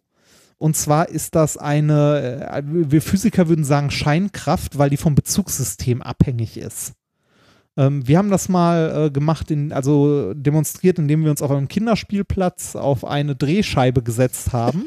Einer von uns eine Kamera in der Hand hatte und eine Wasserpistole und auf den anderen geschossen hat, der am, gegenüber in, am gegenüberliegenden Legende. Ende der Drehplatte saß. Ne? Absolut. Ähm, Legendär. legendär. Das Video findet man auch immer noch. Könnt ihr mal gucken. Ist noch in unserem YouTube-Kanal. Diese Drehung führt dazu, dass äh, der Wasserstrahl zur Seite gebogen wird. Und zwar entgegen der Drehrichtung. Das ähm, äh, ist, wenn man von oben auf die drehende Platte guckt, also von außerhalb der Platte, nicht besonders äh, verwunderlich, weil das Wasser in dem Moment, wo es die Wasserpistole verlässt, einfach einen geraden Weg weitermacht, aber die Platte sich ja weiter dreht. Das heißt, von jemandem, der von außen guckt, äh, macht jeder einzelne Wassertropfen eine geradlinige Bewegung über die Scheibe. Wenn man aber aus dem Bezugssystem der Scheibe guckt, dann gibt es eine Kraft, die den Wasserstrahl, also jeden einzelnen Tropfen, in eine Richtung drückt, und zwar entgegen der äh, Rotationsrichtung. Ja. Das nennt man die Corioliskraft. Äh, man nennt das Scheinkraft, weil die Bezugssystem abhängig ist. Also nur im, Bezug, im Bezugssystem, ich befinde mich auf der Platte und nehme die Platte als ruhend an, ähm, wirkt eine Kraft auf den Wasserstrahl. Wenn ich von außen aber gucke und die äh, Platte nicht ruht, sondern sich bewegt, dann existiert dort keine Kraft. Ja. So, ähm, aber Corioliskraft, äh, sagen wir einfach, das ist eine Kraft, die geradlinig bewegende Objekte äh, zu einer Seite ablenken kann. Die Corioliskraft sieht man auch sehr deutlich auf unserem Planeten, der sich ja dreht, in verschiedenen Phänomenen, zum Beispiel äh, bei Stürmen. Die, Was äh, die Luftmassen, die sich bei Stürmen geradlinig irgendwie von Norden nach Süden oder so bewegen würden, oder in eine andere Richtung werden durch die Corioliskraft, erfahren die auch eine Scheinkraft und werden abgelenkt. Das heißt, auf der Nordhalbkugel nach rechts, auf der Südhalbkugel nach links. Deshalb äh, drehen sich äh, Stürme auf der äh, Nordhalbkugel, wenn man sich so Satellitenbilder anguckt, nach rechts und auf der Südhalbkugel nach links. Mhm. Äh, es gab auch mal die Frage, ob äh, diese, also ob die Corioliskraft, die zugegebenerweise nicht sehr groß ist, also die bewegt zwar diese riesigen Luftmassen, ne, aber an sich ist die Corioliskraft eine sehr, sehr, sehr kleine Kraft. Es gab nämlich mal die Frage, ob der Strudel, der sich in einer, in einem Wasserbecken bildet, der geht ja auch immer in eine oder die andere Richtung, ob der auf der Nord- oder Südhalbkugel anders ist. Da gab es auch mal eine Simpsons-Folge zu. Mhm. Ja. Ähm, das haben sich auch diverse Leute mal angeguckt. Unter anderem äh, haben sich das ein paar YouTuber angeguckt. Äh, Veritasium hat dazu, glaube ich, mal ein sehr schönes Video gemacht. Äh, und das Ergebnis ist, äh, ja, rein physikalisch gesehen hat die Corioliskraft einen Einfluss auf die Drehrichtung solcher Wasserwirbel, praktisch aber nicht. Weil der Effekt so verschwindend gering ist, dass jede Unebenheit in dem Behälter mehr Wirkung hat als die Corioliskraft. Okay, aber, Also- aber dennoch, ähm, aber wenn, wenn das großskalig wird, also da hast du ja gerade selber Genau. gesagt, bei so Winden und so, dann sieht man Effekt. Okay, das genau, heißt, wenn es äh, groß genug ist, dann sieht man das. Man sieht es wohl auch, habe ich in der Wikipedia gelesen. Ähm, äh, oder man könnte es sehen bei Bahnstrecken, die Mhm. sehr geradlinig verlaufen, dass da das rechte, also je nach Halbkugel das rechte oder linke äh, Gleis ein bisschen mehr abgenutzt wird als das andere hm. Weil halt der Zug in die entsprechende Richtung gedrückt wird durch die Corioliskraft. Äh, das ist aber auch wieder ein Effekt, der im Gegensatz zu anderen Effekten wie Unebenheit der, äh, ne, der Strecke und ähnliches komplett zu vernachlässigen ist. Also ist jetzt sozusagen die Frage, ist der Gardasee schon groß genug, äh, Ja, um, genau. um etwas zu sehen? Aber dann habe ich natürlich die Frage, äh, für diese Corioliskraft brauche offensichtlich eine Struktur oder eine, eine Dynamik, die groß genug ist, aber eben auch eine Dynamik. Ne? Du brauchst irgendeine Bewegung. Ne? Das heißt, richtig. wir brauchen ja erstmal irgendwie, Wasser kann nur abgelenkt werden, wenn es eh schon irgendwie in Bewegung ist. Ne? Richtig, genau. So, und jetzt kommen wir zu, zu dem zweiten Spieler. Also der erste, äh, der bei der Durchmengen eine Rolle spielt, ist die Corioliskraft. Und der zweite, äh, der ist durch die geografische Lage des Sees ein bisschen bestimmt. Was haben wir denn im Norden des Gardasees? Äh, Berge. Richtig. Was kommt von Bergen? Kalte Luft. Luftströmung. Also generell Ah, Luftströmung Luft, kommt okay. halt von Ja. den Bergen. Ja, das heißt, stimmt. wenn, wenn Wind kommt, dann kommt der von Norden nach Süden oder von Süden nach, äh, ja doch von Norden nach Süden, also von den Bergen weg. Und zwar entlang der, Lang, äh, der Längsachse des Sees. Okay, ja. Also entlang der Hauptachse. Von Norden nach Süden, also den Mhm, See ja, entlang. ja. Wenn jetzt äh, Wind entlang der Hauptachse des Sees weht, also von Norden nach Süden, von den Bergen her, dann lenkt die Corioliskraft den Wind und damit auch das warme Wasser der Oberfläche, also an der Oberfläche des Sees, was ja von dem Wind bewegt wird, nach Westen ab. okay. als Westufer. Ja, ja. Dadurch gibt es über den kompletten See verteilt eine Querströmung zum Wind und zwar senkrecht zur Hauptachse. Das heißt, der, äh, der See geht lang von Norden nach Süden und es gibt eine Strömung da durch die Corioliskraft und durch den, also durch die Kombination von Corioliskraft und Wind von Osten nach Westen. Weil der Wind, äh, der abgelenkt wird, das Wasser auch mittreibt. Genau. Okay. An der Ja, Oberfläche. und, und die Corioliskraft auf das Wasser selbst auch Ja, ja, wirkt. dann- also ja, klar, das Wasser wird ja von Norden nach Süden äh, durch den Ach so, Wind ja, ja, ja, bewegt richtig, und die okay. Corioliskraft Ja, selbst ja. wirkt auch auf die Wassermassen. Okay, hm, Ja? Äh, diese Strömung sorgt dafür, dass das Wasser, warme Oberflächenwasser an die Westküste des Sees gedrückt wird. Und äh, der See ist ja, wie gesagt, sehr schmal und sehr lang. Das heißt, Mhm. es ist viel Wasser, das an die Westküste gedrückt wird. Die Der Effekt ist recht hin, groß. natürlich. Ne? Genau. Und dadurch, dass das warme Wasser an die Westküste gedrückt wird, entsteht äh, ein Temperaturgradient, sodass im äh, Osten, also an der Ostküste, kaltes Wasser aus den tieferen äh, Regionen aufsteigt. Äh, hast du da mal eine, äh, eine Zahl? Also wie, wie viel kälter jetzt die Ostküste vom Wasser her ist? Ist das Äh, touristisch relevant? Ich Nein, das, Okay, warte mal, ja. nee, das, das, das sind ein paar Grad, ich muss mal gerade gucken. Ja, ein In paar dem- Grad finde ich jetzt schon krass. Also, Ja, ich, äh, wo habe ich denn das Paper? Das, warte mal, ich habe doch den Link in die Shownotes geworfen. Da war ein, äh, du kannst ja vielleicht auch mal öffnen. Äh, hier geht's rund, das Nature Paper. Mhm. Ähm, da sind Bilder von der Temperaturverteilung ein bisschen. Äh, das ist die Tiefe und irgendwo weiter unten war auch eine Temperaturverteilung entlang des Sees, genau. Äh, guck mal, Figure 4, also Bild Nummer 4. Mhm. Und da haben wir Temperaturgradienten von, äh, was sind das? Das sind 9 Grad. Nee, ist nicht viel. Ist vielleicht, ist nicht ganz ein Grad. ja, gut, äh, aber da habe ich jetzt auch ehrlich gesagt nicht mit mehr gerechnet. Aber das ist doch schon mal Ja. gut. Also, ne, Ist nicht, ist nicht ganz ein Grad, aber sehr deutlich. Also man sieht, äh, wenn du dir, falls du das jetzt gerade offen hast, man ah, sieht sehr spannend, deutlich. Ja. Das, sind so, das ist so eine Cr- Cross-Section, ne? Wie, wie Ja, genau, so eine Cross-Section-View von dem See. Und äh, da sieht man sehr deutlich, dass im Westen das ganze warme Wasser an, also an den, äh, ans Ufer gedrückt wird Mhm. und dadurch im Osten ähm, halt das kalte Wasser von unten nach oben strömt. Und in, also zu bestimmten Jahreszeiten, wenn das Wasser generell kälter, also ein bisschen kälter ist, so im Frühling, dann reicht dieser kleine Temperaturunterschied und die Kombination aus Corioliskraft und Wind tatsächlich, um äh, bis in die Tiefen von 350 Metern runter Strömung zu verursachen. Mhm. Und äh, die Forscher in dem Paper hier haben, wenn du dir äh, Bild Nummer 4, also Figure 4 mal anguckst, äh, eine kleine Simulation gemacht. Also das, was du dort siehst, sind äh, Simulationsdaten. Hm. Ähm, und zwar einmal mit Corioliskraft auf der linken Seite und einmal ohne auf der rechten Seite. Mhm. Und da sieht man, dass dieser Effekt dieser äh, Querströmung an die West, also an den Westrand des Sees, nur mit Corioliskraft zustande Mhm. kommt. Ohne ist dieser Temperaturgradient von äh, West nach Ost nicht vorhanden. Mhm. Also nicht mal nicht so stark ausgeprägt, sondern gar nicht vorhanden, weil das Wasser einfach nur von, äh, von Norden nach Süden geweht wird. Das sieht man auch in den Bildern da drunter, wo man so, ein, äh, so eine Luftaufnahme quasi sieht. Also das obere ist ein Cross-Section, darunter eine Luftaufnahme.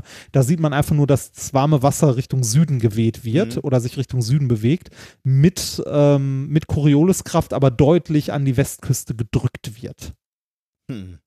Und genau das ist der Grund, warum es äh, an manchen, also zu manchen Jahreszeiten, wenn äh, alle Parameter stimmen, also auch die Temperatur des Sees und so, zu einer kompletten Umwälzung des Sees kommt. Und das ist ein Effekt, den man bisher überhaupt nicht berücksichtigt hat, wenn man sich äh, große Gewässer angeguckt hat.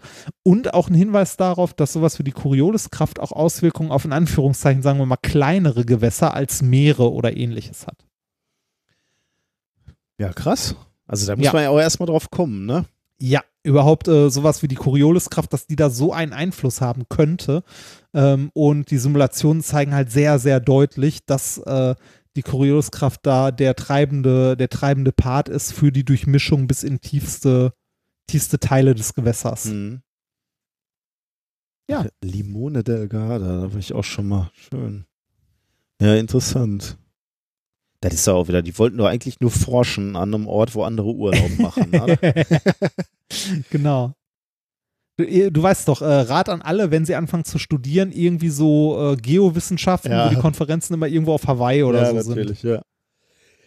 Ja, ja. Ja, schön, spannend. Äh, schöne Physik, ne? In so einem See. Schade. Ja, Da, fand äh, ich auch. Fand ich auch spannend, Ich dass glaube, man meine, äh, meine Urlaube am Gardasee sind erstmal erledigt. Ähm, hat ein bisschen was von, äh, finde ich auch wieder so von, äh, von Alltagsphysik. Also so Physik, äh, Könnte man halt die man im Alltag findet. Könnte man in einem Buch verarbeiten, wenn man denn eins schreiben würde. Ja, stimmt, ja. Oder einfach angeben, wenn man da sitzt in Limone und sich irgendwie ein Prosecco reintut oder was auch man auch immer da Ja. trinkt, wenn man nicht zum Sport Genau. machen da ist. Wusstet ihr übrigens, Ja, sich als. Klugscheißer unbeliebt machen? Dass es hier auf dieser Seite in Limone ein Grad wärmer im Wasser ist als drüben. Ja, cool. Dann äh, haben wir das Thema auch erledigt. Yep. Und wir können die Frage stellen, was wir denn heute gelernt haben. Bestimmt viel. Dafür muss ich jetzt die Sendungsnotizen wieder aufmachen. äh, und ich finde den Tab nicht. Ah, so, wir haben gelernt, dass die Universität Duisburg-Essen die beste Uni, die wir in Duisburg und Essen haben, ähm, ähm, Diamant auf sehr, sehr kleinen äh, Skalen ähm, manipulieren kann, also schneiden kann mit Ätzen und Wasser. Du, sprichst heute so, äh, so positiv von unserer Universität. Ich frage mich, woran das liegt. Vielleicht habe ich mich da auch beworben auf eine Stelle, die letztens ausgeschrieben war. Kleines Fähnchen im Wind. Warten wir mal ab. Wenn ich da genommen werden sollte, werden wir nur noch Lobpreisen. Es ist eine wirklich schöne Stelle, auf die ich mich beworben habe. Ähm, äh, du, du weißt ja welche und äh, äh, La lass uns nicht drüber sprechen. Nicht, dass du Konkurrenz Nein. kriegst. Nein, nein, Aber du nein. bist ja nicht. äh, Schauen wir mal. ähm, du hast uns erklärt, wie möglicherweise bald Blut aufbereitet werden kann, damit wir mehr von dem guten Blut haben, nämlich der Blutgruppe 0. Mhm. Ähm, und äh, du hast uns noch beigebracht, dass ich zum Beispiel pro Tag, ähm, also pro Ausdauer Sport-Event ungefähr 5000, also mindestens 5000 Kilokalorien. An die Grenze solltest du unbedingt gehen. Also Ja. äh, in die Richtung solltest du gucken, ja. Ja, da ist, äh, ne, da muss ich hin. Da musst du hin, ja, genau. Ähm, und du, ähm, äh, Quatsch, äh, ja doch, du hast uns gezeigt, ähm, warum es eine Strömung im, oder eine der Strömungen, hast du uns erklärt, die, die es, nee, wahrscheinlich die treiben, ne? Wenn Ich, Ja, ich irgendwie viel mehr schon. strömt da ja offensichtlich nicht. Ähm, äh, woher die Strömung im Gardasee kommt. Gut.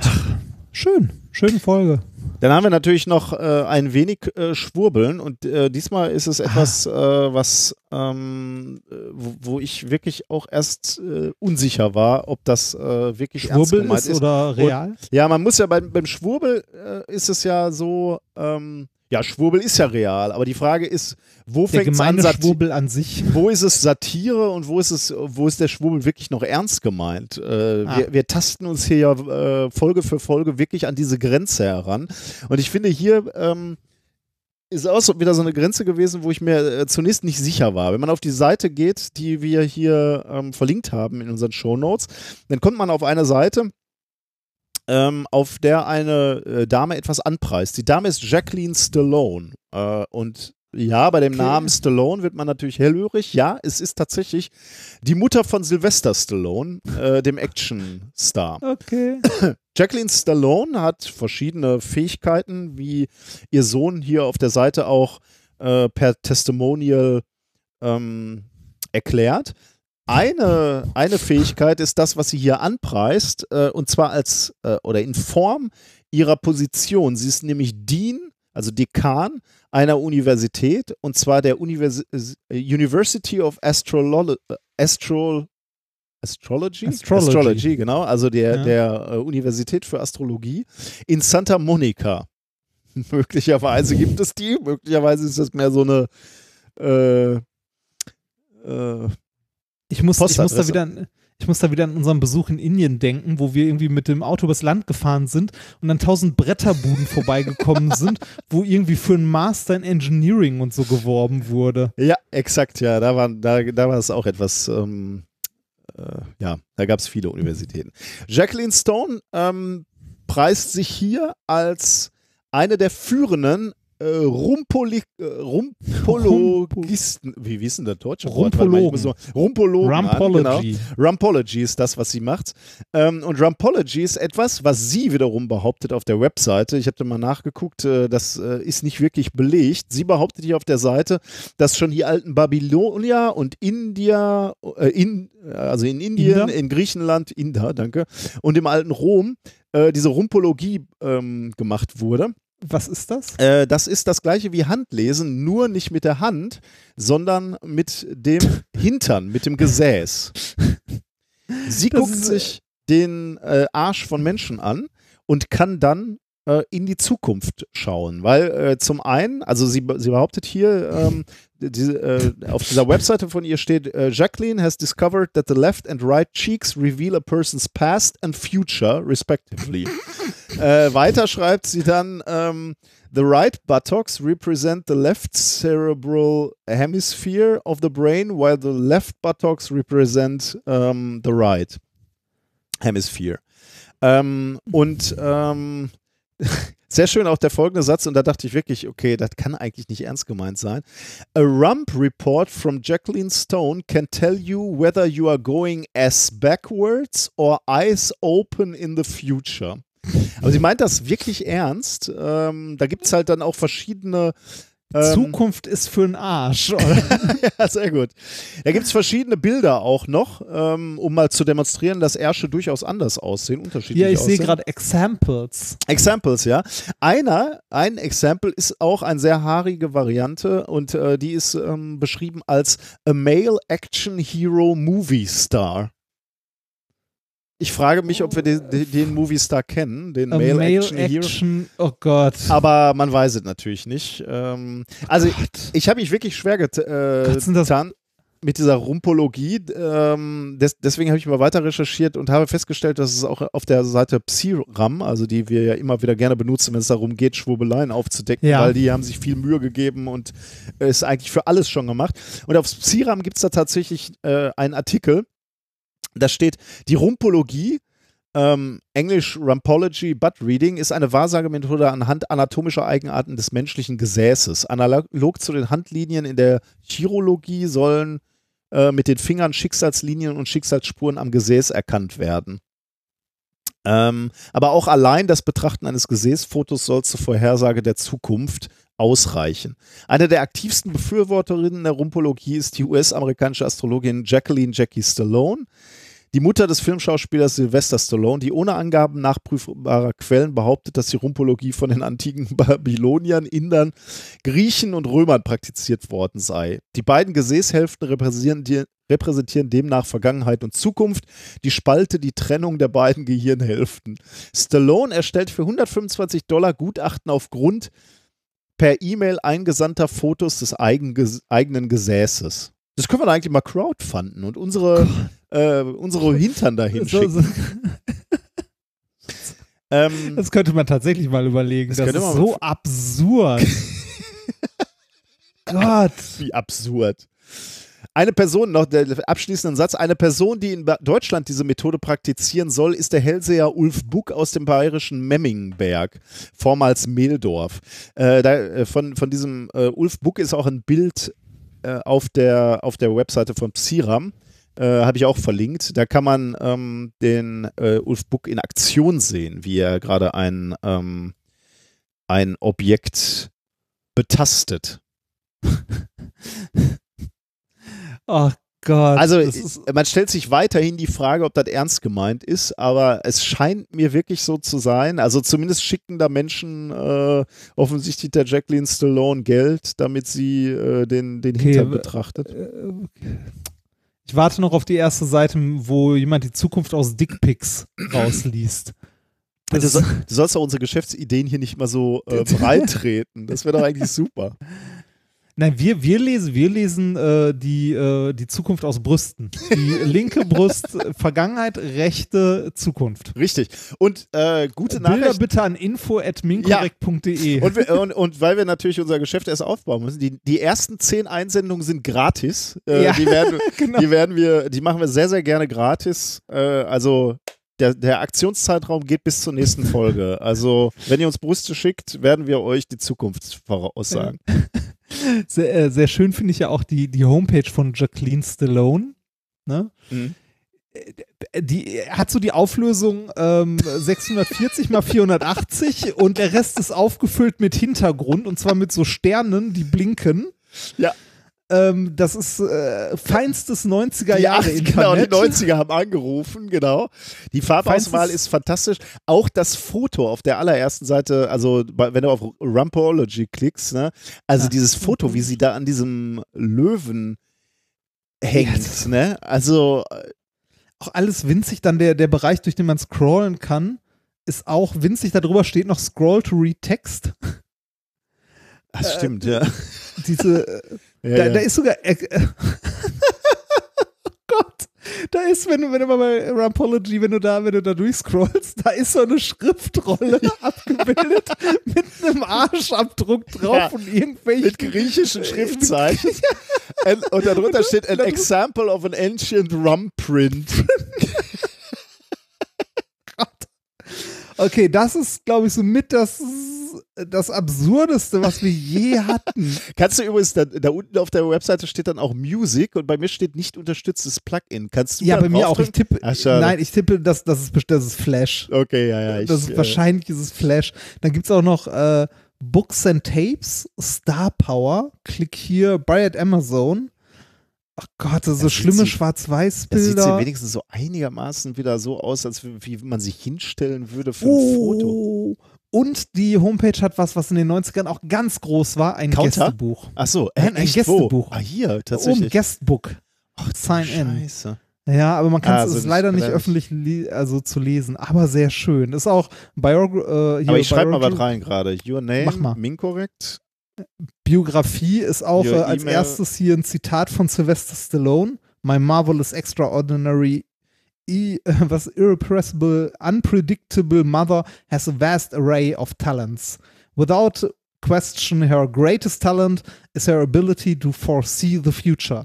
She has successfully predicted every major event in my life through her un, uh, uncanny mastery uh, of the ancient art of astrology. Was schreibe ich ihr denn jetzt in, ins Gästebuch? Ähm, Ich weiß nicht. fällt uns was ein? Sie hat bei äh, Dr. Mark Edmund Jones gelehrt, übrigens. Also sie hat gelehrt. Gelernt. Aber hier, Gelernt. äh, klick, klick mal auf University of Astrology. Hast du da schon drauf geklickt? Ja, da- was du, Oben tell it ist like auch- it is. Äh, da ist nämlich auch so ein schönes, äh, da, da steht dann halt auch, dass sie der Dekan ist, ne? Dean of University of Astrology. Und da ist halt auch so ein Gebäude, so ein ganz äh, äh, altehrwürdiges Türmchen, wie so ein, wie so ein, wie man das auf so einer englischen Universität erwarten würde. Aber ich bin mir nicht ganz sicher, ähm, ob da auch wirklich die Universität drin ist. Alter, das kann man sich eigentlich mal angucken. Gibt es hier eine Da ist Adresse? noch mehr. Da ist noch mehr. Da ist ein Link zu einem Video. Die, hat, die Frau hat einen YouTube-Channel. Echt? Ja. Hier unten, ne? Oh Gott. Ich, ich, oh. warte mal, ich, ich schicke schick Ja, dir mal den Link. schon, ja. Ach, hast du, hör dir die Musik mal an, die startet, wenn du das Video von ihr startet. Astrology äh, and the Presidents, Jacqueline Stallone. Ach du. Schön, Astrology oder? and the Presidents. Ähm, ach du Scheiße. Oh Gott. Gott. Ja gut, da kann sie ja nichts für. Oh Gott, aber die sitzt in so einem goldenen Ja. Fummel da auf ihrer goldenen Couch. Oh ja, aber ja gut, okay. Schön Stars and Stripes Forever. ja, ist hart. Äh, klickt euch mal durch die Homepage durch. Ist, äh, würde ich sagen, äh, eine Mischung aus hart und hart unterhaltsam. Das stimmt, ja. Ich guck gerade mal, ob die. Also sagen wir so, Hochschule mit Weida war da deutlich weiter vorne. Ja, ganz andere Liga. Naja, gut. Haben wir das. Ähm, Ja. Dann sind wir, glaube ich, durch. Mal gucken, ob wir das in der nächsten Woche auch noch wieder. Äh, aber die Rumpologie, ne? Also, wenn man mal wieder. Ähm, wenn man sich näher kommen will, so beim zweiten, dritten äh, Date, vielleicht mal ein Versuch wert, zu sagen, äh, ich bin Rumpologe. Das, das klingt nach einem Pornodialog. So, ich bin Rumpologe, dürfte ich mal ihren Hintern untersuchen? Ist es dann eigentlich der Rumpologe oder der Rumpfologe? Ich weiß es nicht. Ich fürchte, der Rumpologe, aber die, äh, das klingt schon nicht sexy, oder? Also Sterndeuterei klingt ja noch irgendwie nach mehr, aber Rumpologie klingt schon so nach äh, Klingt Untergeschoss. zumindest nach einer Wissenschaft. aber hallo. Gut. Ähm, sind wir durch. Sind wir durch. Äh, haben wir noch äh, Hausmeisterei diesmal? Ich, äh, Im Moment. Ähm, ich überlege gerade, ich glaube nicht. Also, dass wir nochmal hinweisen können auf unsere Termine äh, Ende des Jahres. Ne? Wir ähm, arbeiten, oder wir, wir werden ja wieder äh, Tourtermine haben Genau. und äh, wir freuen uns schon darauf, euch zu sehen. Wir kommen diesmal auch in eure Nähe, wie ihr Ja, äh, sehen wir sind noch könnt. ein bisschen unterwegs. Äh, wir werden irgendwo ähm, bei euch in der Nähe sein. Das wird die letzte Gelegenheit sein, diese äh, Tour, dieses, dieses Programm, zu Programm sehen. zu so. sehen, Äh, genau. Danach ähm, Machen wir was anderes. machen wir wahrscheinlich was anderes, wenn, wenn das jetzt nicht zu enttäuschend wird am Oh, Ende. die, die wollten wir doch erst rausholen, wenn es richtig knapp wird. Erst dann die Mitleidstour. Genau, wenn keiner mehr kommt. Gut, aber sonst haben wir, glaube ich, nichts, ne? Keine Termine. Nee, also, dann, also du, bist, äh, du bist heute, wenn die Folge rauskommt. Genau, heute Abend Leipzig. in, in Leipzig. Ich hoffe, dass ich das äh, jetzt gleich noch schaffe, die äh, Folge äh, rauszuhauen. Also beziehungsweise morgen, Vorzubereiten, morgen, ne? Ja, morgen sehr, sehr früh. Vielleicht kommen die Shownotes ein bisschen später, weil ich äh, morgen, wie gesagt, um neun in Mannheim sein muss und danach direkt nach Leipzig weiterfahre. Ich weiß nicht, wie es mit dem Internet in der Bahn aussieht. Du hast ja jetzt auch noch ein klein bisschen Zeit. Zum Ja, ja, dafür- Vielleicht kannst du schon ein bisschen was vorbereiten. Ich schau mal. Okay. Ähm, dann war das äh, die Folge 145. 145 von mir, korrekt? Vom 18.06.2019. Und wir verabschieden uns und zwar mit einem Experiment insofern, äh, als dass ich, ich habe mein Arbeitszimmer ein bisschen aufgeräumt und ich, äh, mir ist wieder was in die Hände gefallen, was uns eine liebe Hörerin gegeben hat, nämlich Melanie. Äh, die hat mir nämlich mal ein, eine CD in die Hand gedrückt. Ähm, und diese CD ähm, beinhaltet Musik. Äh, und zwar von 2007, steht da zumindest drauf auf der CD. Und da steht noch etwas, nämlich Europa-Songgruppe NBS Wissenschaftsrock'n'Roll. Und sie hat gesagt, das ist Musik, die, die sie gemacht hat äh, und die wir gerne in der Sendung spielen dürfen. Und davon werde ich jetzt. Ich habe, wie gesagt, noch nie reingehört. Ich habe hab die gerade wiedergefunden. Äh, ich wollte die, Irgendwas von Spielen. ich werde irgendwas davon spielen.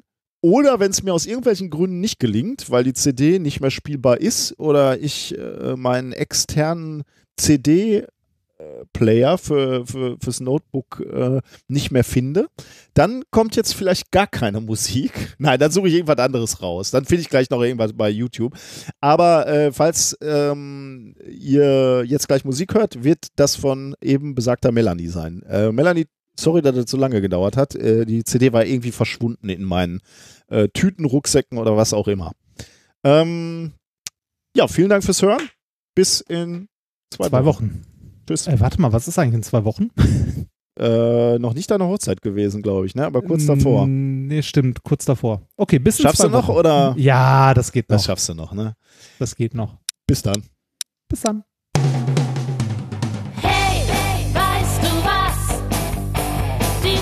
Hey,